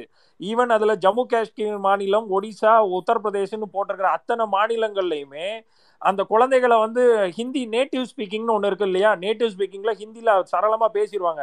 அதை மட்டுமே அந்த மெட்ரிக்ஸை வச்சுட்டு they are well worst with reading கேப்பபிலிட்டின்னு எப்படி சொல்ல முடியும்? அப்போ நாளைக்கு அவன்கிட்ட உலகத்தனமான அத்தனை லிட்ரேச்சரை கையில் கொடுத்துட்டு அவன் அடுத்து 12வது வர்ற வரைக்குமே இன்னைக்கு ஒன்றும் இல்லை. இன்னைக்கு இங்கிலீஷ் புக்கை கொடுத்துட்டு 12வது படித்து முடிச்சா யூபியிலேருந்து ஒரு மாணவனை பாசிக்க சொல்லுங்களேன். மெடிக்கல் என்ட்ரன்ஸ் எக்ஸாம் நீட்டில் குவாலிஃபைடாக நம்பர் 1 இருக்கிறவன் சாரிக்கு SORIன்னு போடுறான். அப்போ எந்த ரீடிங் கேப்பபிலிட்டியை வச்சு இவர் சொன்ன அதே பகுப்பாய்வுக்கு உட்படுத்துமா? ஒயரோடைய இந்த டேட்டா வச்சு யூபி அண்ட் ஒடிசாவில் ரீடிங் கேப்பபிலிட்டி சார்ட்டில் ஹையரில் இருக்குது 2018க்கும் 2022க்கும். அதே மாநிலத்திலேருந்து படித்து முடிச்சுட்டு வெளியில் வர்றவன், நீட்டில் பாஸ் ஆகிறவன் சாரிக்கு SORIன்னு எழுதுறான். அப்போ ஒட்டுமொத்த மாநிலமே அந்த டேட்டாவை புறந்தள்ள வேண்டியது தானே கட்டாயம். அதை தான் சொல்கிறோம், அவருக்கு பகுப்பாய்வுக்கு உட்படுத்துங்க. எந்த டேட்டாவை நீங்கள் அனலைஸ் பண்ணுறீங்க, எந்த டேட்டாவை நோக்கி ஒரு மாநிலத்தையே குற்றச்சாட்டுக்கு உட்படுத்துங்கிறீங்கள பகுப்பாய்வு பண்ணுங்கள். ஆட்டோமேட்டிக்காக உங்களுக்கே அதற்குரிய விடை தெரிஞ்சிடும். Thank you Raj, please go continue. Okay thank you. அந்த பாயிண்ட் தான் ஆக்சுவலா அந்த குவரிஸ் வச்சதுமே வந்து நீங்க சொன்னீங்களே அந்த பாயிண்ட். ஏன்னா ஒரு கிண்டர் கார்டன்ல போய் கேட்டீங்கன்னா அவங்க கிளாஸ் டீச்சர் கிட்ட கேட்டாலும் தான் ரெகுலரா டெய்லி எடுக்கிறாங்க. அந்த கிளாஸ் கேட்டாலே அவங்களுக்கு வந்து கொஞ்சம் ஸ்டாம்பரிங் ஆகும். திடீர்னு பதட்டமாகவும் சொல்ல மாட்டாங்க. திடீர்னு யாரோ ஒருத்தர் சம்பந்தமே இல்லாம ஒரு 3வது ஆள் வந்து ஒரு ஆபீசர் ஸ்டைல்ல வருவாங்க. வந்து அவங்க கேட்டாங்கன்னா அவங்க எப்படி சொல்லுவாங்க தெரியாது. இதெல்லாம் கொஞ்சம் லாஜிக்கல் இருக்கு. இதுதான் வந்து கவர்மெண்ட் ஆக்சுவலா எடுக்குது, பிஜிஐ இண்டெக்ஸ்னு சொல்லிட்டு அவங்களும் எடுக்கிறாங்க. அந்த ரிப்போர்ட்ஸ்லயே வந்து எந்த ஸ்டேட்டுமே உடன்பாடு கிடையாது. நீங்க இது எந்த பேசிஸ்ல எடுக்கிறீங்கன்னு கேட்டா அவங்க ஸ்டாட்ஸ் எடுக்கிறவங்களுக்கே கிடையாது. நம்ம தமிழ்நாடு கவர்மெண்ட்டும் கேட்டுச்சு, நாங்க அதை சேஞ்ச் பண்ணிக்கிறோம், எதனா இம்ப்ரூவ்மெண்ட் பண்ணணுமோ நாங்க பண்ணிக்கிறோம், டீடைல்ஸ் கொடுங்கன்னா இல்லைன்ட்டாங்க. சரி, ஓகே. அடுத்த லாஸ்ட் இயர் எடுத்தாங்க 2021-22 ரிப்போர்ட் எடுத்தப்போ நீங்க சொல்ற கேரளாவும் தமிழ்நாடும் ஒரே லெவல்ல தான் இருக்கு. அங்க வந்து மார்க் சிஸ்டம் கிடையாது. அந்த ரிப்போர்ட்டுக்கு வந்து மார்க் சிஸ்டம் கிடையாது. லெவல் 1, லெவல் 2, லெவல் 3ன்னு சொல்லிட்டு 2021 to 2021 வந்து ஒரு சிஸ்டம் மெயின்டைன் பண்ணாங்க. லெவல் 0, லெவல் 1, லெவல் 2, 3, 4 அப்படின்னு வரும். அப்புறம் 2021 to 2020 எடுக்கும்போது அதை என்ன பண்ணிட்டாங்க, ஹிந்தி நேமா மாத்திட்டாங்க. லெவல் எல்லாமே தூக்கிட்டு ஹிந்தி நேமா மாத்திட்டாங்க. ஸோ நீங்க அதுலயுமே லெவல் 1ல யாருமே இருக்க மாட்டாங்க. லெவல் 2ல 3 இதுலதான் இருப்பாங்க. 2ல 2 ஸ்டேட் இருக்கும். 3ல தான் நீங்க சொல்ற கேரளாவும் இருக்கு, தமிழ்நாடும் இருக்கு. கிட்டத்தட்ட ஒரு 10 points, 20 points தான் டிஃபரன்ஸ் இருக்கும். அது ஒரு பக்கம் இருக்கட்டும். நீங்க சொன்னது வந்து நீங்க அடுத்த முறை அந்த பாயிண்ட்ல எடுங்க. இங்க நீங்க சொல்ற மாதிரி கவர்மெண்ட் ஸ்கூல்ஸ்ல கொஞ்சம் சில விஷயங்கள் இருக்குது. அதுக்காக தான் வந்து இந்த லாஸ்ட் 2 இயர்ஸ்ல வந்து நாங்க நிறைய ஸ்கீம்ஸ் கொண்டு வந்திருக்கோம். அதை சேஞ்ச் பண்றதுக்கு நான் முதல்வன் திட்டம் அப்படின்ற ஒரு திட்டம் கொண்டு வந்துதான் வந்து நீங்க சொல்ற அந்த அவங்களுக்கு இங்கிலீஷ் ரொம்ப டெவலப் பண்ணணும், இல்ல ஆக்சென்ட்டை டெவலப் பண்ணணும் அப்படின்னு சொல்லிட்டு மாதிரி கொண்டு வந்திருக்கோம். இங்க தமிழ்நாடு கவர்மெண்ட் ஸ்டூடெண்ட்ஸ் வந்து ரொம்ப வஸ்தா இருக்காங்க. நீங்க ஒரு லாஸ்ட் வீக் நீங்க அந்த பேப்பர் படிச்சீங்களான்னு தெரியல, இந்தியாலேயே வந்து 3 பேருக்கு தான் வந்து ஒரு ஸ்காலர்ஷிப் கொடுத்துருக்காங்க ஒரு யூனிவர்சிட்டில இருந்து. அதுல வந்து 2 பேர் வந்து தமிழ்நாடு கவர்மெண்ட் ஸ்கூல்ல படிச்ச மாணவர்கள். அவங்க தாய்வான்ல போயிட்டு இப்ப படிக்க போறாங்க. அந்த 3 பேருக்கு கிடைச்ச ஸ்காலர்ஷிப்ல இந்தியாவில 2 பேருக்கு top 2 ranksல வந்து தமிழ்நாடு கவர்மெண்ட் ஸ்கூல் மாணவர்கள். ஓகே, நீங்க அந்த கேரளாவோட கம்பேர் பண்ணதுனால நான் லாஸ்டா அந்த ஒரு சில டேட்டா பாயிண்ட்ஸோட சொல்லி முடிச்சுக்கிறேன். எஸ்டிஜி ரிப்போர்ட் நீங்க பாத்திருப்பீங்களான்னு தெரியல. அந்த ஆர்டர்ல படி பாத்தீங்கன்னு வச்சுங்களேன், ஒரு பேசிக்கா லைஃப் ஸ்டைல கொடுத்துருப்பான். ஒருத்தங்க லைஃபை வந்து எங்கேருந்து ஆரம்பிக்கிறாங்க, எங்க போய் முடியுது அதாவது சொல்லிட்டு அந்த ஆர்டர்ல நீங்க போனீங்கன்னா பாவர்ட்டி இண்டெக்ஸ் வரும். Poverty, zero hunger, health, quality of education. நீங்க எஜுகேஷன்ல தான் பேசுனீங்க. எஜுகேஷனுக்கு முன்னாடி இருக்க மூணு விஷயமே வந்து கேரளாவும் தமிழ்நாடும் கிட்டத்தட்ட சேம் லெவல் தான் இருக்கும். ஃபர்ஸ்ட் செகண்டு இல்லை செகண்ட் ஃபர்ஸ்ட் இந்த ரேஞ்சில் தான் கம்ப்ளீட் பண்ணிட்டு இருப்பாங்க. அப்படி கம்ப்ளீட் பண்ணாலுமே வந்து கேரளாவோட சைஸுமே தமிழ்நாடோட சைஸோட நீங்க கம்பேர் பண்ணீங்கன்னு வச்சுக்கோங்க, தமிழ்நாடு தான் பெஸ்ட் பெர்ஃபார்மிங்காக இருக்கும். அப்படியே எஜுகேஷனை முடிச்சாங்கன்னா எந்த ஒரு ஸ்டூடெண்ட்டுமே எஜுகேஷனை முடிச்சதுக்கு அப்புறமா என்ன போவாங்க, வேலைக்கு போவாங்க. வேலைக்கு போகணும். அதுக்கப்புறம் அதுக்கான உங்க ஸ்டேட் என்ன டெவலப் பண்ணிருக்கு, உங்களோட இன்ஃப்ராஸ்ட்ரக்சர் என்ன இருக்கு, இல்லை ஒர்க்குக்கு வந்து ஈஸ் ஆஃப் ஒர்க் இருக்கா. நீங்க பாத்தீங்கன்னா கேரளாக்கும் தமிழ்நாடுக்கும் நான் 3 டேட்டா மட்டும் சொல்றேன், நீங்க பாருங்க. டீசென்ட் ஒர்க் எக்கனாமிக் க்ரோத்து, அதுல தமிழ்நாடு வந்து 5th பொசிஷன்ல இருக்கு, கேரளா 12th பொசிஷன்ல இருக்கு. Industry and infrastructure Tamil Nadu 2nd பொசிஷன்ல இருக்கு, கேரளா வந்து 9th பொசிஷன்ல இருக்கு. சஸ்டைனபிள் சிட்டிஸ்ல வந்து தமிழ்நாடு 10th பொசிஷன்ல இருக்கு, கேரளா 12th பொசிஷன்ல இருக்கு. நீங்க பாத்தீங்கன்னா படிச்சு முடிச்சதுக்கு அப்புறம் அந்த சிட்டியில வேலை பார்க்கறதுக்கும் வாழ்றதுக்கும் தகுதியானது தமிழ்நாடு தான், கேரளா கிடையாது. நீங்க கொடுத்துருக்க சென்ட்ரல் கவர்மெண்ட் கொடுத்துருக்க டேட்டா தான் நான் சொல்றேன். எஜுகேஷனை கம்பேர் பண்ணும் போது தமிழ்நாடு ரொம்ப பெரிய, கேரளா விட ரொம்ப பெருசு. நாங்கள் அதனால வந்து இவ்வளோ கம்ப்ளீட் பண்ணுறதே பெரிய விஷயம். நீங்கள் அந்த எஜுகேஷன்ல சொன்னீங்க இல்லையா, கேரளா வந்து எஸ்டிஜி ரிப்போர்ட் படி 1st இருக்கு, தமிழ்நாடு 5th இருக்கு. இந்த இடையில இருக்க 4 ஸ்டேட்மே வந்து சின்ன சின்ன ஸ்டேட்ஸ் தான். அது நாங்கள் 5th இருக்கிறதே பெரிய விஷயம் தான். ஸோ கேரளா விட தமிழ்நாடு கிட்டத்தட்ட ஓகே பெஸ்ட் பர்ஃபார்மிங் தான் இருக்கு. அது சின்னதுன்றதுனால அவங்களால பெஸ்ட்டாக பண்ண முடியுது. பெருசுன்றதுனால நாங்கள் எங்களுக்கு கொஞ்சம் வாஸ்ட் ஏரியா, அதனால வந்து கொஞ்சம் நாங்கள் ட்ரை பண்ணிட்டு தான் இருக்கோம். வந்துட்டு ஆல்மோஸ்ட் கிட்ட தான் இருக்கோம். நாங்கள் அதை விட தாண்டியும் வந்துடும்.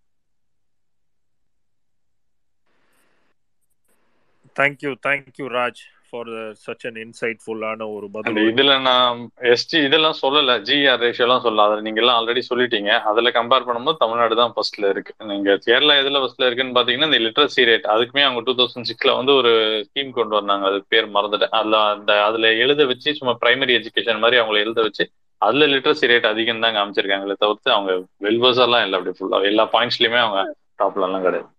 இல்லை ராஜ், கையெழுத்து போட தெரிஞ்சா போதும். அப்படி அதுக்குதான் அது ஸ்கீமாவே கொண்டு வந்தாங்க, அது பேர் மறந்துட்டாங்க.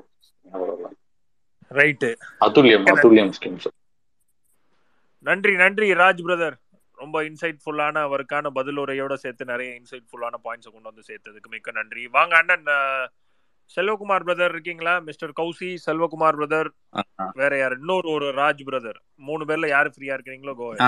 ஃப்ரீயா இருக்கேன். Okay, please go. நன்றி. நம்ம கிட்டத்தட்ட எல்லாருமே பேசியிருப்போம், திரும்பவும் ரிப்பீட் இருக்கலாம், பட் பேசணுன்றதுக்காக தான் சொல்கிறேன். நம்ம எஜுகேஷன் வந்து ப்ராப்பராக ஆரம்பித்ததே வந்து பிரிட்டிஷ்காரன் காலகட்டத்தில் தான். அப்போ தான் நம்ம எல்லாருக்குமான கல்வியே கிடைக்க ஆரம்பிச்சிது.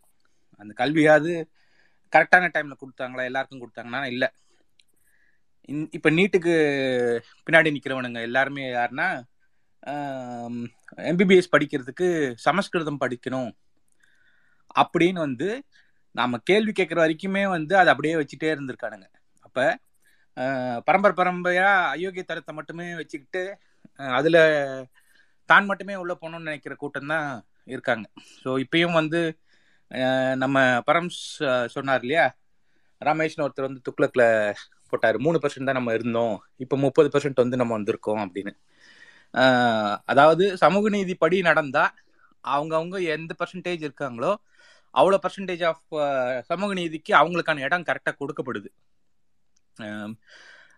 யார் யாரெல்லாம் வந்து எத்தனை பர்சன்டேஜ் வந்து இந்த சமுதாயத்தில் இருக்காங்களோ அவங்களுக்கான தகுதிக்கு கரெக்டான இது கிடைக்குது. ஆனால் இப்போ தகுதியே இல்லாத ஒரு கூட்டத்துக்கு வந்து நீட்டு கொடுக்கப்படுறதுன்றது வந்து நம்ம தம்பி ஃபயாசுன்னு சொல்லியிருக்காரு. என்னென்னா வந்து என்னை விட என் நண்பனை விட நான் வந்து அந்த அளவுக்கு மார்க் எடுக்கலை, என் நண்பன் மார்க் நிறைய எடுத்துருக்காரு, எங்கள் அப்பாவுக்கு பணம் கட்ட முடியாததுனால நான் வந்து நீட் இப்போ நீட்டால் என்னால் இப்போ வந்து டாக்டராக படிக்க முடியுது, இது வந்து அநியாயம்ன்றதை அவர் சொல்லியிருக்காரு. இப்போ இந்த டிஃப்ரென்சஸ் வந்து எப்படி வருது அப்படின்னு நம்ம பார்க்கும்போது, முதல்ல நம்ம கொண்டு வந்து எப்பயுமே நீட்டும்போது மெரிட் அப்படின்றது தான் கொண்டு வந்து சேர்ப்பாங்க. இதை வந்து சரியான கேள்வி அப்படின்னு நம்ம பார்த்தோம்னா, திரும்ப ஒரு 4 கேள்வி கேட்டிருந்தோம்னாவே அந்த அப்பயே நீட்டை நம்ம நிறுத்திருக்கலாம். என்ன மாதிரினா, சரி இப்போ நம்ம 12வது வரைக்கும் படிக்க வைக்கிற இந்த மாநில அரசு அவங்களுக்கான டீச்சிங்காக இத்தனை கோடிகள் செலவு பண்ணது, இத்தனை பேரை நியமிச்சிருக்கு. இவ்வளவு பெரிய ஒரு அரசு இயந்திரமே குழந்தைகளை சிறு வயதுல இருந்து 12வது வரைக்குமே அத்தனையும் படிக்க வைத்து அதில் தரவரிசைப்படுத்தி அதில் ப்ராக்டிக்கலாகவும் அவங்களால என்னென்னலாம் பண்ண முடியுமோ அந்த பாடத்திட்டங்களில் ப்ராக்டிக்கல்லையும் அவங்கள தரவரிசைப்படுத்தி இதில் இருக்க டாப்பாக இருக்கிற மாணவர்களுக்கு நம்ம கொடுத்தோம். இதுதான் நியாயம். ஆனால் இப்போ இவங்க கொண்டு இந்த நீட் அப்படின்ற தேர்வு எல்லா குழந்தைகளுக்கும் கிடைக்குமா? முதல் கேள்வி.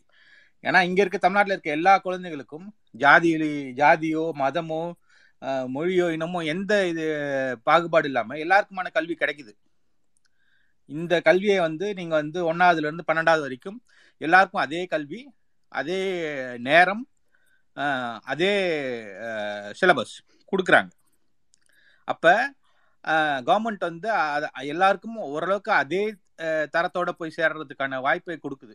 நீங்கள் ஸ்கூலுக்கு வர்றதுக்கான பக்கத்துலேயே ஸ்கூல்னு கொண்டு சேர்க்கிறதா இருக்கட்டும், அவங்களுக்கான உணவு சரியான சத்தான உணவு இல்லாமல் படிக்க முடியாமல் போயிடும் உணவாகட்டும், போகிறதுக்கான போக்குவரத்து விஷயமாகட்டும், எல்லா விஷயமும் பார்த்து கிட்டத்தட்ட எல்லாருமே ஒரே தளத்தில் வைத்து அவங்களுக்கான கல்வி கொடுக்கப்படுகிறது. நகரத்தில் இருக்கவனையும் கிராமத்தில் இருக்கவனையும் நேராக நிற்க வைக்க முடியாது அந்த வசதியில், பட் ஓரளவுக்கு எல்லாருமே ஒரே நிலையில் வச்சு அவங்கள படிக்க வைக்குது. அப்படி படிக்க வச்சதில் தரம் யாரெல்லாம் அதுக்காக உழைத்து படித்து 200க்கு 200 அந்த காலகட்டத்தில் இருந்தப்போ வாங்கின மார்க்குகளாக வச்சு அதில் தரம் முதல் தரமாக இருக்கிற மாணவர்களுக்கான ஒரு வழியை தான் நம்ம ப்ரொஃபஷனல் கோர்ஸ்க்கு கொண்டு போய் சேர்த்தோம். இப்போ நீட்டுறவங்க இதே நீட்டை எல்லா குழந்தைகளுக்கும் முதல்ல இருந்து கொடுக்கப்படுகிறதா, 8ஆவதுலேருந்து 12வது வரைக்குமே கொடுக்கப்படுகிறதா அப்படின்னா முதல் கேள்வி அது இல்லை. ரெண்டாவது இது சில தூக்கிட்டு வருவாங்க, கவர்மெண்ட்டே அவங்கள கோச்சிங் கொடுக்கலாமே அப்படின்றது. சரி, அந்த கேள்வி நியாயமாக வெளியில் தெரியுது, கொடுக்கலாமே கவர்மெண்ட்டே எல்லாருக்குமே 8ஆவதுலேருந்து நீங்களும் நீட்டுக்கு கோச்சிங் கொடுக்கணும் அப்படின்னு எதுக்கு கொடுக்கணும்? இந்த நீட்டுன்னு கொண்டு வந்த இந்த பரீட்சைக்கு, இந்த எக்ஸாமுக்கு மருத்துவத்துக்கும் என்ன சம்பந்தம்? நீட்டில் வெறும் பயாலஜி மட்டுமே படித்து ஒருத்தன் டாக்டர் ஆக முடியுது. அந்த பரீட்சை எதுக்கு? அந்த எக்ஸாம் எதுக்கு? அந்த குழந்தைக்கு நான் பயாலஜி படிக்க வைக்கிறேன், மேத்தமெட்டிக்ஸ் படிக்க வைக்கிறேன், ஃபிசிக்ஸ் படிக்க வைக்கிறேன், கெமிஸ்ட்ரி படிக்க வைக்கிறேன், எல்லாமே நான் படிக்க வைக்கிறேன். அதை தாண்டி நீட் என்னது பெருசாக உங்களுக்கு கொண்டு தருது? புதுசாக ஏதாவது ஒரு அறிவை கொண்டு தருதா? இல்லை சைனாலேருந்து ஒரு மருத்துவ படிப்பு நமக்கு வந்துருச்சு, அதனால சீன லாங்குவேஜை நீ படி, அப்போ நீ படிச்சு தான் ஆகணும்னு நீங்கள் ஏதாவது ஒரு சம்பந்தம் அதுக்கு சம்பந்தமாக இருக்குது நீ படின்னு சொல்லியிருந்தாலும் பரவாயில்ல. அப்படியும் கிடையாது. கிட்டத்தட்ட சமஸ்கிருதம் படித்தாதான் நீ டாக்டர் ஆக முடியும்னு சொல்கிறது போல் எந்த வகையிலுமே சம்மந்தம் இல்லாத ஒரு எக்ஸாம் இது. இந்த எக்ஸாம் யாருக்கு பயன்படுது? அப்படியே கவர்மெண்ட் கூப்பிட்டு வச்சு 8ஆவதுல இருக்க எல்லா குழந்தைகளும் படிக்க வைக்கணும்னா யாருக்கு பயன்படும்? அந்த எக்ஸாமுக்கு கோச்சிங் நடத்துகிற கூட்டத்துக்கும் தேவையில்லாத அந்த எக்ஸாமுக்காக தான் பணம், மாணவர்களோட நேரம், ஆசிரியர்களோட நேரம், அரசு இயந்திரத்தோட நேரம், மொத்த எல்லாரோட இதுவும் யாருக்காக செலவிடப்படுகிறதுனா பைஜூஸ் மாதிரியான சில குஜராத்தி கம்பெனிகள் திருடி தின்றதுக்கான லட்சக்கணக்கான கோடிகள் அவங்களுக்கு கொடுக்கறதுக்காக மட்டுமே இது பயன்படுது. இதில் நான் 11th 12th படிக்கிறதுக்கோ இல்லை 10th 11th படிக்கிற குழந்தைகளுக்கு எவ்வளவு பாதுகாப்பாக பரீட்சை எழுதுறதுக்கு நம்ம நேரம் ஒதுக்கி, ப்ராக்டிக்கல் எழுதுறதுக்கு நேரம் ஒதுக்கிலாம் பண்ணுறோம். இவனுங்க மதிய நேரத்தில் எக்ஸாம் எழுதணும், அதையும் சட்டையை கழட்டி, தாலி இருந்தால் தாலியை கழட்டி, தலையில் இருக்க பூவை கழட்டி, எல்லா அக்கிரமும் பண்ணி போய் படின்னு நம்ம நம்ம எக்ஸாம் எழுதுன்னு சொல்கிறது இல்லை. அத்தனை அயோக்கியத்தனங்களும் செஞ்சுட்டு மாணவர்களை பயமுறுத்திட்டு போய் பரீட்சை எழுதுன்னு சொல்கிறதுலாம் எந்த வகையான நியாயம்? இது ஒரு இன்னொரு நாட்டுக்காரன் கூட பண்ணல, நம்ம நாட்டில் நம்ம குழந்தைகள் நம்ம பண்ணணுமா? இந்த கேள்வி அராஜகத்தனமான கேள்வி. இந்த படிப்பே வேஸ்ட். கிட்டத்தட்ட ஹிந்தி படி அப்படின்ற மாதிரி தான். ஹிந்தி நான் எதுக்கு படிக்கணும்? எனக்கு நான் டெல்லி போகிறேன், டெல்லியில் எனக்கு வேலை இருக்குன்னா 30 நாள் நான் ஹிந்தி படிச்சுட்டு நான் இங்கே பேசிட்டு போகிறேன் எனக்கு தேவை இருந்தா. அதே போல் எனக்கு என்ன தேவையோ அது பண்ணலாம். எனக்கு ஒரு படிப்பு தேவைன்னா 8 கோடி மக்களும் ஹிந்தி படிக்கணும்னா எதுக்கு படிக்கணும்? அதுக்கான படிப்புக்கான நேர வேஸ்ட்டு, நேர விரயம், அந்த உழைப்பு விரயம் எத்தனை பேருக்கு, அங்கே இருக்க எல்லா குழந்தைகளுக்கும் விரயம், டீச்சருக்கு விரயம், அரசு எந்திரத்துக்கு வரும், எல்லாருக்கும் விரயம். நமக்கு தேவையே இல்லாத ஆணி அது. அதனால ஹிந்தி நமக்கு தேவை கிடையாது. ஹிந்தி எப்படி நமக்கு தேவை கிடையாதோ அதே போல் நீட்டும் நமக்கு தேவை கிடையாது. அது அதனால் என் குழந்தை மருத்துவத்தில் பெருசாக பண்ணிடுவாங்க அப்படின்னா அப்படி கிடையாது. மருத்துவத்தில் 150 மார்க் வாங்கினாலே ஒருத்தனால மருத்துவர் ஆக முடியுது பணம் இருக்கிறதுனாலனா. அப்போ நீங்க கொண்டு நீட்டின அந்த நீட்டால விளைஞ்சது என்ன? பணம் இருக்கவும் மட்டும்தான் படிக்கலாம். அப்ப சமத்துவமா நான் வச்சிருந்த ஒரு நேர்கோட்டை சீரழிச்சிட்டீங்க.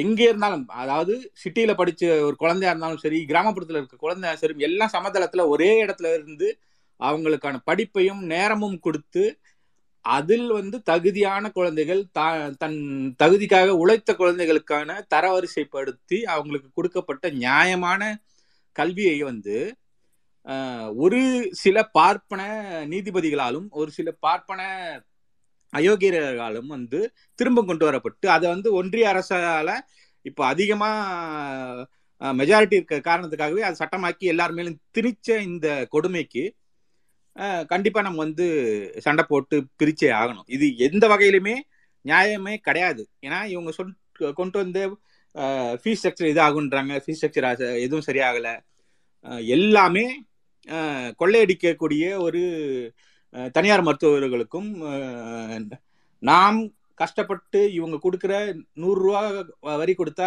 வெறும் 29 ரூபா கொடுத்த அந்த வரி பணத்தில் வைத்து எவ்வளோதான் நமக்கு பிரச்சனை இருந்தாலும் மாநில அரசின் ஒரு கொள்கை முடிவாக எடுத்துக்கிட்டு திமுக அதிமுக 2 கட்சிகளும் அரசு இருந்த போதும் ஒவ்வொரு மாவட்டத்துக்கும் அரசு மருத்துவமனை நம்ம கொண்டு வந்திருக்கோம், காலேஜ் கொண்டு வந்திருக்கோம். இத்தனையும் யாரோட பணம்னா இங்க இருக்கிற தமிழ்நாட்டில் இருக்கிற சங்கியாக இருக்கிற குழந்தையா ஒருத்தன் இருக்கானா, சங்கியோட குடும்பம் இருக்கானா, அவனை கொண்டு எல்லாரோட வரிப்பணமும் எல்லாரோட பணமும் சேர்ந்துதான், ரத்தமும் சேர்ந்துதான் நம்ம அங்கே கட்டியிருக்கோம். இதை இன்னொருத்தனுக்கு தூக்கி கொடுக்கறதோ அல்லது எல்லாரோட கனவை பாலடித்து சாகடிக்கிறதோ நியாயம் கிடையாது. நம் கண்முன்னா நம்ம பார்த்தது சரியா படிக்கல, படிச்சு ஃபெயில் ஆயிட்டேன் அப்படின்னு சொல்லிட்ட குழந்தைகள் மட்டும்தான், ஃபெயில் ஆகி போயிட்ட குழந்தைகள் மட்டும்தான் செத்து போயிருக்கிறதுலாம் நம்ம பார்த்துருக்கோம். ஐயோ நம்ம இது பண்ணிட்டோன்னு. ஆனா நல்லா படிச்சு நல்ல மார்க் எடுத்து டாப்பரா இருக்கிற குழந்தைகளை இந்த பார்ப்பனிய பரதேசி நாய்கள் கொலை செய்துட்டு இருக்கு. இதை நம்ம தடுத்தே தீரணும். இதுக்கு கூட உணர்ச்சி வசம் படாத இருக்கோம்லாம் பணம் தான். அந்த மாதிரி பணங்கள் எல்லாம் தள்ளிட்டு நாம் நம் பிள்ளைங்களோட கனவை நிறைவேற்றணும். நான் ஐரோப்பாவில் ஒரு சில நாடுகள்லையும் அமெரிக்காவில் சில மாகாணங்கள்லையும் இருந்திருக்கேன். கடந்த ஒரு 15-20 வருஷமா எல்லா இடத்தும் போயிருக்கேன். மருத்துவம் தமிழ்நாட்டு போல உலகத்தில் வேற எங்கேயுமே கிடையாது. எவன் வேணாலும் எதை வேணாலும் தூக்கிட்டு வாங்க. நான் என் அனுபவத்தில் சொல்கிறேன், தமிழ்நாடு போல மருத்துவம், சிறந்த மருத்துவம் உலகத்தில் எங்கேயுமே கிடையாது. அதை கொண்டு வந்தது தமிழ்நாடு அரசில் இருக்க, இதுக்கு முன்னாடி இருந்த திராவிட கட்சிகள் தான், இங்கே இருக்க மக்கள் தான். இங்கே குற்றம் குறைகள் ஏதாவது சிலது இருக்குன்னா கண்டிப்பாக இருக்க தான் செய்யும். இது அறிவியல் பூர்வமாக இம்ப்ரூவ்மெண்ட்டுக்கு எப்பவுமே ஸ்பேஸ் இருக்க தான் செய்யும். ஆனால் கம்பேரிட்டிவ்லி வேர்ல்டுலேயே best class of medical infrastructures தமிழ்நாட்டில் மட்டும்தான் இருக்குது. அதை நான் எக்ஸ்பீரியன்ஸ் பண்ணி தான் சொல்கிறேன். வேறு யாராக இருந்தாலும் டேட்டா கொண்டு வாங்க. டேட்டா கொண்டு வந்தால் அதுக்கு நான் பதில் சொல்ல நானும் ரெடி, இங்கே இருக்க எல்லாரும் ரெடி. இங்கே உலகத்தில் இருக்கிற மற்ற எல்லா வளர்ந்த நாடுகளும் எப்படி கல்விக்கு முக்கியத்துவம் தரணுன்றதை நம்ம நாட்டை பார்த்து தான் அவங்க தெரிஞ்சுக்கணும். தமிழ்நாட்டில் இப்படி ஒரு இன்ஃப்ராஸ்ட்ரக்சர் இருக்கிறது தான் உலகமே பார்த்து தெரிஞ்சுக்க வேண்டியது. ஏன்னா எனக்கு தெரிஞ்சு நம்மளை தவிர இருக்கிற உலகத்தில் இருக்கிற நிறைய பேர் மெடிக்கல் டூரிசம் சொல்லிட்டு வர்றதும், நம்ம தமிழ்நாட்டு மக்களே உலகத்தில் பல இடத்துல போய் செட்டில் ஆகிருந்தாலும் தன் உடம்புக்கு தேவையான மருத்துவ செலவுகள்லாம் அதிகமாக மற்ற இடத்துல இருக்கனால இந்தியாவுக்கு, அதுவும் தமிழ்நாட்டுக்கு போகும்போது எல்லா வேலையும் முடிச்சுட்டு போகிறாங்க. ஏன்? அங்கே உங்களுக்கு வசதியான ரொம்ப நல்ல இன்ஃப்ராஸ்ட்ரக்சர் தானே இருக்கு, ஏன் அங்கெல்லாம் பண்ண வேண்டியது தானே? தமிழ்நாட்டில் இப்படி பார்த்து பார்த்து 2-3 தலைமுறையாக செங்கல் செங்கலாக நாம் வந்து செதுக்கி கட்டி வைத்த கட்டிடங்களை பகல் கொள்ளையாக ஒரு பார்ப்பனிய நாய் வந்து கொள்ளையடித்து தின்பதை எப்பயுமே ஒத்துக்க முடியாது. நம் உயிரே போனாலும் பரவாயில்ல, நீட்டு போயே தீரணும். இதை வந்து பேண்ட் நீட்டுன்றது தமிழ்நாட்டோட ஒவ்வொருத்தரோட ரத்தத்துலேயும் அது இருக்கும். அது வந்து இந்த தலைமுறையில் நம்ம பேண்ட் நீட் பண்ணாலுமே வந்து இன்னும் பல தலைமுறைகளுக்கும் இதை ஞாபகம் வச்சுக்கிட்டே இருப்போம். நம்ம வந்து பேசியே தீரணும். ஏன்னா இவன் சமஸ்கிருதத்தை பிடுங்கின பிறகு நீட்டை நீட்டினா நடுவில் வந்து என்ட்ரன்ஸ் எக்ஸாம் நீட்டினா அது மாதிரி நீட்டிக்கிட்டே தான் இருப்பான். அதனால் வந்து இந்த நம் குழந்தைகளை பலியிட்ட இந்த பார்ப்பனியத்தை வந்து நம்ம தாண்டி வரணும்னா இந்த பேண்ட் நீட் அப்படின்ற இந்த ஒரு விஷயத்த தமிழர்கள் தமிழ் கடைசி தமிழன் வந்து உயிரோடு இருக்கிற வரைக்கும் இதை பேசிக்கிட்டே தான் இருக்கணும். இது பேசினாதான் பார்ப்பனியம் என்னாலுமே வந்து முயற்சி செய்தாலும் முதல் முயற்சியிலேயே நம்ம அதை தோற்கடிப்போம். இல்லைனா இது ரொம்ப கஷ்டமாயிரும். அடுத்த பலி நம்ம வந்து கொடுக்கறதுக்கு நம்ம மனசுலேயே வந்து தெம்பில்லை. அதனால எப்பாடுபட்டாவது அடுத்த ஆட்சியில் முதல் விஷயமா நீட்டை வந்து பேன் பண்ணியே தீரணும். இதுக்கு நம்ம மட்டும் பேசி பிரயோஜனம் இல்லை. சகோதரர்களாக இருக்க மற்ற மாநிலத்தில் இருக்கிற மக்களிடம் பேசி ஆட்சி மாற்றத்துக்கு வழிவகுக்கணும். வாய்ப்புக்கு நன்றி ஹரிஷ் ப்ரோ. நன்றி செல்வகுமார் பிரதர். மிக ஒரு ஆழமான பார்வை. நீங்கள் சொன்ன மாதிரி not only with medical infrastructure மட்டும் இல்லை, எல்லா விதத்துலேயுமே இன்ஃப்ராஸ்ட்ரக்சர் ஆன் எவ்ரி இண்டஸ்ட்ரீஸ். அதாவது அது இன்ஜினியரிங் இன்ஃப்ராஸ்ட்ரக்சராக இருக்கலாம், இல்லைனா ஆர்ட்ஸுக்குரியதாக இருக்கலாம், இல்லைனா இண்டஸ்ட்ரியல் இன்ஃப்ராஸ்ட்ரக்சர்ஸாக இருக்கலாம். எல்லாத்துலேயுமே தமிழகம் வந்து ஒரு முன்னோடி மாநிலமாக top 3 ஆன் எவ்ரி சார்ட்டில் உட்காந்துக்கிட்டு இருக்கிறோம். அப்படி இருக்கும்போது ஒரு சில டிஸ்கிரிப்பன்சிஸ் எல்லா இடத்துலையுமே இருக்கும். ஆனால் நீங்கள் திருப்பியும் அதை தான் we are always open to correct our self and evolve from the process அப்படிங்கிறதுல ஒவ்வொரு தமிழர்களுமே அவங்கள பகுப்பாய்வுக்கு உட்படுத்துறதுக்கு ரெடியாகவே தான் இருக்கிறோம். For our improvement, for the states improvement, for the human டெவலப்மெண்ட்டுக்கு வி ஆர் ஆல்வேஸ் ஓப்பன். அதில் மாற்றுக்கிறதே கிடையாது. ஸோ அப்படி இருக்குங்கிற பாயிண்ட்ல இருந்து அடுத்த காலகட்டத்தில் அதனுடைய இந்த நீட்டுங்கிற ஒரு சமதளத்திற்கான ஒரு வேட்டு வைக்கக்கூடிய இந்த ஒரு கொடிய பார்ப்பினிய சித்தாந்தத்தில் உருவான இந்த பரீட்சையையும் புறந்தள்ள வேண்டியதற்குரிய அத்தனை விஷயங்களையும் திராவிட சித்தாந்தத்தினுடைய அரசு மேற்கொள்ளும் அப்படிங்கிற அதே நம்பிக்கையோட அடுத்த ஆளுக்கு போயிடுவோம். இன்னும் கடைசியாக ஃபர்ஸ்ட் ரவுண்டில் பேசாமல் இருக்கிற brother Kaushi and Raj brother போயிருங்க. அப்புறம் கௌஷி, அப்புறம் ஆந்தை, 3 பேர்த்துல முடிச்சிட்டோன்னா அதோடு முடிக்கலாம் நினைக்கிறேன். வேற யாரும் பேச வேண்டி இருந்துச்சுன்னா மேல வாங்க, அப்படி இல்லைன்னா அந்த கடைசி 3 பேரோட முடிச்சுக்கலாம். Please Raj brother go ahead. Yeah thanks sir, thanks for the opportunity. நம்ம இப்போ எல்லாருமே NEET, okay, it's a first point and our aggression is about the NEET. ஆனால் இது எல்லாத்தையும் தாண்டி அவங்க நெக்ஸ்ட்னு ஒன்று கொண்டு வந்துக்கிட்டு இருக்காங்க. நெக்ஸ்ட்டு வந்துக்கிட்டே தான் இருக்கு. நம்ம இது எல்லாத்தையுமே வந்து ரிசால்வ் பண்ணுறதுக்கு எனக்கு தெரிஞ்ச என்னோட சிற்றறிவுக்கு தெரிஞ்ச ஒரு சொல்யூஷன் என்னென்னா, எமர்ஜென்சி பீரியடில் கன்கரண்ட் லிஸ்ட்டில் கொண்டு போன எஜுகேஷன் சிஸ்டத்தை நம்ம ஸ்டேட் சிஸ்டத்துக்கு கொண்டு வந்தே ஆகணும். வி ஆர் யூனியன் கவர்மெண்ட் ஏற்றுக்கிட்டாட்டியும் we are a federal system. Absolutely we are a federal system. அந்த ஃபெடரல் சிஸ்டத்துக்குள்ள ஒரு ஃபெடரல் ஸ்டேட்டுக்கான ஒரு உரிமை கண்டிப்பாக இங்கே வந்து தேவைப்படுது.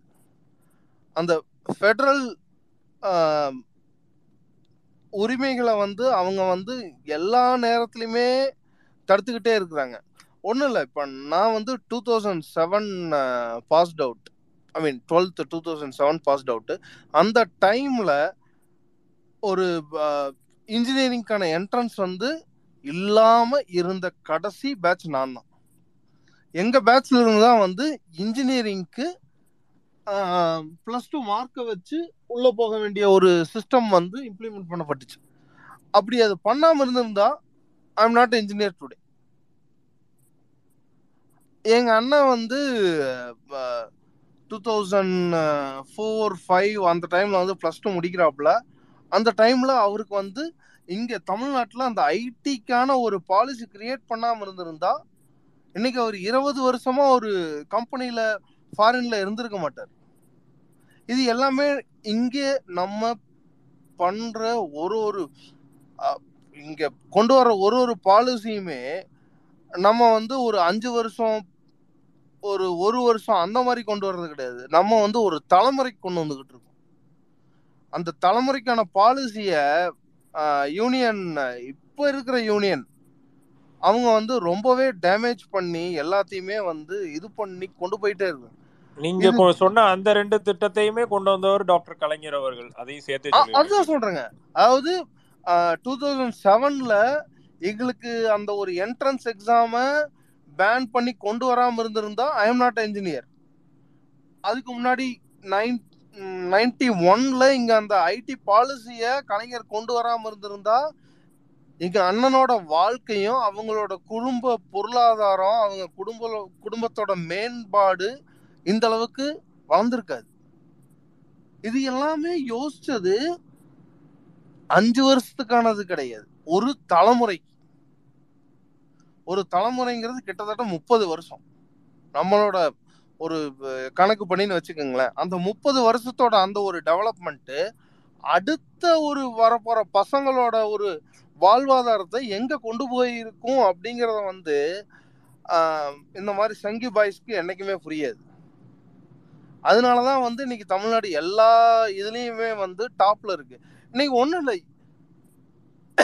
நீட்டுக்கு முன்னாடி இந்த டாக்டர்ஸ் தானே இங்க எல்லாருமே இருக்காங்க. நீட்டுக்கு முன்னாடி இந்த டாக்டர்ஸ் தானே ஒரு காலத்துல வாஜ்பாய்க்கு முட்டி ஆப்ரேஷன் பண்ணது Tamil Nadu அப்போலோல. Factually, if I am wrong, anyone please correct me. Harish, am I factually wrong? இல்ல, எனக்கு அது தெரியல brother. I am not sure. Sir மோடியுடைய பிரதரே இங்க தான் இருக்கா சார்? ஒரு 3 மாசம் இங்க தான் இருக்காரு. இல்ல அது ஸ்பெஷல் ஹெலிகாப்டரோட இருங்க ஒரு நிமிஷம். மோடியோட பிரதருக்கு ஸ்பெஷலா ஒன்றிய அரசோட ஹெலிகாப்டர் வசதியோட சென்னைக்கு தான் ட்ரீட்மெண்ட் பார்க்க வந்தாங்க. இல்லைங்க, நான் என்ன சொல்ல வரேன்னா, Vajpayee after his prime minister period அவரோட ஒரு நீ கேப் ஆப்ரேஷனுக்கு தமிழ்நாடு வந்திருந்தாரு. If my memory is very correct. ஏன் தமிழ்நாடு வரணும்? உங்களோட மற்ற எல்லா ஸ்டேட்லையுமே எல்லா விதமான இதுவும் கொண்டு வந்திருந்தீங்கல்ல. இன்னைக்கு இது நீட்டு, அதாவது ஒரு மெடிக்கல் என்ட்ரன்ஸோட நிக்கல. இது இன்னைக்கு ஒரு ஜேஎன்யூக்கான ஒரு இதுல அது எனக்குமே இருந்திருக்கு. பட் சென்ட்ரல் யூனிவர்சிட்டியோட ஒரு ஆர்ட்ஸ் கோர்ஸ்க்கு போகுது. இது அவங்க நெக்ஸ்ட்னு சொல்லி ஒரு இன்ஜினியரிங், மெடிக்கல், ஒரு ஆர்ட்ஸ் ஸ்டூடெண்டோட எக்ஸிட் எக்ஸாம் வரை கொண்டு வர்றாங்க. அப்போ ஒருத்தன் 3 வருஷம் 4 வருஷம் அவன் கஷ்டப்பட்டு படிச்சு நான்லாம் அரியர் வச்சுதான் வெளில வந்தேன். நான் இல்லைன்னா சொல்லுங்க, பட் முடிச்சு வெளில வந்தோம். நம்மளுக்கு அங்க உள்ள கொடுக்குற கல்வியை தாண்டி எக்ஸ்போஷர் அதுதானே முக்கியம். இந்த நாட்டோட ஒரு இதுக்கும் இங்க நம்மளுக்கு இருக்கிற எக்ஸ்போஷர் ரொம்ப முக்கியம். ஒவ்வொருத்தவங்களும் என்ன மாதிரி திங்க் பண்றாங்க, என்ன மாதிரி இந்த நாட்டோட டெவலப்மெண்ட்டுக்கு நம்ம என்ன மாதிரி ஹெல்ப் பண்ண போறோம் அப்படிங்கிறது. அது எல்லாத்துக்குமே கல்வி மட்டும்தான காரணமா இருந்திருக்கு. இதை தாண்டி வேற என்ன? இங்க ஜெய் ஸ்ரீராம் கோஷமோ ஜெய் பஜ்ரங்குபலி கோஷமோ இங்க ஒரு டெவலப்மெண்ட்டும் கிரியேட் பண்ணல.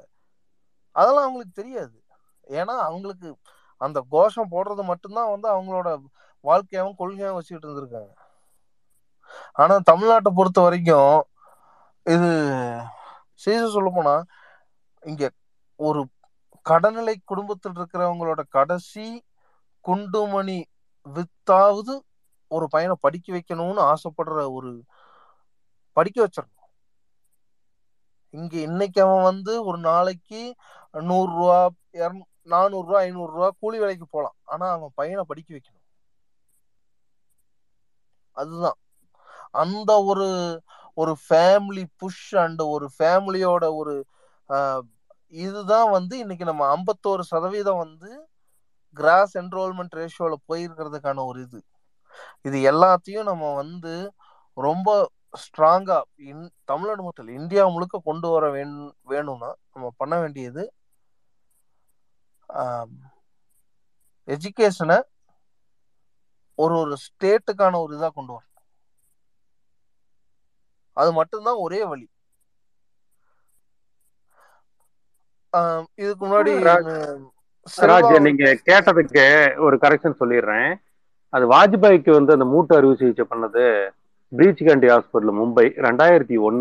ஓகேங்களா, அது அதனாலதான் நான் கரெக்ஷன் பண்ணிடுறேன், ஒன்றும் பிரச்சனை இல்லை.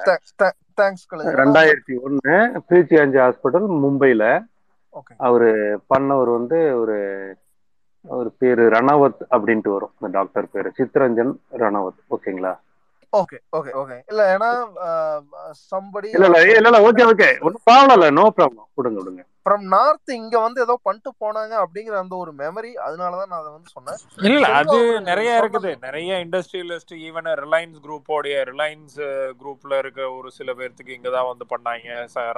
மெடிக்கல் யூனிவர்சிட்டியில டாக்டர், ஆப்கானிஸ்தான் எல்லாருமே இங்கதான் வருவாங்க.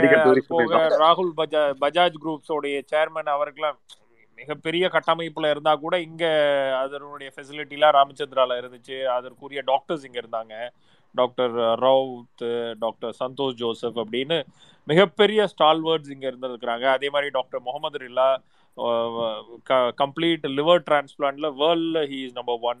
அந்த லெவலுக்கு உலகத்துல இருக்கிற அத்தனை அம்பாசிடர்ஸ் முதற்கொண்டு எல்லாருமே வந்து இங்க பண்ணிட்டு போறது நிறைய அந்த நிகழ்வுகள்லாம் இருந்துச்சு. ஆனா நீங்க சொன்ன நிகழ்வு எனக்குமே டாக்டர் செரியன்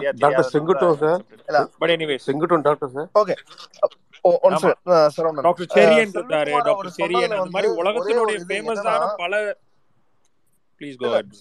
சாரி, செல்வகுமார் சொன்னதுல என்னன்னா, இப்ப US அந்த மாதிரி கண்ட்ரீஸ்ல பாத்தீங்கன்னு வச்சுக்கோங்களேன், 90% மெம்பர்ஸ் வந்து இன்சூரன்ஸ்ல இருப்பாங்க, எதர் கவர்மெண்ட் ஆர் பிரைவேட் அந்த இதுல இருப்பாங்க. அந்த இன்சூரன்ஸ்ல இருக்கிறவங்களுக்கு தான் ஒரு கம்மியான பிரைஸ்ல ஒரு ஹெல்த் கேர் சிஸ்டம் கிடைக்கும். இன்சூரன்ஸ் இல்லாதவங்க ஒரு ஹெல்த் கேருக்குள்ள போயிட்டாங்கன்னா அவங்களோட என்டையர் லைஃப் சேவிங்ஸே போகிற அளவுக்கான சார்ஜஸ் அங்க. ஆனா இங்க அப்படி இல்லை, இங்க எதுவுமே இல்லாத ஒருத்தங்க நம்மளோட தமிழ்நாட்டுல சொல்றாங்க, இங்க எதுவுமே இல்லாத ஒருத்தங்க ஒரு கவர்மெண்ட் ஹாஸ்பிட்டல் அப்ரோச் பண்ணாங்கன்னா அவங்களுக்கு இன் அண்ட் அவுட் எல்லா விதமான ஹெல்த் கேருக்கான எல்லாமே கிடைக்கும். மேஜர் ஆப்ரேஷன்ல இருந்து எல்லாமே கிடைக்கும் மினிமல் பிரைசஸ்ல. ஆனா ஃபாரின் கண்ட்ரீஸ்ல அப்படி இல்லை. இதை டெவலப் பண்ணி வச்சிருந்தது திராவிடம். அது அவங்களுக்கு தெரியாது, அதை அவங்களால அக்செப்ட் பண்ணிக்க முடியாது. ஏன்னா இது எல்லாமே வந்து பெரிய முதலாளிகளை பாதிக்குது. இன்னைக்கு இவங்க இது எல்லாமே கொண்டு வந்துகிட்டு இருக்காங்க தெரியுங்களா, நீட்டு, இது எல்லாமே எங்க போய் நிற்கும்னா ஒவ்வொருத்தவங்களும் இன்சூரன்ஸ் எடுத்தே ஆகணும். இன்சூரன்ஸ் எடுக்காதவங்கனால ஒரு ஒரு நார்மல் ட்ரீட்மெண்ட் கூட எடுக்க முடியாது. இந்த ஹெல்த் கேர் சிஸ்டம், இந்த ஒரு மேஜர் ஆப்ரேஷன்ஸ் வந்து சொன்னீங்க, ஆக்சுவலாக வந்து எனக்கு ஒரு டிசம்பரில் வந்து எனக்கு லெகமெண்ட் வந்து துண்டா கட் ஆயிடுச்சு. அதுக்கான ஒரு ஆப்ரேஷனுக்கு நான் கோயம்புத்தூர் கங்காவில் அட்மிட் ஆயிருந்தப்போ எனக்கு பக்கத்தில் ஒரு பெட்டில் வந்து ஒரு சின்ன பையன், அவனுக்கு ஒரு 2.5 வயசு 3 வயசு தான் இருக்கும். அவனுக்கு என்னன்னா ஸ்பைனல் கார்டு என்டையராக டிஸ்லோகேட் ஆயிருந்தது. அதை அவங்க வந்து கொஞ்சம் கொஞ்சமாக சரி பண்ணி கொண்டு வந்தாங்க. இதெல்லாம் வந்து அவங்க வந்து இவங்க சொல்ற இந்த ஒரு பாலிசிஸ்ல வந்தவங்க இல்லை இங்க நம்ம கிரியேட் பண்ணி வச்சிருக்கோம், எல்லா விதமான எல்லாத்தையும் கிரியேட் பண்ணி வச்சிருக்கோம். ஆனா கொஞ்சம் கொஞ்சமா உள்ள நம்மளோட சிஸ்டத்துக்குள்ள வந்துகிட்டு இருக்கிறாங்க. இது எல்லாத்தையும் தாண்டிங்க, இந்த நீட் வந்து இங்க தமிழ்நாட்டில் மிகப்பெரிய டிசாஸ்டர் ஒன்று கிரியேட் பண்ணியிருக்குது. அது என்னன்னா, நம்மளோட புறநகர் ரூரல் ஹெல்த் கேர் சிஸ்டத்தை ரொம்பவே டேமேஜ் பண்ணி கொண்டு போயிருச்சு. என் தம்பி ஒருத்தன் 2 வருஷத்துக்கு முன்னாடி மேரேஜ் ஆச்சு, அதுக்கப்புறம் அவனுக்கு ஒரு பேபி ஃபார்ம் ஆகுது. ரூரல் ஹெல்த் கேரோட இதுல இருந்து ஒரு ஒர்க்கர், அவனுக்கு மேரேஜ் ஆன இதுல இருந்து 4 மாசத்துல இருந்து அவங்களை ஃபாலோ பண்ணிட்டு இருந்தாங்க. இந்த ரூரல் ஹெல்த் கேர் சிஸ்டத்தை இன்னைக்கு இந்த நீட் வந்து தடுத்துருச்சு. இதுக்கு முன்னாடி தமிழ்நாட்டோட ஒரு மெடிக்கல் இதோட பாலிசி என்னன்னா, 4 வருஷம் ஒருத்தன் வந்து காலேஜ்ல படிக்கணும், 5வது வருஷம் அவன் வந்து கன்ஃபார்மா ரூரல்ல ஐ மீன் கிராமப்புறத்துல அவன் வேலை செஞ்சே இருந்திருக்கணும். அப்பதான் வந்து அவனுக்கு டிகிரி, அவனுக்கு எல்லா எதுவுமே கொடுப்பாங்க. ஆனா நீட் இதை வந்து எல்லாத்தையுமே தடுத்துருச்சுல. இன்னைக்கு யாரு வந்து ஒரு 10-20 ரூபா ஒரு எக்ஸாம்பிளுக்கு வச்சுக்கோங்க, 10-20 ரூபா கொடுக்குறதுக்கு சிரமப்படுற ஒரு கிராமத்துல போய் யாரு வந்து இன்னைக்கு வந்து அந்த தம்பி ஜெகதீஷோட ஃப்ரெண்ட் அவர் சொன்ன மாதிரி 25 லட்சம் ரூபா செலவு பண்ணி உள்ள போய் பண்றவங்க யாரு வந்து இங்க இதை வந்து பண்ணுவாங்க? யாரும் பண்ண மாட்டாங்க. 10-20 ரூபாய்க்கு யாரு வந்து இது சர்வீஸ் பண்ணுவாங்க? ஒன்றும் இல்லைங்க, இப்போ ஒரு வருஷத்துக்கு முன்னாடி கோயம்புத்தூர்ல 5 ரூபா டாக்டரு 10 ரூபா டாக்டர் ஒருத்தர் இருந்தார். அவர் செத்தாரு, அதுக்கு வந்து அவ்வளோ கூட்டம் வந்தது. அவர் ஏன் அவ்வளோ அந்த ஒரு சர்வீஸ்ல பண்ணியிருந்துருக்கு? ஏன்னா அவர் இந்த தம்பி பண்ண மாதிரி 25 லட்சம் ரூபாயோ கோடி ரூபாயோ செலவு பண்ணல. அந்த அளவுக்கு நம்ம இங்கே சிஸ்டத்தை டெவலப் பண்ணி வச்சுருந்துருக்கோம். இதை டோட்டலா முடிச்சு கட்டி சொன்ன மாதிரி உனக்கு நீ படிக்க வேணும். இங்க ஒரு சில கட்சிகளும் ஒரு சில அரசியல் புரோக்கர்களும் சொல்ற மாதிரி அவன் செத்தா சாகட்டும், டாக்டர் மட்டும்தான் படிப்பா விதைக்கிறாங்க. அதெல்லாம் விடக்கூடாது. நம்மளுக்கு என்ன தேவையோ அதை நம்ம எடுக்கணும். எனக்கு நான் டாக்டர் படிக்கணுமா, நான் டாக்டர் படிக்கணும், நான் இன்ஜினியர் படிக்கணுமா, நான் இன்ஜினியர் படிக்கணும். அந்த அளவுக்கு நமக்கு இந்த சிஸ்டத்தை கொண்டு வந்தே ஆகணும். இதுக்கு போராடி நம்ம எவ்வளவு நாள் கொண்டு வந்து வச்சிருந்ததை இன்னைக்கு இவங்க டெஸ்ட்ராய் பண்ணிட்டு இருக்கிறாங்க. இதுக்கு நம்ம என்னைக்குமே விடக்கூடாது. Thank you for the opportunity Harish. நன்றி நன்றி ராஜ் பிரதர். ரொம்ப ரொம்ப ரொம்ப ஒரு சென்சிபிளான ஒரு ரொம்ப ஒரு ரொம்ப ரொம்ப ஆழமா ஒரு பார்வையை நிதானமா கொண்டு வந்து அழகியலோட சேர்த்ததுக்கு மிக்க நன்றி. ரொம்ப இன்டெப்தான பாயிண்ட்ஸை கொண்டு வந்து சேர்த்துருக்கிறீங்க. Thank you so much for making again this டிபேட்டை ஒரு ஒண்டர்ஃபுல்லான ட்ராக்கு கொண்டு போனதுக்கு.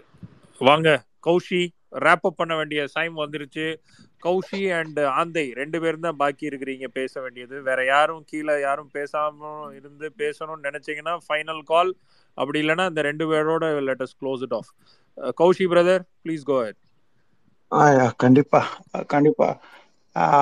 ஆக்சுவலா நான் என்னோட பார்வையில நான் சொல்ல வர்றது ஒன்னே ஒண்ணு மட்டும்தான். ஆக்சுவலா இது வெறும் நீட் போராட்டமா அப்படின்னு நம்ம எடுத்துக்கவே முடியாது. தமிழகத்தோட மிக முக்கியமான நம்மளோட குழந்தைகளுடைய முன்னேற்றத்துக்கான போராட்டமா மட்டும்தான் இது வந்து. ஏன்னா இன்னைக்குமே திமுக கழகம் எப்படி இதை பாக்குது அப்படின்னா, ஏன்னா இதுக்கு முன்னாடி இருந்த கடந்த 10 வருஷத்துல அதிமுக இது அவங்க எப்படி அப்ரோச் பண்ணாங்க, அவங்க இதை எப்படி ட்ரீட் பண்ணாங்கன்றதை தாண்டி இது எவ்வளோ சீரியஸான விஷயம், இது எந்த அளவுக்கு மக்களுக்கு ரொம்ப முக்கியமான ஒரு பிரச்சனை. ஏன் அப்படின்னா நம்ம இதுக்கு முன்னாடி வந்து இந்திய எதிர்ப்பு போராட்டத்தை வந்து எந்த அளவுக்கு ரொம்ப வீரியமா கையில் எடுத்து வந்து அதுல வெற்றி பெற்றோம் அப்படின்றது வந்து வரலாறு நம்மளுக்கு சொல்லி கொடுத்துருக்கு. ஆக்சுவலா நம்ம இதுக்கு வரலாறு எப்படி பார்த்துருக்கோம் அப்படின்னா, திராவிட முன்னேற்ற கழகம் வந்து இந்திய எதிர்ப்பு போராட்டத்தை வந்து எந்த அளவுக்கு ஆக்ரோஷமா, அதாவது அது உணர்ச்சின்னு கூட சொல்ல முடியாது, அது வந்து ஒரு ஒரு திமுக கழகத்தோட கடைக்கோடி தொண்டனுடைய ஒரு ஒரு முக்கியமான விஷயமா நம்ம எந்த அளவுக்கு அதை முன்னெடுத்து கொண்டு போய் அதுல வெற்றி பெற்றோம். அது வந்து இன்றளவும் வரலாறா பதியப்பட்டிருக்கு. அது எந்த அளவுக்கு வந்துன்னா இன்னும் கடந்த அடுத்த 100 வருஷம் 200 வருஷம் ஆனா கூட அதோட சான்றை வந்து நம்ம பதியப்பட்டிருக்கோம். இன்னுமே அது வரலாறா கடந்து கொண்டு போயிட்டு இருப்போம். அதே மாதிரிதான் நீட்டையுமே நான் பாக்குறேன். எப்படி ஒரு இந்திய எதிர்ப்பு போராட்டத்துக்கான வீரியத்தை வந்து திராவிட முன்னேற்ற கழகம் வந்து கையில எடுத்துச்சோ, அதுக்கு நிகரான ஒரு முன்னெடுப்பு தான் வந்து நீட்டுக்கு எதிரான போராட்டம். ஏன்னா நீட்டுக்கு எதிரான போராட்டம் வந்து ஒரு ஈஸியான விஷயமா வந்து நம்ம என்னைக்குமே கன்சிடர் பண்ணவே இல்லை. ஏன்னா அது வந்து ஒரு தமிழகம் மட்டும் கிடையாது, இந்தியாவுக்கான என்னைக்கெல்லாம் எங்கெல்லாம் தாழ்த்தப்பட்ட மக்கள் படிக்கவே கூடாது, இவங்க படிச்சு முன்னுக்கே வரக்கூடாது, இவன் எதுக்கு டாக்டர் ஆகணும், நான் தான் டாக்டர் ஆகணும், இந்த மாதிரி மனப்பான்மை உடையவர்களுக்கு எதிரான ஒரு முன்னேற்ற கழகமா வந்து திராவிட கொள்கையை வந்து என்னைக்குமே போராடும். அப்படின்னா இதுல வெற்றி பெற்றுட்டோம் அப்படின்னாலே இது வந்து வரலாறா மட்டும்தான் பதியப்படும். ஏன்னா இன்னைக்கு இந்தியாவுல இருக்க எல்லா மாநிலத்துக்கும் தவிர்த்து ஆனா தமிழகம் மட்டும்தான் இது வந்து கண்டிப்பா வரவே கூடாது. இதற்கான அனைத்து விதமான, அதாவது இது வந்து எந்த சூழ்நிலையில கூட என் மாணவனை வந்து டச் பண்ணவே கூடாது அப்படின்னு வந்து ஒரு முழு மூச்சாக முழு மனசாக அரசியல், அதாவது அரசியல் கொள்கையுடன் இது வந்து நடத்தியே ஆகணும், இது நடந்தா மட்டும்தான் நான் வந்து ஆட்சி அமைப்பேன் அப்படின்ற ஒரு உச்சபட்ச கொள்கையுடன் வந்து கையாள்றது பாத்தீங்கன்னா திராவிட முன்னேற்ற கழகம் தான். இது வந்து எந்த மாநிலத்துல வந்து இந்த அளவுக்கு சீரியஸா இதை அப்ரோச் பண்றாங்க? ஏன்னா இதோட சீரியஸ்னஸ் அவங்க புரிஞ்சுக்கிட்டாங்களா இல்ல அது அவங்களுக்கு புரியலையான்னு கூட நம்மளுக்கு தெரியாது. ஆனா இது எந்த அளவுக்கு நம்மளுக்கு எவ்வளவு சீரியஸ் அப்படின்னா, இன்னைக்கு நம்ம ஸ்டேட்ல மட்டுமே 21 குழந்தைங்க உயிரை வந்து கொடுத்துருக்காங்க. இதை வந்து ரொம்ப ஈஸியா வந்து நம்ம பார்க்க முடியுமான்னு தெரியல. ஏன்னா 21 குழந்தைங்களோட நம்ம வந்து பறி கொடுத்துருக்கோம். இதோட கோபம் வந்து இது கோபமா இல்ல இந்த வரலாற்று புனைவுகள்லாம் இருக்குல்ல, திரௌபதி வந்து பிளா பிளாப்லாம் பண்ணாங்க அந்த மாதிரிலாம் இருக்குல்ல, அதெல்லாம் கடந்து இதோட உச்சபட்ச கோபம்ன்றது வந்து என்ன சொல்றதுன்னே தெரியல. இன்னைக்கு கூட நம்ம அமைச்சர் வந்து உதயநிதி ஸ்டாலின் அண்ணா வந்து பேசும்போது கூட ரொம்ப ஆக்ரோஷமா பேசினாரு. இது வெறும் ஆக்ரோஷம் மட்டும் தானா? அந்த பார்வையில மட்டும்தான் நம்ம பார்த்துட்டு இருக்கோமா? கிடையாதுல்ல. உணர்வு பூர்வமா 21 குழந்தைங்களை பறி கொடுத்த ஒரு அண்ணனா நான் பேசுறேன் அப்படின்னு தான் அவர் பேசினாரு. அந்த நிலைமையில தான் இன்னைக்கு நானும் இருக்கேன், நீங்களும் இருக்கீங்க, இங்க பேசுற எல்லாருமே வந்து இது வெறும் வந்து நீட்டுக்கு எதிரான போராட்டம் அப்படின்னு நம்ம வந்து ஒரு ஒரு ஒரு சும்மா ஃபார்மாலிட்டிக்காக போராடணும், நான் வந்து பங்கு பெறணும் அப்படின்லாம் கிடையாது. இங்க இருக்க எல்லாருமே உணர்வு பூர்வமா நீட்ன்றது வந்து ஒரு ஒரு உயிர்கொல்லி, இதனால வந்து மாணவர்கள் வந்து எந்த அளவுக்கு சஃபர் ஆகுறாங்க, அதனால எந்த அளவுக்கு ஒரு குடும்பம் பாதிக்கப்படுது. அந்த ஒரு அப்பா வந்து ஒரு குழந்தையோட அப்பா நார்மலா சம்பாதிச்சு ஒரு குழந்தை டாக்டர் ஆனதை வந்து இன்னைக்கு வந்து ஒரு அப்பா வந்து ஒரு குழந்தைய டாக்டர் ஆக்கணும் அப்படின்னா திருடணும், கொலை பண்ணணும், குற்றம் பண்ணணும். நீங்க வந்து சமூகத்துக்கு எதிரான, அதாவது ஒரு குடும்பத்தையே மாற்றக்கூடிய நிலைமைக்கு நீட் வந்து மாறி இருக்கு.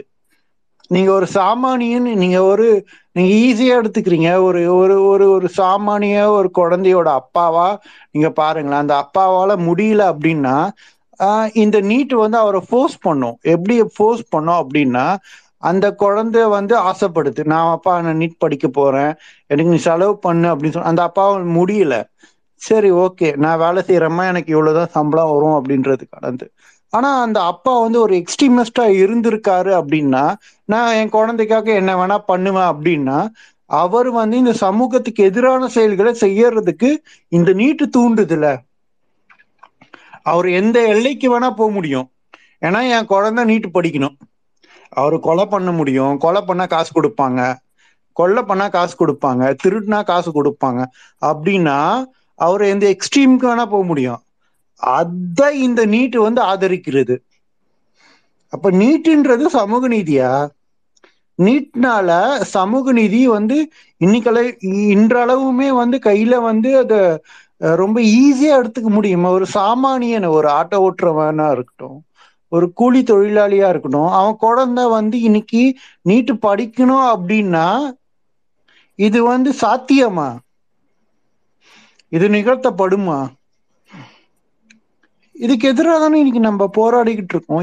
இன்னைக்கு போராட்டம் பண்ணதா இருக்கட்டும், இதுக்கு எதிரான எல்லா முன்னெடுப்புமே வந்து திராவிட முன்னேற்ற கழகம் வந்து கையெடுத்துக்கிட்டே தானே இருக்கு. நாளைக்கு இது நிகழ்த்தப்படும்.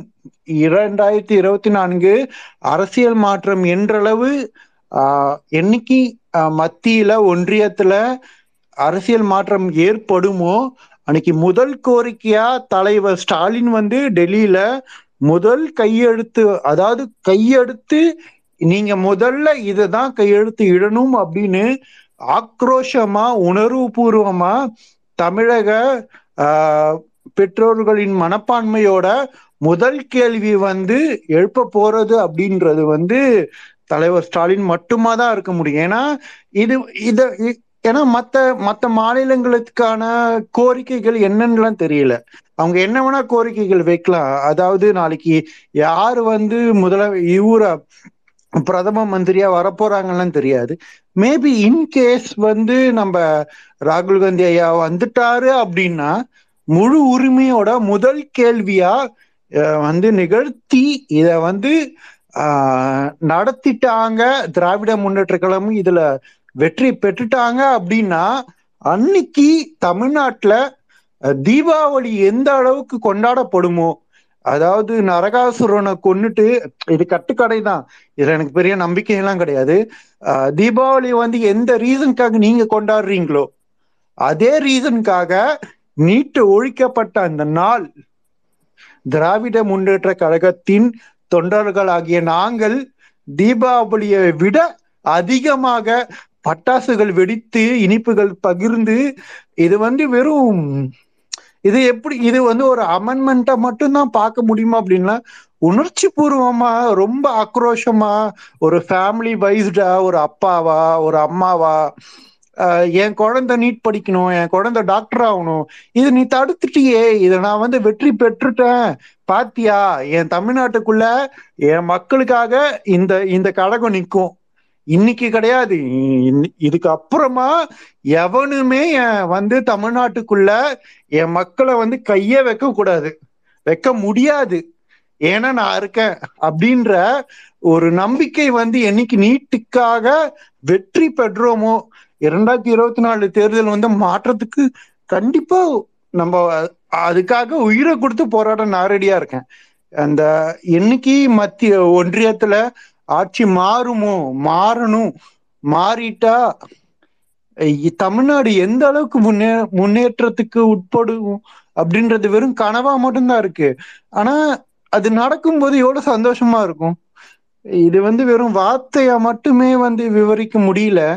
இது நடக்கும்போது இதை விட ஆக்ரோஷமா சந்தோஷமா இனிப்பு வெறும் வீட்டுக்கு மட்டும்லாம் கொடுக்க மாட்டேன், மொத்த ஊருக்குமே எவ்வளவு காசு இருக்கோ அந்த மொத்த காசுக்குமே இனிப்பை வாங்கி பட்டாசு வாங்கி அது வெறும் ஒரு ஒரு சின்ன விஷயமும் கிடையாது. இது ஒரு வரலாற்றுல நம்ம பங்கு பெறுறோம். என்னைக்கு இந்திய எதிர்ப்பு போராட்டம் நடக்கும்போது அன்னைக்கு பங்கு பெற்றவங்கலாம் இன்னைக்கு பெருமை கொள்றாங்க, நான் இந்திய எதிர்ப்பு போராட்டத்துலாம் பங்கு பெற்றேன் அப்படின்ற ஒரு சந்தோஷம் இருக்குல்ல. அந்த மாதிரி நீட் எதிர்ப்பு போராட்டத்துல நான் பங்கு பெற்றேன், இதுல நான் இவ்வளவு பார்ட்டிசிபேட் பண்ணேன், இது ஃபியூச்சர்ல என் குழந்தைங்களை நான் இவ்வளவு காப்பாத்திருக்கேன், இதுக்கு திராவிட முன்னேற்ற கழகம் இவ்வளவு உறுதுணையா இருந்திருக்காங்க, இவங்க எல்லாமே சப்போர்ட் பண்ணியிருக்காங்க அப்படின்றத ஆவணப்படுத்தணும். இது வெறும் வார்த்தையால முடிஞ்சிடக்கூடாது. இப்ப நான் டெக்னாலஜி வைஸ்டு ஒரு ஐடியாலஜி இருக்குன்னு வச்சுக்கோங்களேன், இந்த மாதிரி சார்ந்து நம்மள சார்ந்து ஒரு கூட்டம் இருக்குல்ல, இது எல்லாத்தையுமே சேவ் பண்ணி ஒரு டிரைவ்லயோ இல்ல யூடியூப்லயோ எங்கெல்லாம் முடியுமோ ஆவணப்படுத்தணும். ஏன் அப்படின்னா இதுக்கு முன்னாடி நம்ம பண்ண எல்லா நாளத்தையுமே வேற எவனோட பேரோ எழுதி வச்சிருக்காங்க. நீங்க அது பேக் டிராப்ல போய் பார்க்கும்போது ஒரு புத்தகம் மட்டும்தான் இருக்கு. ஆனா இன்னைக்கு யார் புத்தகம் படிக்க போறாங்க? டெக்னாலஜி வைஸ் நம்ம பார்க்கும்போது இதை ஆவணப்படுத்தணும். இன்னைக்கு நம்ம பண்ண போற இந்த விஷயங்கள்லாம் இருக்குல்ல, நீட்டுக்கு எதிரான போராட்டத்துக்கான வெற்றி நம்மளுக்கு கிடைக்கதான் போகுது. இதை நம்ம சும்மாலாம் வெற்றி அடையாமலாம் விட்டுற போறதெல்லாம் கிடையவே கிடையாது. கண்டிப்பா வெற்றி அடையதான் போறோம். அதை ஆவணப்படுத்தணும். இது வெறும் ஒருத்தர்லாம் கிடையாது, மொத்த திராவிட கழகத்தினுடைய கொள்கையிலுடைய எல்லா தொண்டர்களையுமே இதை ஆவணப்படுத்தணும். வெறும் அதை சேவ் பண்ணி ஆவணப்படுத்தி வரலாறா மாத்தணும். நாளைக்கு அடுத்த 10 வருஷம் திரும்பி பார்க்கும்போது நீட்டுக்கு எதிரான போராட்டம் இந்தியா லெவல்ல யார் பண்ணாங்க? இது திராவிட முன்னேற்ற கழகம் பண்ணியிருக்கு. இந்த தொண்டர்கள் இந்த அளவுக்கு போராட்டம் பண்ணாங்க, பண்ணியிருக்காங்க அப்படின்றத அடுத்த ஜெனரேஷனுக்கு நம்ம கடத்தி கொண்டு போகணும் அப்படின்றத கொஞ்சம் எமோஷனலா பேசிட்டேன். Thank you thank you thank you Kaushi. ரொம்ப ரொம்ப டீடைல்டா ஒரு சில உங்களுடைய வியூ பாயிண்ட் எனக்கே ஒரு புது விதமா இருந்துச்சு. பட் ரொம்ப ரொம்ப சென்சிபிளா இருந்துச்சு. அதுவும் நீங்கள் அந்த பெற்றோர்கள் வந்து முடியாத பெற்றோர்களுக்கு வந்து இந்த நீட் வந்து எவ்வளோ பெரிய மன அழுத்தத்தை கொடுக்கும், பொருளாதாரத்தை அழுத்தத்தை கொடுக்குங்கிறதோட நம்ம ஸ்டாப் பண்ணிட்டோம். பட் அது எவ்வளோ ஒரு ஆன்டி சோஷியலாக கொண்டு போகும் அப்படிங்கிற ஒரு பாயிண்ட் ஆஃப் வியூ வந்து நிஜமாகவே இட் இஸ் ஆன் அனதர் டைமென்ஷனில் you brought a great sense to the debate. ஏன்னா அது நடக்கிறதுக்கு வாய்ப்புகள் இருக்குது. ஏன்னா பெத்த குழந்தைகள் வந்து கல்வியில் நான் இதை படிக்க போகிறேன்னு சொல்லும் போது எந்த தாய் தகப்பனுக்கும் வந்து அதை நிறைவேற்றி கொடுக்கணும், கடைசி குண்டு மணி இருக்கிற வரைக்கும் அப்படின்னு இதுக்கு முன்னாடி சொல்லிட்டு போனாங்க இல்லையா, அது மாதிரி. அப்போது அதற்காக தன்னைத்தானே அதை வருத்திக்கிறது. இப்போது ஜெயதீஸ்வரனோட தகப்பனார் அதை பண்ணுறதுக்குரிய இது இல்லாதனால அவரும் சேர்ந்து அதை மாய்த்து கொண்டார் உயிரை. ஆனால் இதே மாதிரி வேற பெற்றோர்கள் வந்து ஓகே ஃபைன், ஒரு சில பேர் லஞ்சம் வாங்க ஆரம்பிக்கலாம், ஒரு சில பேர் சமூகத்துக்கான எதிரான குற்றச்செயல்களில் ஈடுபடலாம். ஆனால் அது நிஜமாவே ஒரு வேலிட், அது எல்லாரும் 99.9% அந்த மாதிரி அது யாரும் பண்ண போகிறது கிடையாது. பட் ஸ்டில் ஈவன் 0.1% இதனால் அப்படி ஒரு ஆன்டி சோஷியலான ஒரு பிஹேவியருக்கும் இது உட்படுத்தும் அப்படின்னா அந்த விதமான ஸ்ட்ரெஸ் வந்து இன்னும் மோசமானது. ஸோ அதையும் இது பெற்றோர்களுக்கு கொடுக்குதுங்கிற வச்ச நீங்கள் ஒரு சென்சிபிளான ஒரு பாயிண்ட்டை வந்து ரியலி ஃபீல் ஓகே. இந்த மாதிரி ஒரு டைமென்ஷனை ஐ ஹோப் இது வரைக்கும் இந்த நீட் சம்பந்தமான எந்த இதுலேயும் நான் கேட்டதா இல்லை. எனிவேஸ், நன்றி Kaushi brother, thank you so much for your time and arguments. வாங்க ஆந்தை, please go ahead your final thoughts on this debate. Thank you Harish, thanks for your time. Ram, thanks for co hosting. இன்னைக்கு இந்த மாதிரி இவ்வளோ பெரிய போராட்டமாக உணர்ச்சி தழும்ப நம்ம வந்து நிறைய விஷயங்கள் நடந்துக்கிட்டு இருக்கு இந்த பேன் நீட்டுக்காக. கழகம் வந்து ரொம்ப கொள்கை உறுதியோடு வந்து இறங்கி அடிக்க ஆரம்பிச்சிருக்காங்க. நமக்கு வந்து வெற்றி எப்போ கிடைக்கும், அந்த வெற்றி வாய்ப்புகள் ரொம்ப க்ளோஸாக இருக்கா என்னன்னு தெரியல. ஆனால் நம்ம ஒரு நல்ல ஆரம்ப புள்ளியில் இருக்கோம். இந்த பேன் நீட்ன்றது வந்து அனிதா இறந்ததுக்கு அப்புறமா வந்து நம்ம எல்லாருமே இணையத்தில் செயல்படுற எல்லாருமே வந்து ஒரு ஆரம்ப புள்ளின்னு நான் அதை தான் பார்க்குறேன். ஏன்னா நம்மளுக்கு நிறைய உரிமைகள் மறுக்கப்பட்ட போதோ இல்லை வந்து திமுக மீது தொடர்ந்து அவதூறுகள் பரப்பும் போதோ வந்து இவ்வளோ ஆக்ரோஷமாக நம்ம வந்து இறங்கி களமாடலை. ஆனால் அனிதாவோட மறைவுக்கு பின்னாடி பார்த்தீங்கன்னா எந்த சமூக வலைத்தளத்துலேயும் கொஷன்ஸ் கேட்குறது, எதிர்த்து பதில் சொல்கிறது, டேட்டா பாயிண்ட்ஸோட எல்லாத்தையும் அடித்து நொறுக்கிறது, இதெல்லாம் ரொம்ப அதிகமாக ஆச்சு.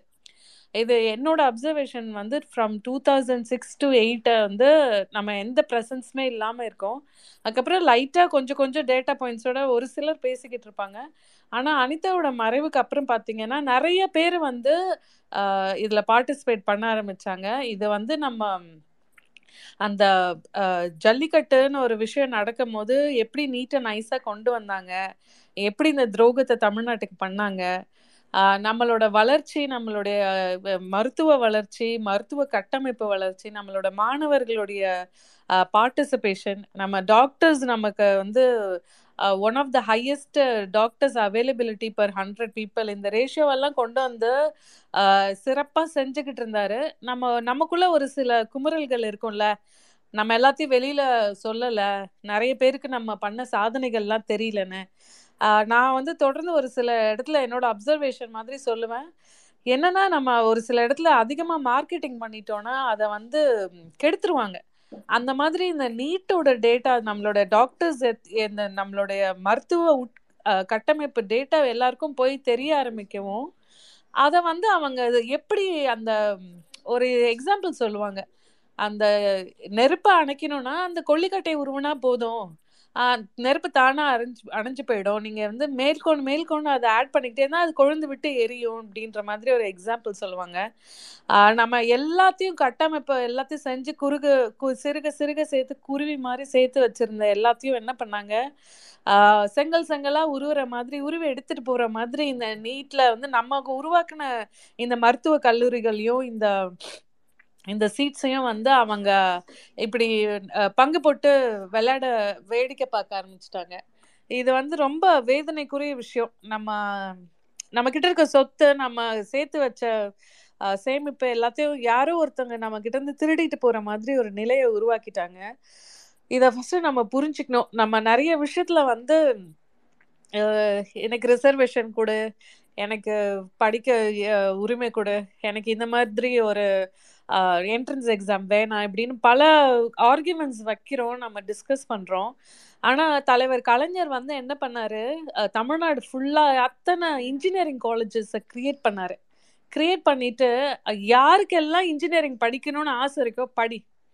இப்போ என்னென்னா என்ன நிலைமை இருக்குன்னா, போதுமான அளவுக்கு நாட்டுக்கே தேவையான இன்ஜினியர்ஸையும் உலகத்துக்கே தேவையான இன்ஜினியர்ஸையும் ப்ரொடியூஸ் பண்ணி அந்த மேன் பவரை வந்து தமிழ்நாடு அனுப்பிக்கிட்டு இருக்கு. இப்போ வந்து சொல்ல போனால் சில கல்லூரிகளில் வந்து அட்மிஷன்ஸ் சீட்ஸ் இருக்கு, ஆனால் அட்மிஷன்ஸ் வந்து ஜாயின் பண்ண மாட்டேங்கிறாங்க. So we created surplus then demand. இதை மாதிரி நம்மளோட அதிகமாக கல்லூரிகளை கட்டுங்க, அதிக மருத்துவ கல்லூரிகளை கட்டுங்க. யாருக்கெல்லாம் டாக்டர் படிக்கணும்னு ஆசைப்படுறாங்களோ, யாருக்கெல்லாம் அந்த 50% மார்க்ஸ் எடுத்து அவங்களால இன்ஜினியரிங் படிக்க முடியும்னு ஒரு நிலையை கிரியேட் பண்ண மாதிரி நம்ம அதிகமாக மருத்துவ கல்லூரிகளை கட்டி அவங்கள வந்து அதிக மருத்துவர்கள், உலகத்துக்கு தேவையான மருத்துவர்கள் நம்ம அனுப்பி வைப்போம். இவங்க என்ன இந்தியாவுக்கு தேவையானதுன்னு இவங்களை எதுக்கு நம்மளை குறுக்கணும்? நம்ம இந்த மாதிரி பறந்து விரிந்து செயல்படக்கூடிய இதில் வந்து என்ன பண்ணுறாங்க, தொடர்ந்து நம்மள வந்து மட்டுப்படுத்திக்கிட்டே இருக்குது.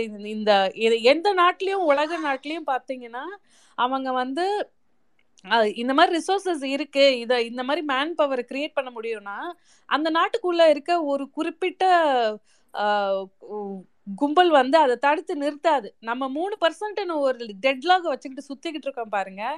படிக்க விட வேண்டிய இடத்துல நம்மளை படிக்க விட மாட்டேங்கிறாங்க.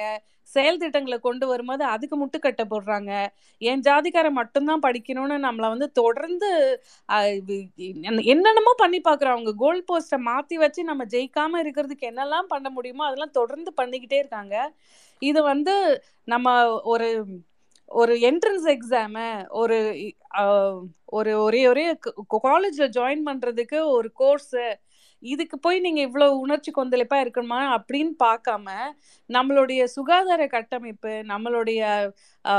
நம்மளுடைய தலைவர்கள் இத்தனை வருஷமாக வந்து இந்த காலேஜஸ் எல்லாம் கிரியேட் பண்ணி இந்த இன்ஃப்ராஸ்ட்ரக்சர் கிரியேட் பண்ணி நம்மளுடைய எல்லாத்துக்கும் இந்த நம்ம ஜிஆர் ரேஷியோலேருந்து, நம்மளுடைய டாக்டர் ரேஷியோலேருந்து, நம்மளோட வெயிட்டிங், எந்த வெயிட்டிங் டைமே இல்லாமல் நீங்கள் தமிழ்நாட்டில் போய் ஒரு டாக்டரை பார்த்து சிடி ஸ்கேன் எடுத்து நாளைக்கு போய் நீங்கள் ஆப்ரேஷனுக்கு அட்மிட் ஆகலாம். அந்த ஓடி ப்ரிப்பரேஷன் டைம் தான் உங்களுக்கு தேவையே தவிர டாக்டர் உங்களை அட்மிட் பண்ணி உங்களோட சர்ஜரி சேர்த்து உங்கள் உயிரை காப்பாற்றிடுவார். ஆனால் வெளிநாட்டில் நீங்கள் ஒரு சின்ன அப்பெண்டிசைட்டிஸ் ஆப்ரேஷன் பண்ணணும்னா கூட அந்த சிடி ஸ்கேன் எடுக்கிறதுக்கே 2 மாதம் வெயிட் பண்ணி அது வெடித்து செத்து போனவங்களாம் இருக்கான். ஆனால் நம்ம வந்து யூகேவை பாரு, யூஎஸ்ஐ பாருன்னு பெருசாக எக்ஸாம்பிள் கொடுத்துக்கிட்டு இருப்போம். அங்கே இருக்க மாதிரி இங்கே இருக்கா, இங்கே எப்படி இருக்குது, அங்கே பாத்ரூம் சரியில்லை இப்படின்னு ஏதாவது ஒரு மொக்க ரீசன் கொடுத்துக்கிட்டு இருப்போம்.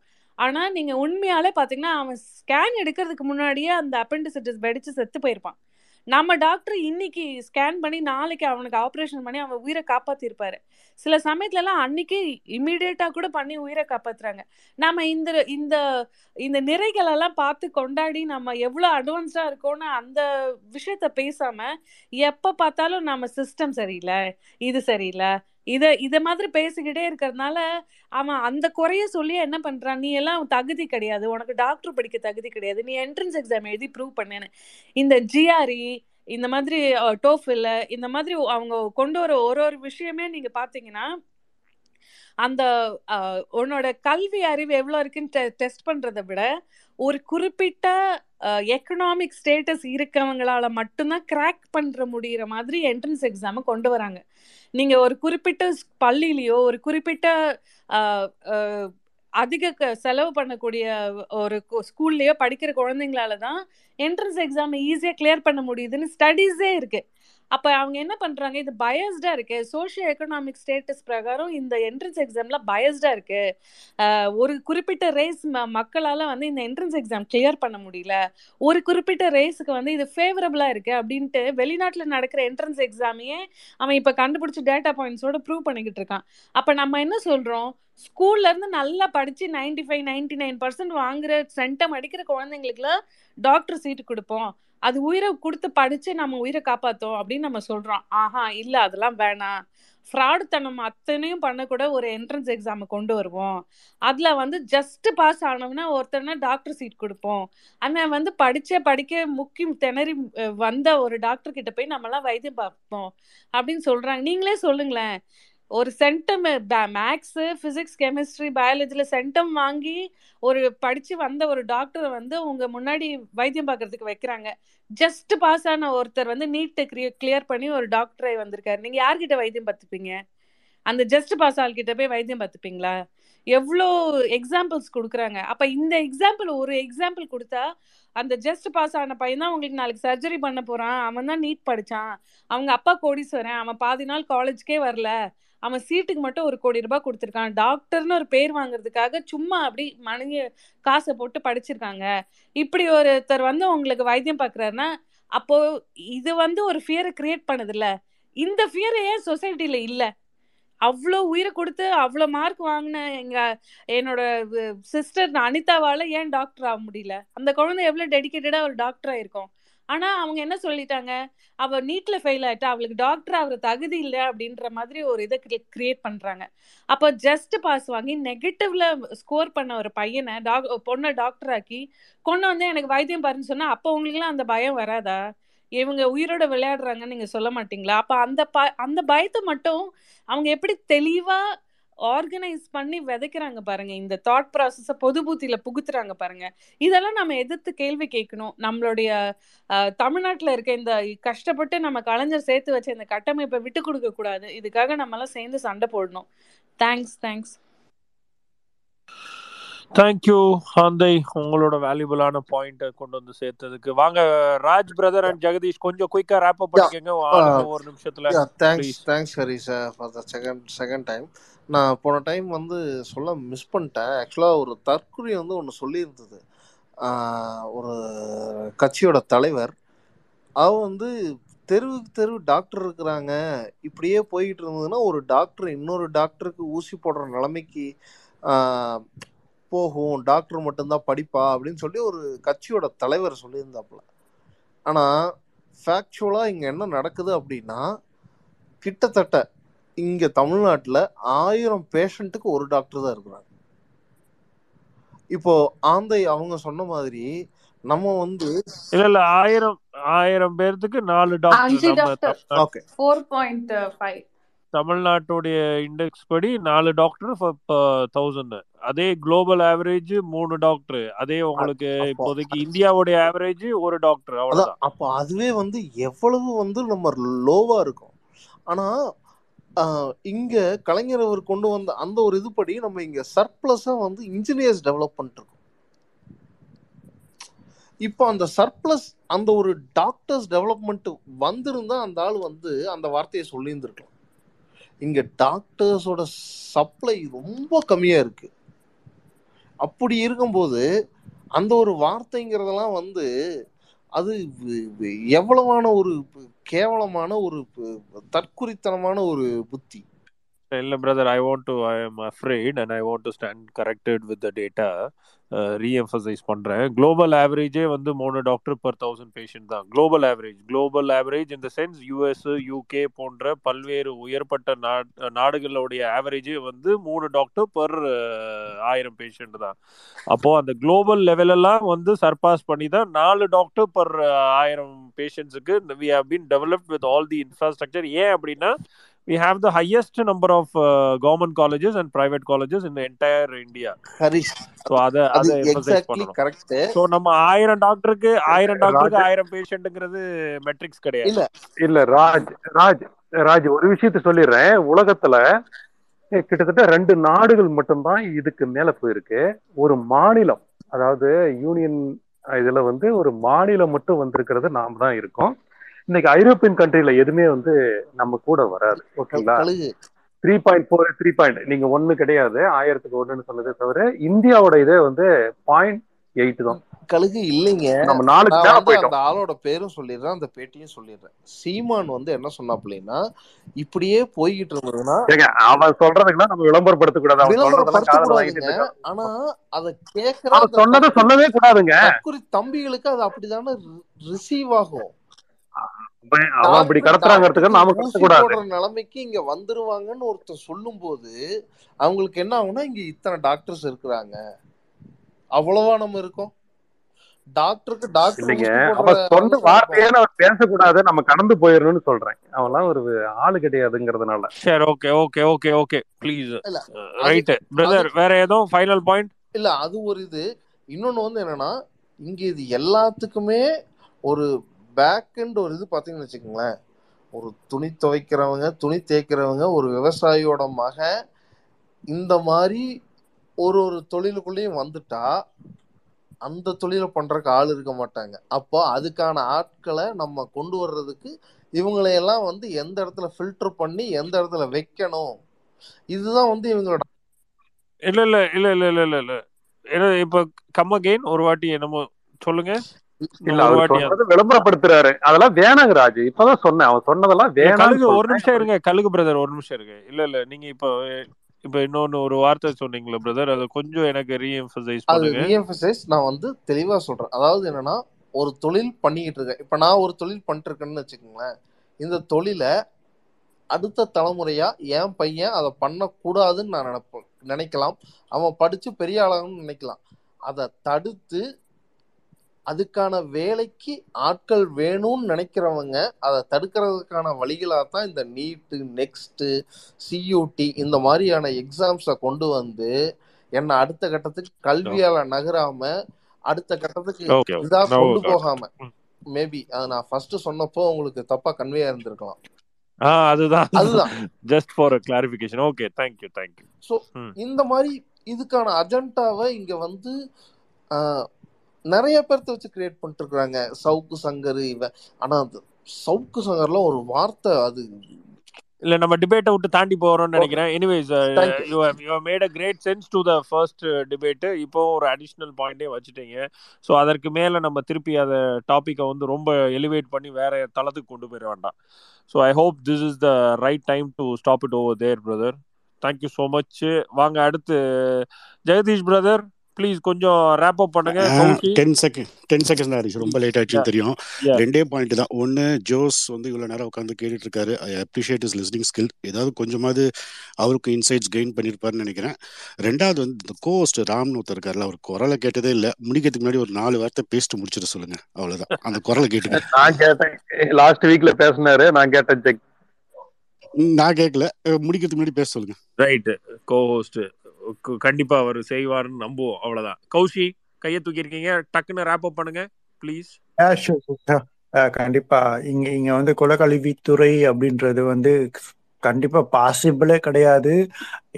இதெல்லாம் வந்து கொண்டு வர முடியும் அப்படின்னா நீங்க வந்து கண்டிப்பா வேற மாநிலத்துல ட்ரை பண்ணிட்டு வேணா அடுத்த 50 வருஷம் கழிச்சு வேணா தமிழகத்துக்கு இது இம்ப்ளிமெண்ட் பண்ண முடியும். ஏன்னா அன்னைக்கு யாரு இருப்பாங்களே எங்களுக்கு. ஆனா அடுத்த 50 வருஷத்துக்கு நாங்க தான் ஆள போறோம். எங்க கிட்ட வந்து நீங்க இந்த குலக்கல்வித்துறை, இந்த குலக்கல்வி திட்டம் இருக்குல்ல, இதெல்லாம் வந்து இம்ப்ளிமெண்ட் பண்ண முடியுமா அப்படின்னு நீங்க யோசிச்சு கூட பாக்காதீங்க. 50 வருஷம் கழிச்சு நாம இருக்க அட்வான்ஸ்க்கு குலக்கல்வியெல்லாம் வந்து காரி துப்பிட்டு போயிருவோம். கௌஷிக் விடுங்க கௌஷிக். இல்ல இல்ல இல்ல, வேற வழி இல்ல, சொல்லி முடியும். ஏன்னா ஏன் 50 வருஷம் அப்படின்னு சொன்னா இது பிராக்டிகலா அன்னைக்கு வந்து நம்ம வந்து ரொம்ப மேம்பட்டு, ஏன்னா இந்தியா இன்னைக்கு இருக்கிற லெவலோட தமிழ்நாடு வேற லெவல்ல இருக்கு. ஏன்னா தமிழ்நாடு வந்து இந்தியாவோட முன்னோடியா தான் இன்னைக்குமே இருக்கு. அது அடுத்த 50 வருஷம் கழிச்சு அப்ப தமிழ்நாடு எப்படி இருக்கும்னு யோசிச்சு பாருங்க. ஓ மை காட், வேர்ல்ட் லெவல்ல லீடிங் பொசிஷன்ல உலகத்தை எப்படி லீட் பண்ணும். மேபி இல்ல சாரி, விஷயம் நான் சொல்லிடுறேன். நீங்க ஸ்டார்டிங்ல சொல்லும் போது தமிழகம் தமிழகம் எல்லாருமே தமிழகம்னு சொல்றீங்க. இங்க இருக்கிறவங்களுக்கு எல்லாத்துக்குமே என்னோட ரிக்வெஸ்டா தான் நான் சொல்றேன், தமிழகம்னு சொல்லாதீங்க. நான் தமிழ்நாடுன்னு எத்தனையோ பேர் இன்னும் டிபியில வச்சுக்கிட்டு தான் இருக்காங்க. ஆளுநர் சொன்னதும் சங்கிகள் சொன்னதும் இன்னைக்கு தமிழ்நாடுன்னு போட மாட்டாங்க, தமிழகம்னு தான் போட்டுட்டு இருக்காங்க. அதனால யாரும் தமிழகம் தமிழங்கிற வார்த்தையை உபயோகப்படுத்தாதீங்க, அது ஒரு ரிக்வெஸ்டா சொல்றேன். எல்லாருமே சொல்லிட்டு இருக்கிறீங்க. நான் கிட்டத்தட்ட 8 மணிக்கு ஹரிஸ் போட்டதுல இருந்து நான் கேட்டுக்கிட்டு இருக்கேன். யாரு பேசினாலும் எல்லாருமே தமிழகம்னு சொல்லிட்டு இருக்கீங்க. ஹரிஸுக்கு அது ஒரு ரிக்வெஸ்டா நாங்க சொல்லியாச்சு. ஏன்னா அதெல்லாம் வந்து ரொம்ப பல ஆண்டு காலமாக எல்லாருமே யூஸ் பண்ணிக்கிட்டு வர்றது. டக்குன்னு ஒரு இதா சொல்லி இருக்கிறீங்க, ஒரு பாயிண்டா எல்லாருமே அதை திருத்திக்குவாங்க. ரைட்டா? அதை வந்து நம்ம ரொம்ப ஸ்ட்ராங்காக, ஏன்னா எல்லாருக்குமே கிட்டத்தட்ட 20-30 வருஷமா அதே புழக்கத்தில் இருந்த வார்த்தை. அப்படிங்கும் போது அதை உடனடியாக மண்டக்குள்ளே இருந்து சப்கான்ஷியஸ் மைண்டில் இருந்தெல்லாம் தூக்க முடியாது. ஸோ அதை மெல்ல மெல்ல வெளியில் எடுத்துகிட்டு வருவாங்க. அதை வந்து ரொம்ப ரொம்ப அக்ரெசிவாலாம் நம்ம அதை சொல்ல வேண்டாம், ரொம்ப லைட் ஹார்ட்டடாகவே சொல்லுவோம். கௌஷி அதையும் மாற்றிக்கிறோம், நானும் சொன்ன மாதிரி we all will stand corrected. அவ்வளோதான். ஷோர்ண்ணா ஷோர்ண்ணா. இயர் ஆஃப்டர் முடிஞ்ச அளவுக்கு வந்து தமிழ்நாடு அப்படின்றத நான் ப்ராக்டிஸ் பண்ணுறேன். ஏன்னா அது பிராக்டிஸா இல்ல ஸ்ரீராம ஜெயம். ஏன்னா இல்ல whatever he said and done is right தான். ஆனா அத வந்து உடனடியா ஒரே நாள்ல வந்து அந்த ரீஹாபிலிட்டேஷன் அது மாத்த முடியாது. சோ அது நம்ம ஸ்ரீராம ஜெயம் மாதிரி ஸ்ரீராம ஜெயமா ஓம் முருகா அப்படின்னு ஏதோ அந்த இதுல எழுதுற மாதிரி நோட்ல எழுதுற மாதிரி எழுதிக்கிட்டே இருந்தா மட்டும்தான் அது நம்ம மண்டக்குள்ளேயும் போய் சேரும். சோ எனிவேஸ் நல்லது. எனிவேஸ் இருக்கா? நான் ராப் அப் பண்ணிடுறேன். ப்ளீஸ் கொஞ்சம் குயிக்கா. ஆக்சுவலி பாத்தீங்கன்னா தமிழ்நாடு அப்படின்றது வந்து பாத்தீங்கன்னா ரொம்ப ரொம்ப முன்னோடி மாநிலமா இந்தியாவுக்கு. ஐ மீன் நான் அடுத்த 50 வருஷத்தை பத்தி யோசிக்கிறேன் அப்படின்னா எந்த அளவுக்கு திராவிட முன்னேற்ற கழகத்தோட வந்து திட்டங்கள் எப்படி இருக்கும். ஏன்னா எனக்கு நமக்கு எதிர்த்து போராட போறது யாருன்னு இன்னைக்கு வரைக்கும் எனக்கு தெரியல. இப்ப நான் அடுத்த எலெக்ஷன்ல வந்து நான் யாரை எதிர்த்து நான் சண்டை போட போறேன் அப்படின்றது எனக்கு புரியவே இல்லை. ஏன்னா 2024 பிராக்டிக்கலா வந்து ஒன்றியத்துல கட்சி மாறிடுச்சு அப்படின்னா தமிழகத்துல இங்க வந்து நம்மளை எதிர்க்க போறது அப்படின்றது எனக்கு புரியவும் கிடையாது. அதனால நம்ம ஓஞ்சி போயிடவும் கூடாது. அதையே நான் சொல்ல வர்றது ஒரே ஒரு விஷயம் என்னவா இருக்கும் அப்படின்னா, நம்ம வந்து ரொம்ப முழு மூச்சாக தமிழகத்துடைய முன்னேற்றத்துக்கான முழு மூச்சாக முன்னெடுத்து வந்து போராட்டங்களை வந்து கொண்டு போயிட்டே இருக்கணும். ஒன்றியத்துல நமக்கு ஒன்றியமான ஆட்சி அமைஞ்சாலுமே நமக்கு எதிரான ஏதாவது ஒரு சூழ்நிலைகள் வந்து வரக்கூடாது. அதை நோக்கி மட்டுமே நம்ம முன்னெடுத்து போனோம். Thank you so much. நன்றி நன்றி கௌஷி பிரதர், ரொம்ப ஒரு மிக தெளிவான பார்வைகளை முன் வச்சதுக்கு.